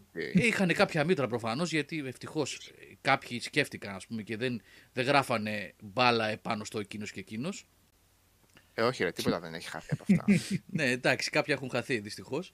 Ε, κάποιοι λοιπόν Οδηγάει η πατρίδα κοιμάται. ε, είχαν τις μήτρες από το άλμπουμ και τις περάσανε, δεν ξέρω και εγώ τι remix έχουν κάνει ε, σε Blu-ray audio και τα άκουσα χτες το βράδυ με αυτά τα ακουστικά εδώ, σε high res audio και είχα, ε, έπαθα αυτό που είπε ο Σάββας για τις πατούσεις, γι' αυτό το θυμήθηκα τώρα. Δεν το είχα Mm. ακούσει αυτό το άλμπουμ, παιδιά. Και εντάξει, δεν μπορώ να πω ότι το καταλαβαίνω αυτό το άλμπουμ, είναι πολύ ιδιαίτερο. Δεν, δεν ξέρω και εγώ πώς θα το χαρακτηρίσω. Είναι progressive rock με jazz, free. Ε, τι, δεν, Δεν- όχι, δεν είναι τίποτα. Δε- δεν ξέρω τι είναι αυτό, τι άλμπουμ είναι King αυτό. Crimson. Δεν ε, χαρακτηρίζονται ούτως ή Ναι, άλλως, δεν αλλά ξέρω. είναι από τα δύσκολα του... Πολύ, δι- ναι. Αλλά της έπαθα αυτό, που δεκαετίας είπε, του 70. ναι, έπαθα αυτό που είπε ο Σάββας τώρα. Δεν- Και δεν- το Islands είναι κουλό τελείως, αλλά είναι αυτή η παραγωγή. Ή με αυτά Αυτό. τα high res, ναι. α, β- βάλε, αν δεν το έβαλες ήδη, γιατί εγώ με αυτά θα τα δοκίμαζα τα ακουστικά, οποιαδήποτε ακουστικά. Οποιαδήποτε ακουστικά θα τα δοκίμαζα με τα εξής τρία κομμάτια.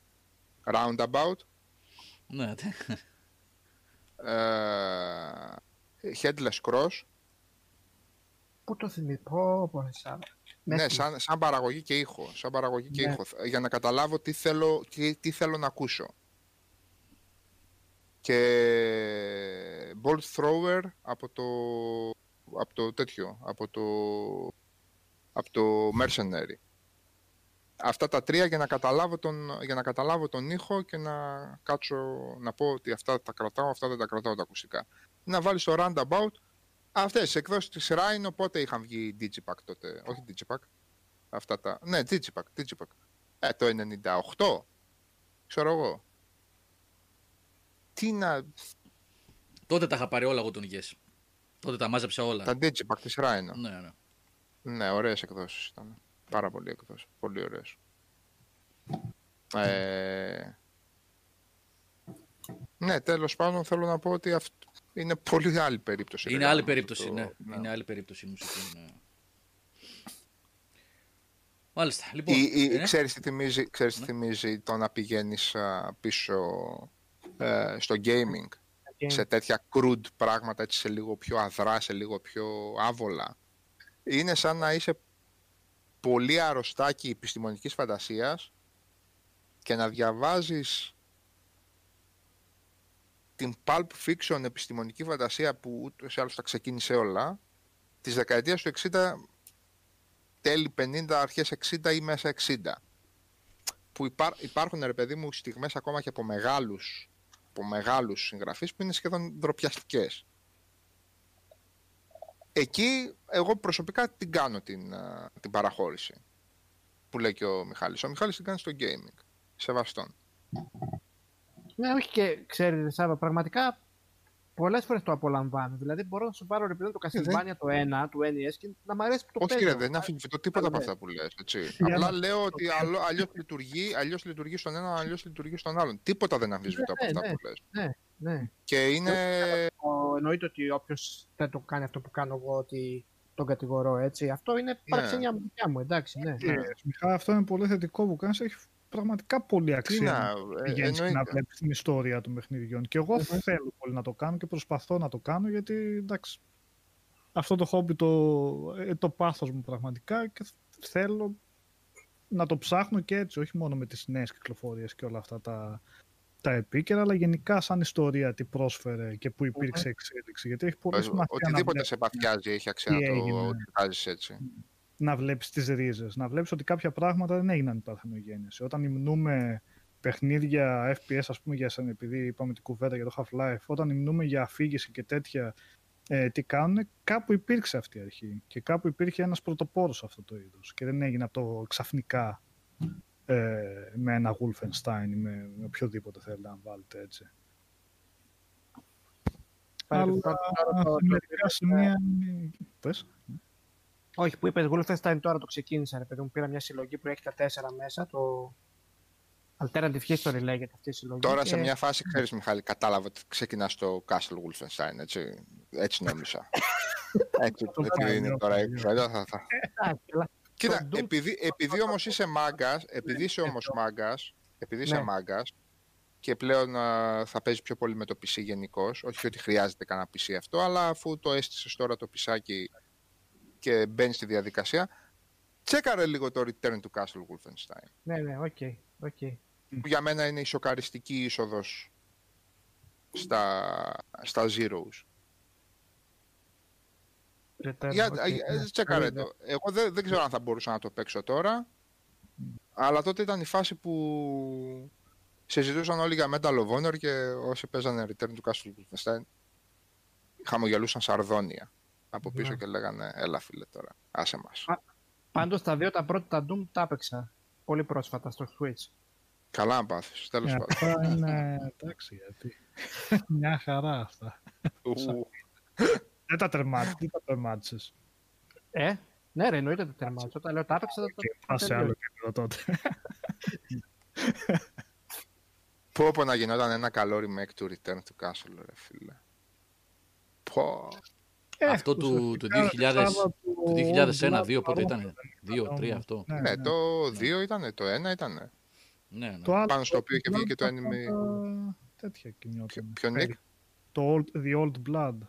Το expansion. Αχα, αχα, αχα. Standalone ήταν βέβαια. Δεν ήταν η έκταση που είχε το Return που λες, αλλά ε, έπαιρνες μια γεύση έτσι από το τι ήταν με το πιο Το Return είχε το, μυστικό. τη φάση, ρε παιδί μου, ότι είσαι στο κάστρο, σκοτώνεις Γερμανούς, Ναι. κατεβαίνεις στο χωριό με το εκπληκτικό εκείνο σκηνικό με το τελεφέρικ, πηγαίνεις στο, τε- πηγαίνεις στο χωριό, κάνεις εκεί τις πίστες σου τε- και ξαφνικά περνάς, μπαίνεις στις κρύπτες και σκάει το υπερφυσικό Μμ. το στοιχείο εκεί πέρα. Αυτό ήταν συγκινητική περίπτωση. Συγκινητική περίπτωση. Σάβα, κάτσε να το σημειώσω αυτό, ρε φίλε. Γιατί το έχω. Να το βάλω στη λίστα. Ε, τι έχεις στην έκδοση του Xbox; Και τις δύο, αλλά το Xbox είναι καλή. Δεν θυμάμαι του Xbox επειδή δεν το είχα βάλει ποτέ. Το είχα σε δισκάκι, αλλά δεν το είχα βάλει ποτέ. Η έκδοση Ε. του PlayStation 2 έχει νομίζω ένα έξτρα επίπεδο που ξεκινάει στην Αίγυπτο ή στη Λιβύη κάπου. Ε, Αλλά του, το Xbox ήταν ε, πολύ, Πολύ καλύτερη. ανώτερη Ναι, πρέπει ναι, να ήταν, πολύ ναι. Καλύτερη. Στο PC πάντως ήταν πολύ καθαρό παιχνίδι τώρα. Αν το βάζεις δηλαδή σαν retro Όχι, να το το έχω, κατεβάσεις. έχω ε, τις πρωτότυπες εκδόσεις. Θέλω στη σειρά αυτή να βάζω. Καλά, δεν το έκανα με το Jak and Daxter γιατί έβαλα την HD Trilogy, αλλά οκ, γενικά θέλω να βάζω. Εντάξει τώρα γιατί να βάζεις το PlayStation 2 όταν είχες το... Όχι, ρε, του, του Xbox έχω. Το Xbox έχω. Ναι, όχι για το Jak λέω. Α, ναι. Ναι, ναι. Εντάξει, γιατί ήταν πολύ Εντάξει, πιο είπαμε όμορφο. τώρα. Ναι, ήταν πολύ Οκ, πιο ναι. ωραίο. να- Εντάξει, το Jak στο PlayStation 3 παίζεται ανετότατα. Δεν Ναι, είναι ναι, ναι. πολύ όμορφο. Και είναι αυτό το πολύχρωμο το πράγμα που είχε στο PlayStation 2 που είναι μια χαρά. Ωραίο platformer αυτό, ναι. Λίγο με πέδεψε η κάμερα, ε, αλλά... ε, Πολύ ανώτερο το platforming ε, του Ratchet Ναι, σε εκείνο το επίπεδο. το Ratchet ήταν... Καμία. ναι, αλλά ναι. είχε λίγο άλλο περιεχόμενο το Jack. Το πρώτο Jack ήταν πιο κλασικό platformer, δεν είχε... Ήταν, Ήταν platformer. πλα- και μάζεψε platformer. πουλάκια, Ναι, Ναι, ναι. platformer. Ενώ το πρώτο Ratchet ήταν σουτεράκι με platformer. Ήταν. Και πιο ευθύγραμμα τα επίπεδα Ναι, του Ratchet. ναι, ναι. Το Jack χάνεσαι και λίγο, ψάχνεσαι λίγο. Ναι. Έχει το ψαξιματάκι του, το ξεκλειδωματάκι του, το πώς πάμε εκεί, το... ωραίες λογικές που δεν ανακαλύφθηκαν το 2010. Ακριβώς. Μμμ. Λοιπόν, ε, θέλετε να δείξουμε μια ματιά στο τι έρχεται τις επόμενες εβδομάδες. Πολύ, όχι πολύ μακριά. Αυτό πώς τώρα το είπες και παρεκκλίναμε. ναι, δεν πειράζει. Αυτό είναι το ωραίο με τα webcast. Ότι λέω κάτι και τρώμε μισή ώρα και έχουμε πάει κάπου αλλού. Γιατί, ωραία είναι αυτό. Καλά και κάτι ήθελα τώρα άλλο να πω, αλλά φύγαμε. Κάτι ήθελες; Resident Evil, αλλά Σημειώνετε, άρχισα να κρατάτε πω ότι είχα σημειώσεις πρόβλημα. γιατί. Ναι, δεν. Ναι. Κάτι Λοιπόν, ήθελα να πω.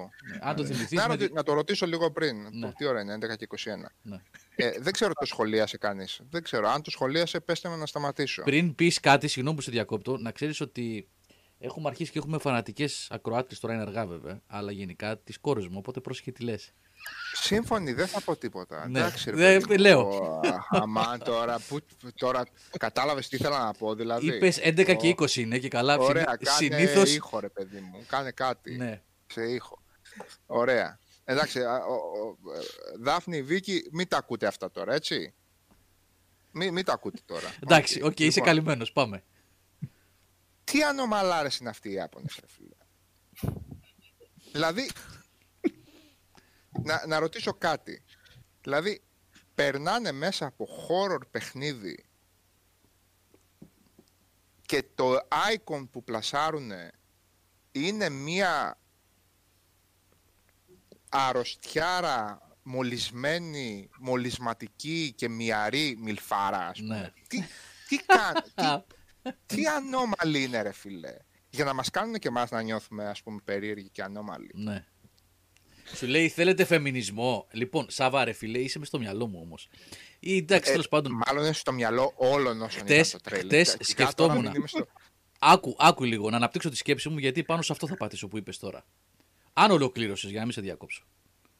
Τίποτα. Θέλω να ολοκληρώσω λέγοντας μισή ντροπή δική τους, μισή ντροπή δική μου δηλαδή. Και όχι, περισσότερη δική τους. Εγώ γιατί να ντραπώ δηλαδή. Άκου τώρα. Σκεφτόμουν. Ναι.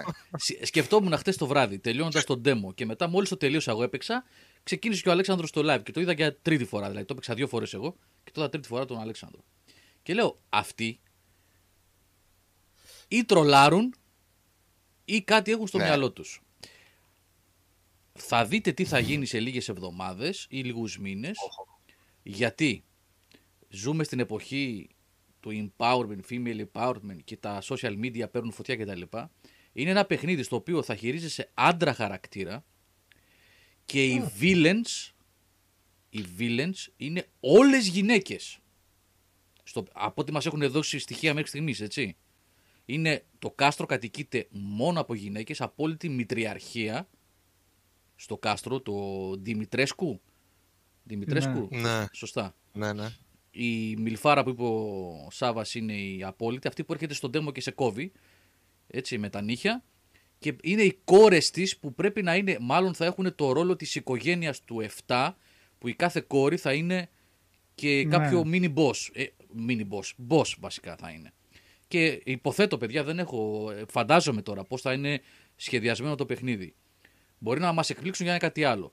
Άρε τι ξύλο έχουν να φάνε αυτοί το Μάιο που θα έχεις Ε, άντρα. ανάγκη Θα έχουν. φάνε ξύλο. Δεν θα Ε, φάνε ουσιαστικά. καθόλου ξύλο Καλά. βασικά. Το λέω από τώρα ότι δεν θα φάνε καθόλου ξύλο. Λες. Θα πεταχτούν μερικές χλιαρές ε, αναρτήσεις δεξιά-αριστερά και αυτό θα είναι. Γιατί, Γιατί είναι από την Ιαπωνία. Για κάποιο λόγο υπάρχουν double standards. Α, λες, ε. Ναι. Είμαι, Έχεις δίκιο, είμαι ναι, ναι, αρκετά ναι. σίγουρος γιατί δεν είναι πρώτη φορά που βγαίνει ιαπωνικό παιχνίδι με πληθωρικές γυναίκες που Συνέχεια. καλά βγαίνει. κάνουν που υπάρχουν εννοείται, αλλά όταν τα τη δείχνουν με συγκεκριμένο τρόπο, με σεξιστικό τρόπο, αν δεν έχεις πρόβλημα με το ένα, να μην έχεις- να έχεις πρόβλημα με το άλλο. Αν έχεις πρόβλημα με το, με το ένα, ε, θα πρέπει να έχεις και με το άλλο. Γιατί να υπάρχουν double standards δηλαδή σε αυτό. Για τη Γιατί λειτουργία εγώ διαφορετικά στη συνεχίζω χώρα και διαβάζω- προέλευσης. Εγώ συνεχίζω και διαβάζω άρθρα τέτοια που ταχώνουν πλήρως το cyberpunk για μισογενισμό και τέτοια, τα οποία δεν Εντάξει, πατάνε τραγικό. πουθενά για τη δικιά μου την άποψη, έχοντας παίξει το παιχνίδι και Ναι, Ε, ίσως Νίκο, γιατί χωρίς να είμαι λειτουργεί ανέκδοτος σε αλλιώς καμία αυτό το περίπτωση. πράγμα στη Μια χώρα χαρά- προέλευσης. Ναι, μια χαρά είμαι ευαίσθητος σε αυτά τα θέματα. Προσωπικά ναι. δική μου άποψη είναι ότι δεν είναι. δεν- Ίσα ίσα το αντίθετο κάνει το Cyberpunk σε σχέση με την πλειοψηφία των παιχνιδιών στο πώς αποτυπώνει τις γυναίκες. Παρ' όλα αυτά για το Cyberpunk έχουν γραφτεί τα χειρότερα για μισογυνισμό και σεξισμό. Που στη, καλή, που στη χειρότερη βασικά να έλεγες ότι άντε ίσως είναι αμφιλεγόμενα κάποια πράγματα. Στη χειρότερη. Με το Resident Evil και άλλα ιαπωνικά παιχνίδια δεν τα κατακρίνω. Δεν κατακρίνω εγώ αυτή τη στιγμή κανέναν. Απλά λέω γενικά για τις φωνές που ακούγονται. Το ότι είναι εντελώς επιλεκτικά το πού θα αντιδράσουν και πού θα τα χώσουν. Και δεν είναι μόνο σε αυτό το θέμα βέβαια, και σε άλλα θέματα. Όπως το Όπως το crunching που λέμε πολλές φορές. Όποιο είναι πιο κοντινά σε εμάς, τόσο πιο πολύ μας πειράζει. Όταν πάμε πιο πέρα, πιο ανατολικά, ποσός μας ενδιαφέρει το τι γίνεται. Νοιάστηκε κανένας για το ποιοι χύσανε υδρότα για να παραχθούν τα PlayStation και να προλάβουν και τα Xbox για να προλάβουν και τα κινητά και όλα για να βγουν στην ώρα τους. Νοιάστηκε κανείς γι' αυτό. Νοιάζεται κανένας για το τι crunch times επικρατούν στην Ιαπωνία που είναι γενικά στην κουλτούρα. Γιατί δεν λειτουργεί έτσι ακριβώς, γιατί είναι στην κουλτούρα τους. Οπότε εκεί πέρα Ε, μπαίνεις στο ναι. δίλημα αν θα θίξεις την κουλτούρα του άλλου. Αυτοί που το κάνουν, εγώ με, Ναι. με, δεν με πολύ ενδιαφέρει. Ε, αν θα θίξεις την κουλτούρα του άλλου με το να πας και να θίξεις τέτοια ζητήματα. Γι' αυτό κανείς δεν νομίζω να, σχε- να σχολίαζε το, το μέγεθος του boost του, του αρχιμπός του νέου Resident Evil, ας πούμε. Οπότε, ναι. Πολύ Αλλά μπέρδεμα. αποτυπώνει δυτική κοινωνία το Resident Evil. Αλλά δεν το θα πειράξει κανέναν αυτό. Ε, δηλαδή. καλά, εντάξει, Ούτε καν ναι. από τη λογική, ρε παιδί μου, που λες να πει. Έλεγες ότι είναι στην κουλτούρα στην Ιαπωνία εκεί και για κάποιο λόγο. Είχαν το φάει δεχόταν. λίγο ξύλο για το 5, το θυμάστε; Με τους μαύρους ε, αντιπάλους που ήταν όλοι μαύροι και ο, ο λευκός που σκοτώθηκε. Ναι, ναι, ναι, έπαιζε τέτοιο που ακόμα ήμασταν σε πρώιμες εποχές. ναι, ναι, ναι. Και Είχαν τι φάει. θέλετε να πείτε και το, και το ένα και το... Μμ. Α, εντάξει, τέλος πάντων. Ε, ε, είναι και λίγο γενικά δέμασαν από αυτά οι Ιάπωνες. Είναι και λίγο ρατσιστάκι. Ε, είναι, ναι. Ναι, είναι και λίγο ρατσιστάκι. Αντίθετα με αυτό που προσπαθούν να δείξουν όλοι οι ευτυχισμένοι YouTubers δυτικοί που πάνε να, να ζήσουν εκεί πέρα. Γιατί αν δεν το πούνε αυτό θα τους κόψουν το, το διχά εκεί πέρα οι Ιάπωνες. Είναι και λίγο ρατσιστάκι. Οπότε δεν είχαν και ιδιαίτερα προβλήματα τώρα στο... Αν κοιτάξει βέβαια στο 5, στο 5 το, το νόημα και το μήνυμα εντός εισαγωγικών ότι είχε γίνει πεδίο πειραμάτων η Αφρική, αυτό μέχρι και ακτιβιστικό το λες. Μέχρι και gaming ακτιβισμό το, το λες αυτό. Καλό ήταν το μήνυμα. Δεν ήταν κακό. Δυστυχώς δεν, θα πραχ- δεν θα ψαχτεί κανένας. Όχι κανένας. Πολλοί δεν θα ψαχτούν με το επιπλέον μήνυμα που μπορεί να θέλει. Θα φανεί, θα μείνουν στην επιφάνεια. Μόνο το ότι δείχνεται απ' έξω απ' έξω. Μου- μου- α- Αυτό μου είχε μείνει ρε παιδί. Αυτό δεν γινόταν στο 5. Που είχε πάει να γίνουν Ναι, εκεί ναι, ναι. ανεξέλεγκτες δοκιμές. Δοκιμές, έτσι. είναι, Γιατί έτσι, έτσι. ούτως ή άλλως η Αφρική είναι η, η, ήπειρος των ανεξέλεκτων δοκιμών από όλους, ξέρω εγώ. Ωραία, μια χαρά παίρνουν σε αυτό το πράγμα. Όποιος ήθελε το βλέπε. Κάποια, Ναι. στιγμή, κάποια στιγμή στα μισά του παιχνιδιού και μετά, νομίζω ήταν που βρίσκεις αυτές τις σκηνές με τα, με τα βαρέλια που εμφανίζεται μια δεύτερη εταιρεία που αρχίζεις και καταλαβαίνεις ότι έχουν γίνει πειράματα εκεί κλπ. Ναι, κάτι Ναι, έτσι. δεν, δεν το έχω πολύ καθαρό τώρα στο, στο μυαλό μου. Ναι. Εγώ αυτό είχα συγκρατήσει δηλαδή και μου είχε αρέσει το μήνυμα και ο χαρακτήρας του 5. Τέλος πάντων, σε κάθε Αλλά περίπτωση. είναι ναι. αρρωστάκια. με Είναι το- αρρωστάκια αυτό και θέλω να πω. πο- πολύ, ωραίο, πο- πολύ ωραία βαμπυρέσα στο τέτοιο. Στο... Ε, ναι, εντάξει ρε φίλε, αλλά κυλάμε τώρα, τέλος πάντων. Ναι, Οκ. εντάξει. Ξώκειλε το πράγμα. Μακάρι ένα ωραίο παιχνίδι. Και ας μας κόβει η κυρία Λουπέσκου. Η διεύθυνση. Η Τώρα, διεύθυνση. παιδιά, εγώ που δεν έχω παίξει το- το 7. Ε, Ποιο; Που δεν έχω παίξει το 7, ρε παιδί μου, θα θέλει να το έχω παίξει; Ε, εντάξει, άμεσο sequel λένε λίγο. ότι είναι, ναι. Έτσι λένε. Ότι είναι με Το τον παίξω, Ethan ναι. αυτόν τον. Εντάξει τώρα ότι έχει ακριβώς νόημα το τέτοιο του, τον Resident Evil, ας πούμε. Ε, εντάξει, όχι. ναι, τώρα, σιγά. εντάξει. Τα- Ναι. Εντάξει, ο Ήθαν απλά σαν χαρακτήρας είναι έτσι. Δεν νομίζω ότι είχε κάποια σύνδεση με τα γεγονότα ούτε του 7 ούτε με τους χαρακτήρες που εμφανίστηκαν στο 7, έτσι. Ο, ο Ethan είναι, ο, ο- είναι πρωταγωνιστής στο 7. Εκτός από τον Ήθαν, ναι, εκτός από τον Ήθαν που είναι ο πρωταγωνιστής. Δεν έχει, ας πούμε, κάποια σύνδεση με τη. Α, όχι, όχι, όχι. Δεν έχουν Δεν δείξει κάτι τέτοιο. Όχι, ναι. Είναι σε άλλο περιβάλλον, αλλού τελείως. Ναι, ναι. Συνεχίζεται η ιστορία του Ethan, αλλά δεν νομίζω ότι κάτι άλλο από αυτά που έχουν δείξει μέχρι στιγμής σχετίζεται με το 7. Για την ώρα, έτσι, με ό,τι έχουν δείξει μέχρι τώρα. Λίγο με το φινάλε, έτσι, κάποια πράγματα. Ε, ίσως. δεν είναι ότι γίνονται και κόσμο ιστορικά πράγματα Ε, ναι, στο εντάξει. ναι. Κάποιος ότι... τι, τι, εκτός από το ότι είναι ο ίδιος χαρακτήρας και άντε ότι είναι με την... ε, και άντε να εμφανιστεί άλλη τύψα... Τι άλλο να... Τι άλλο Ναι, να... Δεν δε, δεν ξέρω καθόλου το σενάριο του 7 και αν. Ξέρω εγώ. Αλλά παίξω το 7, γιατί δεν παίξω το 7. Θα το παίξω, ναι, όχι, εντάξει. Είναι και πάνθυνο πλέον.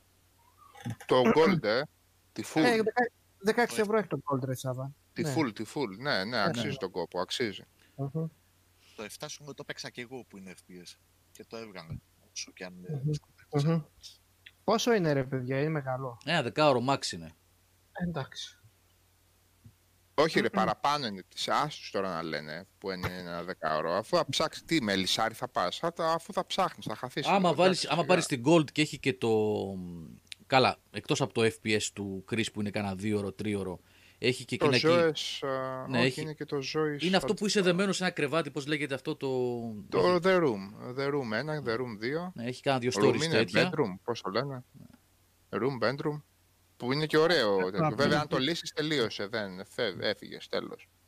Και είναι και το Zoe's Escape, Zoe's Return. το πώς το... Ο Σταύρος δεν έγραψε παραπάνω ότι είναι μάπα. Νομίζω, sorry, Σταύρος. δηλαδή. Όχι, ρε, το έπαιξα μάπα είναι, Α, δεν λέει και πολύ. Αλλά είναι ωραίο το πακέτο, ρε φίλε. Συνολικά δηλαδή, λες, κάτσε να παίξω και αυτό λίγο. Κάτσε να παίξω. Όχι, αν τα έχεις όλα μαζί. Γιατί... Ναι, band footage. Ναι. Μπράβο, ρε Σάβα. Ο Σάβας Σκληρός γράφει band footage, Ναι, τα έτσι band λέγονται footage, αυτά. Ναι, ναι. ναι, ναι. ναι, ναι με, με μπερδέψατε που είπατε δεκάωρο προηγουμένως. Και, Κάτι- εγώ, και εγώ μεγαλύτερο το θυμάμαι.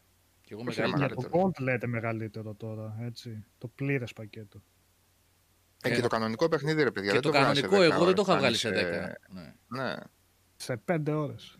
Τους τρελαίνεις. Στο, εντάξει, στο speedrun, αν τα μάθεις όλα και τα κάνεις και σε μια μισή πηγαίνει. Okay. Ε, ο Chris, παιδιά, δεν ξέρω ε, αν φαίνεται στο τρέιλερ το 8. Ο Chris όμως έχει σχέση Στο προηγούμενο τρέλερ. και με το 7. Α, στο προηγούμενο. Ναι, Ναι. Γιατί είναι, έχει κάνει, να κάνει με το 7. Έτσι. Ο Chris. End of ζωή. Ναι, ρε George. Ναι. End of ζωή. Για πες και τις νέες κυκλοφορίες. Αυτές τις οποίες τις έχουμε ταράξει τις καημένες. Καλά, δεν έχει παιδιά. Εντάξει. αυτές. Δεν Ε, υπάρχει. γι' αυτό. Τι να σας πω, ε, είναι ελάχιστα τα πράγματα. Πόσο έχουμε σήμερα, 25. Οπότε πάμε από εδώ και πέρα. Εντάξει, το medium είπαμε. Και το Hitman, το Hitman κυκλοφόρησε ήδη. Ωραία. Λοιπόν, πάμε και λίγο πίσω να δούμε τι κυκλοφόρησε τον Ιανουάριο, έτσι στα γρήγορα. Από τα μισά του Γενάρη και μετά. MXGP 2020 για PlayStation 5. Θα έχουμε review σύντομα γι' αυτό. Ε, Hitman 3, review σύντομα. Έρχεται. Ride 4 η έκδοση, το έχουμε κάνει review για το PS4, βγαίνει τώρα σε Series X και σε... Βγήκε, συγγνώμη, 21 Γενάρη. Series X και PlayStation 5. Ε, επιλογή κάνω έτσι τα πιο δυνατά ονόματα, παιδιά, έτσι. Έχει πολύ indie, δεν έχει κυκλοφορήσει ε, το διάστημα αυτό. Ε, τα δύο Dark Eye Adventure που είναι στο σύμπαν Dark Eye, το γερμανικό αυτό Ναι, fantasy. ναι, ναι, τα Έτσι. RPG, ναι, τα... Το Memoria και το Chains of Satinav, αυτά είναι adventure αν θυμάμαι καλά, έτσι. Δεν είναι RPGs, είναι adventure παιχνίδια.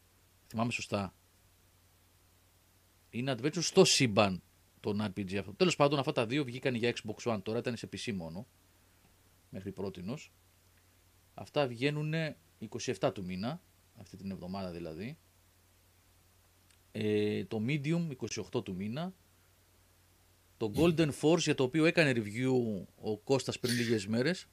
Τι είναι Οδυσσέα; Κάτι διαβάζω σχετικά Α. με αυτό που κουβεντιάζατε πριν με την κυρία από το Resident Evil το 8. Α, οκ. Θα τη συμπληρώνεις σε λίγο. Ναι, ωραία, θα έχει ενδιαφέρον. Το Medium 28 του μήνα. Το Golden Force, λοιπόν, το platformer αυτό το περίεργο των Πολωνών που έκανε review ο Κώστας στο Switch βγαίνει στις 28. Sword of the Necromancer. Κάτι μου λέει αυτό. Βγαίνει για Switch και PC 28 του μήνα. Gods Will Fall για Switch 28. Η Yakuza Remastered Collection PC και Xbox One στις 28 του μήνα. Αυτό είναι ωραίο πακέτο. Το Pedestrian είχε κάνει review ο Νικόλας νομίζω παλιότερα σε PC. Πες, Πέρσι. ακριβώς ένα χρόνο. Ναι. Βγαίνει PS4 και PS5 στις 29. Atelier Riza 2 ε, βγαίνει στις 29. Ρίζα ή Ράιζα. Ρίζα, ε. Δεν ξέρω. Ναι. Ποιος ξέρει. Rise από το ίδιο εντάξει. ναι. Τέλος πάντων, JRPG είναι αυτό, 29 του μήνα. Πάμε λίγο το Φεβρουάριο να δούμε. Ε, το Control ε, Special Edition ε, βγαίνει PlayStation, X, ε, PlayStation 5, όχι 6, το 6 σε 10 χρόνια. PlayStation 5 και Xbox Series X. Α, θα στις- πάρει την αναβάθμιση; Δεν είναι δωρεάν, είναι άλλη έκδοση. Ναι, ξέρω. Ναι, θα, ναι. πα- θα πάρει αναβάθμιση. Αναβάθμιση είναι 2 Φεβρουαρίου. Το Apex Legends βγαίνει στο Switch στις 2 Φεβρουαρίου. Μεγάλη κυκλοφορία αυτή, αν σκεφτούμε την επιτυχία του. Werewolf The Apocalypse ε, Earthblood PC και PS4 και υποθέτω αυτό είναι και Xbox One όμως μισό λεπτό να δω παιδιά. Τι είναι αυτό, ποιο είναι αυτό; visual novel είναι Είναι αυτό. Πολωνή visual novel είναι αυτό, ναι ναι ναι. ναι. RPG λέει εδώ ότι είναι, είναι της Nacos είναι αυτό. Όλα RPG. Τώρα τι RPG είναι αυτό δεν ξέρω.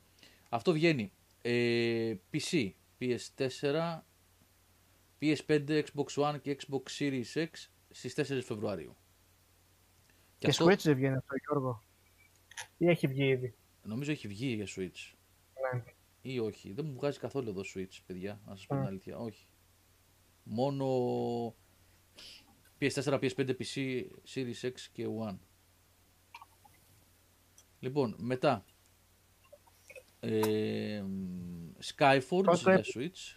Ε; Γιώργο, Heart of the Forest το είπες στο προηγούμενο. Όχι, όχι, Earthblood. Werewolf the Apocalypse, Α, Earthblood. α, είναι ναι, άλλο. άλλο θα είναι. είναι άλλο, είναι άλλο. είναι Εντάξει. άλλο. Ναι, ναι, thanks, ναι. Ε, μετά έχουμε στις 5 Φεβρουαρίου το Neo 2 σε PC. Και στις 5 Φεβρουαρίου ε, επίσης έχουμε τη Neo Collection που έχει το Neo και το Neo 2 για το PS5. Που τα έχει όλα μέσα. Overdose. Το πάρει κανένα. Πω, 400 τώρα. Καλή, καλή τύχη. Και υποθέτω, νομίζω θα έχει μέσα και όλα τα DLC του Neo 2, τα πάντα. Ναι. Καλά. Ναι. Και του πρώτου και του δεύτερου. Αχ, καλά. Αναβαθμισμένα για το PS5. 300 ωρίτσες, 350 για πλάκα. Ω, Το επόμενο εξάμεινο. Ε, μετά ε, πάμε 11 Φεβρουαρίου το Little Nightmares 2 που άφησε υποσχέσεις από ό,τι είπε ο Νικόλας στο preview. Για PC, PS4, Xbox One. Πιο μετά θα βγουν οι αναβαθμίσεις για PS5 και Series X. Ε, 12 Φεβρουαρίου Super Mario 3D World και Bowser's Fury Plus Bowser's Fury. Ε, ε, το έχουμε ήδη, παίζει ο Κώστας ε, για Switch. Ε, 10 Φεβρουαρίου, Κώστα νομίζω είναι το, Φεβρουαρίου είναι το ναι, λίγη το embargo. Πω, πω και δυσκολεύομαι να βρω κάτι άλλο μεγάλο, τουλάχιστον σε μεγάλο όνομα να σας πω παιδιά, ο Φεβρουάριος. Πες για Πάμε. Μάρτι. 23 Φεβρουαρίου Persona 5 Strikers, το οποίο είναι ε, fighting αυτό, fighting δεν είναι. Ε, Μούσου πρέπει να είναι αυτό. Μουσου, α μουσου είναι. Ναι. Τι είναι Ο- το μουσου. Είναι Dynasty Ε, Warriors. Warriors. Warriors. Still, Χαρακτήρας ναι, του μουλά. still Dynasty Warriors. Ωχ, Όχι. Λοιπόν, στις 23 Φεβρουαρίου Curse of the Dead Gods, PS4, PC, Xbox One. 25 Φεβρουαρίου το Republic. Είχαμε κάνει review αυτό παλιά για PC νομίζω ήταν, PS4. Τώρα Α, βγαίνει, το Republic. ναι, βγαίνει Α, Switch. για mobile ήταν αυτό, αρχικά. Τώρα βγαίνει και στο Switch. Android και τέτοιο. Και iOS και μετά είχε βγει Xbox, τι είχε βγει. Ναι, ναι, σωστά, σωστά. Ήταν PC πρώτα και τα mobile. λοιπά. Mobile είναι. Και Ghost and Goblins Resurrection για το Switch 25 Φεβρουαρίου. Τι ριζαρέξ, τι είναι αυτό. Τα παλιά; Ξύλο. Όχι, όχι, όχι, καινούριο είναι αυτό. Καινούριο είναι. Ποιο είναι. Σαν, Στο- στο σαν ύφος. Mega Man 11 ρε παιδί μου. Ναι, τέτοια ναι, ναι. φάση. Δηλαδή, Τέτοια φάση. αναβίωση. Ναι. Ε, 26 Λογικά- Φεβρουαρίου. Ναι. Το Ε, Brave- όχι, λο- λογικά ξ- ξύλο θα πέφτει πάλι, εντάξει. Ναι. Bravely Default 2 για το Switch 26 Φεβρουαρίου. Ε, και αυτό το μήνα Αυτά καλά δεν είναι. Αυτό καλό δεν ήταν το, το, πρώτο. πρώτο ήταν καλά. καλό, ναι. Το πρώτο ήταν καλό. Ήταν, DS δεν ήταν το πρώτο. Ναι. DS. Όχι. Ε, όχι, όχι, όχι. Switch. Θρι- Ε, Switch. 3DS. 3DS. 3DS, έτσι. Α. Τα είπα εκτός από το 3DS. Και αυτό το μήνα βγαίνει και το, εκείνο και το launch παιχνίδι του PlayStation 5 που δεν βγήκε τότε και τελικά θα δοθεί δωρεάν, το Distraction All Stars. Αυτό το multiplayer online arena, ε, διάφορα είναι. Θα το δούμε και αυτό. Θα είναι στο PS Plus δωρεάν έτσι κι αλλιώς, οπότε θα το δούμε όταν θα έρθει η ώρα. Δυστυχώς παιδιά, αυτά τα λίγα για το τις επόμενες 30 μέρες. Πολύ λίγα πράγματα. Μμ. Φυσικά Και υπάρχουν και, πήραν και indies και κάποια από αυτά μπορεί να μου έχουν ξέφυγαν εμένα και αξίζει να τα σχολιάσουμε. Ε, ναι, αλλά γενικά υποτονικά πράγματα. Πολύ υποτονικά. Γιώργο πήραν και καθυστέρηση πολλά, έτσι. Prince of Persia, Ε, το Μάρτιο Prince of θα Persia έχει. Για πότε πήρε; Μάρτιο νομίζω. Μάιο. Μάρτιο, Μάρτιο ή Μάιο. Νομίζω για Μάρτιο είναι. Α, Μάιο, μαζί με το Resident Evil. Καλά θα τα πάει. Εγώ να σας πω εδώ στο πρόγραμμα. Ο Μάρτιος έχει κυκλοφορίες. Ο Μάρτιος, το Μάρτιο παίρνει λίγο μπροστά. Πλησιάζουμε και μετά και προ το Πάσχα θα αρχίσει να κινείται λίγο το πράγμα. Ε, Βλέπω εδώ πέρα ότι officially έχουν ως 12 Μαρτίου την ημερομηνία κυκλοφορίας της Mass Effect Legendary Edition. 12, 12 Μαρτίου. Αν ισχύσει αυτό, έχουμε κάτι για το Μάρτιο να παίξουμε. Μμ. Εντάξει. Τώρα η, αυτή θα έχει 1000 gamers χωρί 3.000. Δεν ξέρω. θα είναι μεγάλη μαλακία αν έχει 1000. Κανονικά πρέπει να τα έχει όλα Όχι, από την αρχή. Τρία θα τα έχει. Ναι, τρία παιχνίδια χωριστά δεν θα είναι. Ε, ένα. θα έπρεπε να έχει 3-400 τότε. Πόσο πήγαινε, δεν βάζαν και στα DLC. Ναι, βάζαμε. Ε, Ναι, ναι. βάζουν, πώς δεν βάζανε. Ορίστε. Μέχρι και 1750 έχει πάει νομίζω. Mass Effect Legendary Edition includes remastered versions of Mass Effect, Mass Effect 2 and Mass Effect 3. Δεν θα έχει τα ίδια όμως γιατί το 3 έχει και ηλίθια online. Ε, θα τα έχουν Αλλά τώρα δεν θα έχουν το έχει το πετάξει. online. Ναι. Πότε Οπότε- πάμε Θα έχει και τα online, DLC δεν μέσα. Ποιο; Θα έχει και τα DLC φαντάζομαι, η Legendary. Ναι, ναι, Ναι, όλα, ρε. όλα, Μπορεί να όλα. πει τα έχει αυτά. Όλα. Ναι, ρε, Λέει ναι. εδώ πέρα στην περιγραφή, στην επίσημη, Εντάξει. ότι κάθε παιχνίδι λέει έχει βελτιωθεί με updated textures, shaders, models, effects and technical features, modernized experience, super sharp resolution, faster frame rates και visual enhancements. Θα έχει Ζαλίστηκα. θα έχει όλα τα single player, όλο το single player based content, το DLC από τα original games, καθώς και promotional όπλα, πανοπλίες και packs, όλα remastered και optimized για 4K ultra high definition. Αντέ να δούμε.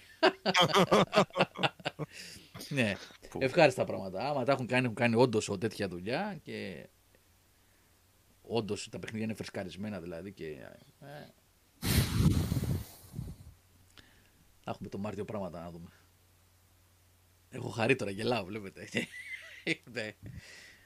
Γιατί τα είχα- 4K HDR, καλή θα ε, φαντάζεσαι. ναι, εντάξει, αυτό. Ναι.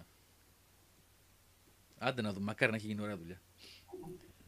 Ε, τις κυκλοφορίες θα τις βλέπουμε πλέον ε, κάνω ανακοινώσεις αλλά έχει μπει πρόγραμμα πλέον και θα πρέπει να συμβεί κάτι στραβό για να μην γίνει κάθε Παρασκευή ε, με επανέρχεται η στήλη μπορείτε να την πείτε vidcast, μπορείτε να την πείτε νέες κυκλοφορίες πάντως κάθε Παρασκευή θα έχουμε βίντεο που θα βλέπουμε επικαιρότητα, reviews εβδομάδας και νέες κυκλοφορίες της εβδομάδας οπότε θα τα βλέπουμε πιο αναλυτικά εκεί κάθε Παρασκευή πλέον Μπαίνουν σε σειρά πολλά πράγματα από εδώ και στο εξής. Λίγα, λίγα, σιγά, σιγά, σιγά, σιγά, αλλά μπαίνουν όλα. Είναι μια καλή ευκαιρία τώρα που δεν έχει πολλές κυκλοφορίες και πολύ όγκο δουλειάς να οργανωθούμε καλύτερα και να μπει μια σειρά σε πολλά θέματα για το site. Είναι καλή ευκαιρία τώρα που δεν έχει νέες κυκλοφορίες να επαναφέρουμε τη στήλη νέες Τη στείλει νέες κυκλοφορίες. ναι, τέλος πάντων, είναι μια καλή ευκαιρία τουλάχιστον να προγραμματιστούμε. Μπορεί να επανέλθει η στήλη και να μην βλέπουμε νέες κυκλοφορίες, να βλέπουμε τα reviews της εβδομάδας μόνο. Τέλος πάντων, θα μπαίνουν σε σειρά όλα σιγά σιγά, παιδιά. Λοιπόν, ε, ε, έχετε κάτι άλλο ή να κλείσουμε; Θέλετε να πείτε για καμιά. Τι να πούμε για κινηματογράφο; Τι να πεις για τον καημένο τον κινηματογράφο. Μόνο η τηλεόραση ότι έχει πια. Godzilla vs King Kong. Ου. Ορίστε. Έχω τε- τεράστια αγωνία για να το δω αυτό. Ε, Τι να πω, παιδιά. Δεν βγαίνει τίποτα. Δεν είναι τίποτα. Εγώ είδα τη δεύτερη σεζόν του Έτερος Εγώ που τη βρήκα online, ανέβηκε επιτέλους, ξέφυγε από το... Ναι. Δεν ξέρω πώς την έχετε δει και τι γνώμη έχετε γενικότερα. Δεν το- Εμένα δεν- μου άρεσε και η ταινία και ο πρώτος κύκλος και ο δεύτερος είναι καλύτερος από τον πρώτο κύκλο. Α, ναι. Εγώ δεν την ξέρω καθόλου, παιδιά. Δεν έχω παρακολουθήσει. Ε, ότι θα είναι η πρώτη σειρά που θα μπει, ελληνική σειρά που θα μπει στο Netflix. Είναι πολύ πιθανό. Ισχύει τελικά αυτό. Θα μπει στο Netflix. Ε, ξέρω ότι γίνονται Είναι συζητήσεις και ότι έχει περάσει wishful κάποια thinking ή... στάδια. Α, έχουν περάσει. Όχι, όχι, όχι. Α. Έχει μπει σε μια διαδικασία. Απλά το Netflix Ο Μασάτος όλα τα λεφτά. Ναι. μπορεί να το έχουμε στο μιαλό μας ίσως μπάτες και λιαλέστε, αλλά μάλλον δεν είναι. έτσι. Έχει κάποιες διαδικασίες για να περάσει κάποια ποιοτικά στάνταρ. Ε, Το έτερος εγώ έχει, έχει μπει ήδη σε αυτό και έχει περάσει κάποια στάδια ε, από ό,τι έχω δει. Και για όσους δεν γνωρίζουν ότι αν θες να πεις λίγο γιατί έχει ενδιαφέρον το έτερος εγώ σαν... Πες, Τι- πες, τους αρέσει. Εσύ την είδες βέβαια και τη σειρά και αυτά. Τι φορμάτα έχει η σειρά δεν ξέρω. Στη σειρά κάθε σεζόν έχει από μία ε, από μια υπόθεση σαν αυτοτελή επεισόδια δουλεύουν. Πώς δουλεύει; Όχι, όχι, Έχει είναι... μια εξαιτίας εγκλημάτων βασικά αυτό. Ναι, μωρά, αστυνομική σειρά είναι και καλά τώρα, με εγκλήματα που βασίζονται σε, σε ελληνική μυθολογία, ας πούμε, έτσι. Χοντρά κοφτά, ας πούμε. Ε, τι είναι ωραίο σε αυτή τη σειρά; Ε, είναι πολύ φροντισμένοι οι χαρακτήρες της σειράς. Είναι πολύ φροντισμένη κυρίως η σκηνοθεσία της σειράς. Και κατά τρίτο λόγο είναι πολύ φροντισμένα και τα σκηνικά της σειράς τα οποία εντάξει, ε, ο Τσαφούλιας έλεγε σε συνεντεύξεις του σκηνοθέτης ότι επειδή τον, τον είχαν ρωτήσει πολλές φορές και καθόμουν μετά και έβλεπα και το κουβεντιάζαμε και με την Εφη σχετικά με το, με το σκηνοθέτη, το ρωτάγαν όλοι για τα σκηνικά της δεύτερης σεζόν, ας πούμε, ότι δεν έχουν καμία καμία τέτοιο ε, δεν ταιριάζουν με την ελληνική πραγματικότητα τέλος πάντων. Έτσι, γιατί δείχνει κάποιες σκηνές σε φυλακές οι οποίες είναι βγαλμένες από τη φαντασία του τελείως. Ε, κάποια σοφρονιστικά ιδρύματα, πώς είναι μέσα, ας πούμε, τα, τα κεντρικά στιγαδά, υποτίθεται, της, ε, του ανθρωποκτονιών, που είναι high-tech τελείως το σκηνικό εκεί μέσα. Αλλά εντάξει, αν ξεφύγεις λίγο από τη μιζέρια και το φέρεις στην αντιστοιχεία ας πούμε, του, του μυαλού σου ότι οκ, για να δούμε τι κάνουν εδώ πέρα, δεν είναι πάρα πολύ καλά. Ε, και ο ίδιος έχει πει ότι είναι προϊόν μυθοπλασίας όλο αυτό. Μάλιστα τον ρωτάγανε, μα δεν είναι έτσι φυλακές μας, δεν είναι έτσι το ένα, δεν είναι έτσι το άλλο. Αυτά γίνονται μόνο στην Αμερική, αυτά γίνονται μόνο στην Ισπανία. Ε, και τους απάνταγε σε κάποιες ερωτήσεις που γινόντουσαν σε μια συνέντευξη και τους απάνταγε αυτός ότι η εικόνα που έχεις ενδεχομένως για τις φυλακές στην Ισπανία και στην Αμερική να είναι από αυτό που σου έχουν μεταφέρει οι ταινίες από τη στιγμή που ο ίδιος δεν έχεις πάει εκεί πέρα. Και αυτό που προσπάθησα και εγώ να κάνω, γιατί το, η σειρά είναι ουσιαστικά μια αστυνομική σειρά ε, που έχει ως κεντρικό πρόσωπο αυτό τον καθηγητή εγκληματολογίας, τον, ε, πώς το λένε το όνομά του, έχει και περίεργο όνομα αλλά κατά βάση είναι προϊόν μυθοπλασίας, έτσι. Ε, μυθοπλασία, αυτό που λες, γιατί όντως, δηλαδή ότι μας δείχνουν στις ταινίες το παίρνουμε ότι αυτή είναι η πραγματικότητα πολλές φορές. Ε, μια ωραία αντίθεση μάλλον είναι να δεις ένα CSI όλα τι ωραία, τι καλά, ατέλειο το budget για να κάνουν τα πάντα και μετά να βάλεις το Wire ας πούμε που λες ναι μάλλον έτσι είναι στην πραγματικότητα. Μάλλον Ε, αυτό ξέρεις, ισχύει, το, ναι. σωφρονισ- το σωφρονιστικό ίδρυμα, ας πούμε, με, με τους τύπους που φοράνε κάτι κάπες, τύπου κάτι καμπαρντίνες τύπου Matrix, ξέρω εγώ, και φοράνε και μάσκες και τους έχουν αλυσοδεμένους τους κρατούμενους και κάτι τέτοια σκηνικά τρελά, ας πούμε. Οκ, λες αυτά δεν έχουν καμία επαφή με την πραγματικότητα, είναι προϊόν μυθοπλασίας, αλλά δεν έχει να λέει. Από τη στιγμή που δένει μέσα στο σενάριο και στον κόσμο που έχει φτιάξει ο συγκεκριμένος, μια χαρά δένουν όλα. Μμ. Ή τα, το high-tech, ας πούμε, μέσα στη ΓΑΔΑ, που δεν ξέρω ποιος έχει μπει μέσα στη ΓΑΔΑ να δει τι γίνεται. Ε, εντάξει, οκ. Δέκα Ε, κατά τα σεζόν, πώς είναι. 10 επεισόδια κάθε σεζόν, ναι. Ε, είναι ένα σύμπαν κατά μια έννοια από την άποψη ότι πρόσωπα και μικρές καταστάσεις συνδέονται και μεταξύ της πρώτης ταινίας και της πρώτης και της δεύτερης σεζόν. Άσχετα αν η ταινία, η πρώτη και η δεύτερη σεζόν ε, αντι- έχουν τελείως διαφορετικό περιεχόμενο ως προς το έγκλημα που καλούνται να διελευκάνουν, ας πούμε. Πολύ καλή περίπτωση, παιδιά. Πολύ καλή περίπτωση και είναι ωραίο που κάποιοι διάλογοι βγαίνουν τελείως φυσικά. Ξέρεις, δεν είναι αυτό το ξύλινο που ακούμε συνήθως στην ελληνική γλώσσα σε κάτι τέτοια σύριαλ, ας πούμε. Βγαίνουν πολύ φυσικά οι διάλογοι. Είναι κάποιοι χαρακτήρες, ας πούμε, που οι ατάκες τους και ο τρόπος που συμπεριφέρονται και που μιλάνε και που αντιμετωπίζουν κάποια πράγματα είναι απόλυτα, απόλυτα φυσικός. Και αυτό είναι που σε κάνει να οικειοποιήσει ακόμα περισσότερο αυτό που βλέπεις. Δηλαδή, γιατί είναι λίγο δύσκολο να φέρεις σε αντιστοιχεία μέσα στο μυαλό σου μια καλή σειρά που ακούγεται στα ελληνικά κυρίως. Εντάξει, υπάρχει ένα ποιοτικό στάνταρ το οποίο είναι σχετικά μίζερο με τις παραγωγές που βγάζουμε σαν χώρα και ε, είναι ευχάριστο να βλέπεις τέτοιες προσπάθειες. Πολύ ευχάριστο. Μμ. Μάλιστα, ωραίο, ενδιαφέρον. Εγώ δεν το έχω. Το βλέπω ότι κυκλοφορεί Τσεκάρε πάρα το. πολύ. Ε, ε, δεν είναι, το μπάζ που έχει κάνει δεν είναι τυχαίο, πιστεύω. Δηλαδή το αξίζει αυτό το μπάζ που έχει κάνει.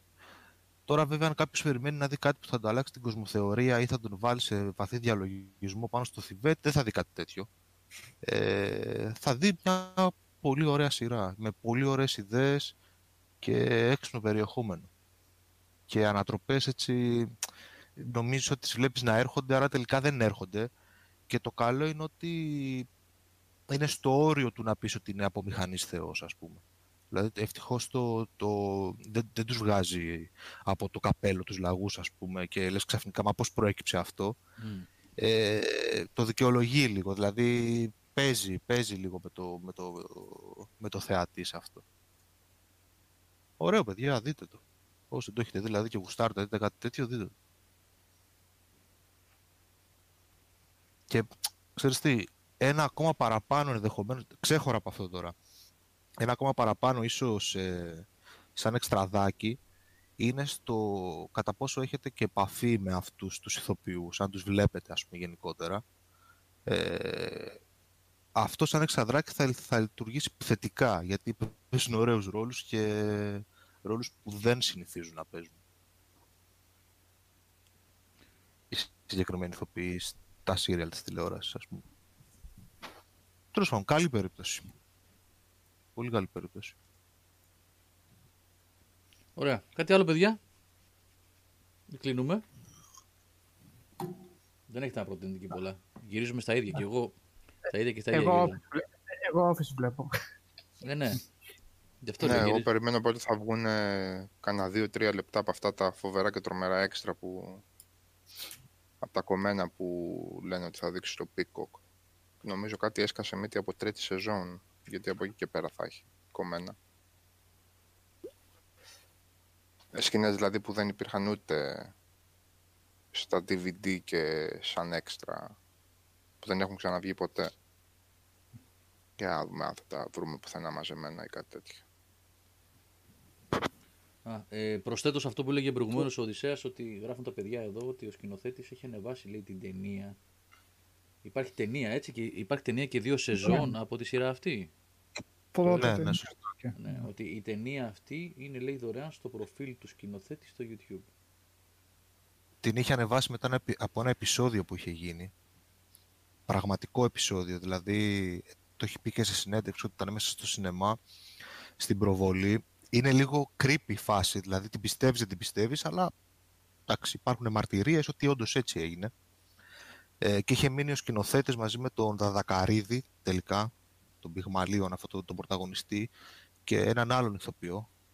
Και κουβεντιάζανε μετά το τέλος της ταινίας και κάποιος από το κοινό τους ρώτησε εάν πιστεύουν ότι η συγκεκριμένη εταιρεία μπορεί να δώσει το έναυσμα σε κάποιον ας πούμε που έχει ροπή εγκληματική να κάνει κάτι ανάλογο, πραγματικά όμως.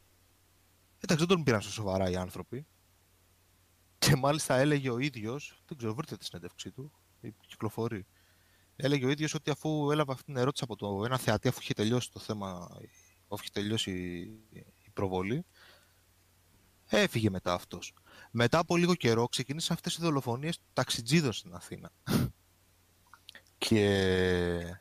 Ο λόγος που αποσύρθηκε τότε η ταινία, έτσι, Οδυσσέα; και είναι και ο λόγος που την απόσυρε την ταινία από τους κινηματογράφους, γιατί όταν καλέσανε τον ε, σκηνοθέτη να δώσει κάποια κατάθεση, ε, επειδή το είχε γίνει ντόρος λόγω της ταινίας, ρε παιδί μου και καλά. Ε, και περιέγραψε, τα έλεγε ο ίδιος, και περιέγραψε τον, τις μαρτυρίες του και φτάνοντας στο, στο σκηνικό να περιγράψει τα χαρακτηριστικά του ανθρώπου του οποίου ε, του ε- έκανε αυτή την ερώτηση μέσα στο σινεμά, ε, αντιληφθήκαν ότι τα χαρακτηριστικά του προσώπου του μοιάζουν πάρα πολύ με τον αυτόν που έχουν ως υποψήφιο δολοφόνο των ταξιτζίδων, ας πούμε. Και κάπου φρίκαρε εκεί ο, ο σκηνοθέτης και την κατέβασε από τους κινηματογράφους τη, την απέσυρα από τους κινηματογράφους στη, την ταινία. Και αυτό είναι πραγματική ιστορία. Έτσι. Οκ, Είναι λίγο. Δηλαδή, δηλαδή ναι, κάπως έτσι ξεκίνησε το όλο buzz, ας πούμε, της, του έτερος εγώ, ξέρω εγώ. Οκ, αφού το λύσανε μετά το θέμα και δεν υπήρχε κάποιο πρόβλημα, την ανέβασε ελεύθερα στο, στο YouTube και έκανε κάποια τηλέφωνα σε κάποιους ηθοποιούς, γιατί ήθελε να το συνεχίσει αυτό το πράγμα. Τους έβαλε σε μια διαδικασία, δείτε το ξέρω εγώ, και μάλιστα οι ίδιοι ηθοποιοί σε συνεντεύξεις λέγανε ότι εντάξει τώρα τι να δούμε, αστυνομική ελληνική σειρά τώρα, τι θα είναι, ας πούμε, πού θα πάμε να μπλέξουμε, ξέρω εγώ, και κάτι τέτοια. Οι ίδιοι τα λέγανε αυτά. Δηλαδή, η κλασική προκατάληψη που υπάρχει, ρε παιδί μου, και δικαιολογημένα βέβαια. Ε, και, και μόλις την είδανε πάθανε πλάκα, ας πούμε, και του λένε οκ, τον παίρνουν τηλέφωνο και του λέγανε θέλω ρόλο, ξέρω εγώ. Βάλε με. Και κάπως έτσι ξεκίνησε να πλάθει το, όλο αυτό το σκηνικό της πρώτης σεζόν που έχει να κάνει με τον Πυθαγόρα και τέτοια. Και κατ' επέκταση της δεύτερης και θα υπάρχει και τρίτη μετά. Μάλιστα. Αφήνεται Ωραία. και να εννοηθεί κιόλας στο τέλος. Μμ. Ναι, αυτό. Cliffhanger. Όχι cliffhanger ακριβώς, απλά μ, στο αφήνει να εννοηθεί ότι κάπου θα υπάρχει μια συνέχεια εδώ πέρα. Δηλαδή, σου αφήνει ανοιχτό το ενδεχόμενο να χτίσει πάνω σα- στο τέλος της δεύτερης. Μάλιστα. Λοιπόν, παιδιά, αυτά. Έχετε να προσθέσετε κάτι ή θέλετε να κλείσουμε; Είμαστε ακριβώς Το- το 12 φτάσαμε. Ναι. Το Back είδα εγώ, μια βρετανική σειρά, Back, επιστροφή δηλαδή, ας πούμε. Ε, κομική σειρά ε, βρετανική, στο οποίο παίζουν μετά από πολύ καιρό μαζί ο οι David Mitchell και Robert Webb του Peep Show. Ε, δεν το γράφουν οι ίδιοι βέβαια και αυτό έχει να κάνει με τον ε, ο, ε, David Mitchell ξ- κλασικά παίζει το γνωστό ρόλο. Ε, έχει πεθάνει ο πατέρας του και του έχει αφήσει μια pub σε αυτόν την μάνα του και την αδερφή του και σκάει από το πουθενά ο Robert Webb, ο χαρακτήρας του, που λέει εγώ ήμουν ο ανάδοχος γιος, πώς λέγεται, όχι. Πηγαίνεις σε ένα σπίτι, μετά φεύγεις σε άλλο, έχει διάφορους θα τους γονείς. Τέλος πάντων, ότι είχε περάσει από εκείνο το σπίτι κάποια στιγμή και τους θεωρεί όλους οικογένεια και A θέλει να foster, βοηθήσει για την foster pub. family. Ναι, Ναι. ναι, ναι, ακριβώς. Και θέλει να βοηθήσει στην pub, στην pub και είναι ο David Mitchell που δεν τον πιστεύει καθόλου και είναι αυτός που είναι, δείχνει ότι είναι πάρα πολύ καλό παιδί και ότι έχει πολύ, πολλές γνώσεις για τα πάντα, πολύ ταξιδευμένος και αυτά. Και είναι όλο το, αυτό το μυστήριο ας πούμε, το, και η κομική η χημεία που υπάρχει μεταξύ τους, ότι ο ένας τον ε, υποπτεύεται πάρα πολύ και ο άλλος προσπαθεί συνέχεια να δείξει ότι είναι ο καλός της υπόθεσης. Και είναι εντελώς φλού όπως είναι στη σειρά και έχει, έχει πλάκα όπως το πάει αυτό. Δεν, δεν είναι ότι είναι κάτι φοβερό ας πούμε, δεν το γράφουν και οι ίδιοι βασικά που έχουν πολύ κοφτερό χιούμορ στις δικές τους δουλειές, αλλά και μόνο που τους βλέπεις αυτούς τους δύο μαζί και ειδικά ο David Mitchell, ε, ο τρόπος που λέει τις ατάκες που έχει φοβερά, φοβερό συγχρονισμό στο, στη, στη κομμωδία έτσι, στις ατάκες και στους μορφασμούς και όλα αυτά. Ε, άμα έχεις δει και το Peep Show, That Mitchell and Webb ή το Upstar Crow ή τέλος πάντων δουλειές δικές τους, ναι, είναι, είναι καλό να δεις και αυτή τη Ναι, σειρά. αυτός βλέπω ο Νίκο έχει γράψει και Peep Show. Τέσσερα επεισόδια. Ο, αυτός που έχει κάνει το Back που λες, ένας Blackwell. Α, και οκ. έχεις γράψει και επεισόδια VIP. οκ. Wow. Ε, έχει, έχει πολύ ωραίες σκηνές. Βλέπετε πάρα πολύ ευχάριστα. Ε, έχει και κάποιους άλλους χαρακτήρες που είναι πολύ καλοί στη συνέχεια. Και τώρα βγήκε και η δεύτερη σεζόν βασικά. Έξι επεισόδια η κάθε μία. Μπορεί να συνεχίσει. Ε, αλλά ναι. Καλή περίπτωση. Καλή περίπτωση. Ειδικά για αυτούς τους δύο που ξανακάνουν δουλειά έτσι μαζί. Τώρα που είπε για Βρετανική τηλεόραση ο Νικόλας, εγώ ξεκίνησα μια σειρά που λέγεται Flowers με την Olivia Colman, Μμ. η οποία είδα ότι έχει κορυφαίε βαθμολογίες. Έχω δει μόνο δύο επεισόδια. Δεν μπορώ να πω τίποτα για τη σειρά ακόμα, δεν έχω καταλάβει. Είναι πολύ ένα awkward, περίεργο πράγμα. Κανονικά. Με μια οικογένεια που ζει σε κάποια αγρικία κάπου στην εξοχή της Βρετανίας τέλος πάντων. Πολύ παράξενη και δυσλειτουργική οικογένεια και είχε αυτό το awkward που είναι χιούμορ αλλά δεν το λες και τόσο χιούμορ, μάλλον τα κλάματα πας να βάλεις. Κομμωδία έτσι. ναι. Ναι. Ε, ακόμα δεν έχω καταλάβει πού το πάει και έχω δυσκολευτεί πάρα πολύ γιατί είναι πολύ άβολη. Αυτά τα δύο επεισόδια που έχω δει μου θυμίζει πολύ άβολα. Αλλά επιμένω γιατί, θα, θα επιμείνω μάλλον, γιατί οι βαθμολογίες που είδα στο IMDb είναι στο Θεό. Οπότε περιμένω να δω. Θα, πά- θα συνεχίσω δηλαδή. Ε, αλλά δεν- Καλό είναι. είναι αλλά καλό. πώς- Α, το έχεις δει, το ξέρεις. Ναι, απλά είναι καλό, έχει αυτό το πολύ περίεργο στυλ με την κεντρικούς χαρακτήρες και Ναι, το ναι, ναι, δραματικό. ναι. Μία σου βγάζει για να γελάσεις, στην άλλη τι, τι έχει περάσει αυτή η οικογένεια, τι περνάνε οι άλλοι χαρακτήρες, αλλά βλέπεται άνετα να σου πω βγήκε και δεύτερη σεζόν για κάποιο λόγο δεν μπήκα στη διαδικασία να τη δω, ξέρω Μμμ. εγώ. Οκ. Ίσως παραπέφτει βαρύ να πεις μία σεζόν, οκ, αρκεί τώρα, τι να... Αλλά δες το, δες το, δηλαδή είναι... Είναι περίεργο αυτό και γι' αυτό, και γι' αυτό εξάφτει Ε, την για... περιέργεια. Ναι, ναι, ναι, ναι. ναι. ναι. Α, Και καλά το- παίζει ο Παλαβός ο Μπάρατ εδώ πέρα, ρε, από το Mighty Bush. Αχ, αχ, καλά. Ε, τι θα ήταν, κανονική θα ήταν. Αυτός που κάνει τον πατέρα, λες τώρα, δεν είμαι σίγουρος. Και τα... τέλος πάντων. Και Πω. το Truth Σαν Seekers τρελούμπας. έχω δει έξι επεισόδια, Truth Seekers, ε, με τον Nick Frost, ε, πρωταγωνιστή, έτσι τον λένε, του Son of the Dead. Ναι, Nick Α. Frost. Παίζει και ο Simon- Simon Pegg, αλλά σε πολύ μικρό ρόλο. Δηλαδή φαίνεται ότι τον έχουν βάλει ίσα ίσα για να λένε ότι παίζουν αυτοί οι δύο μαζί πάλι και, και σε σειρά.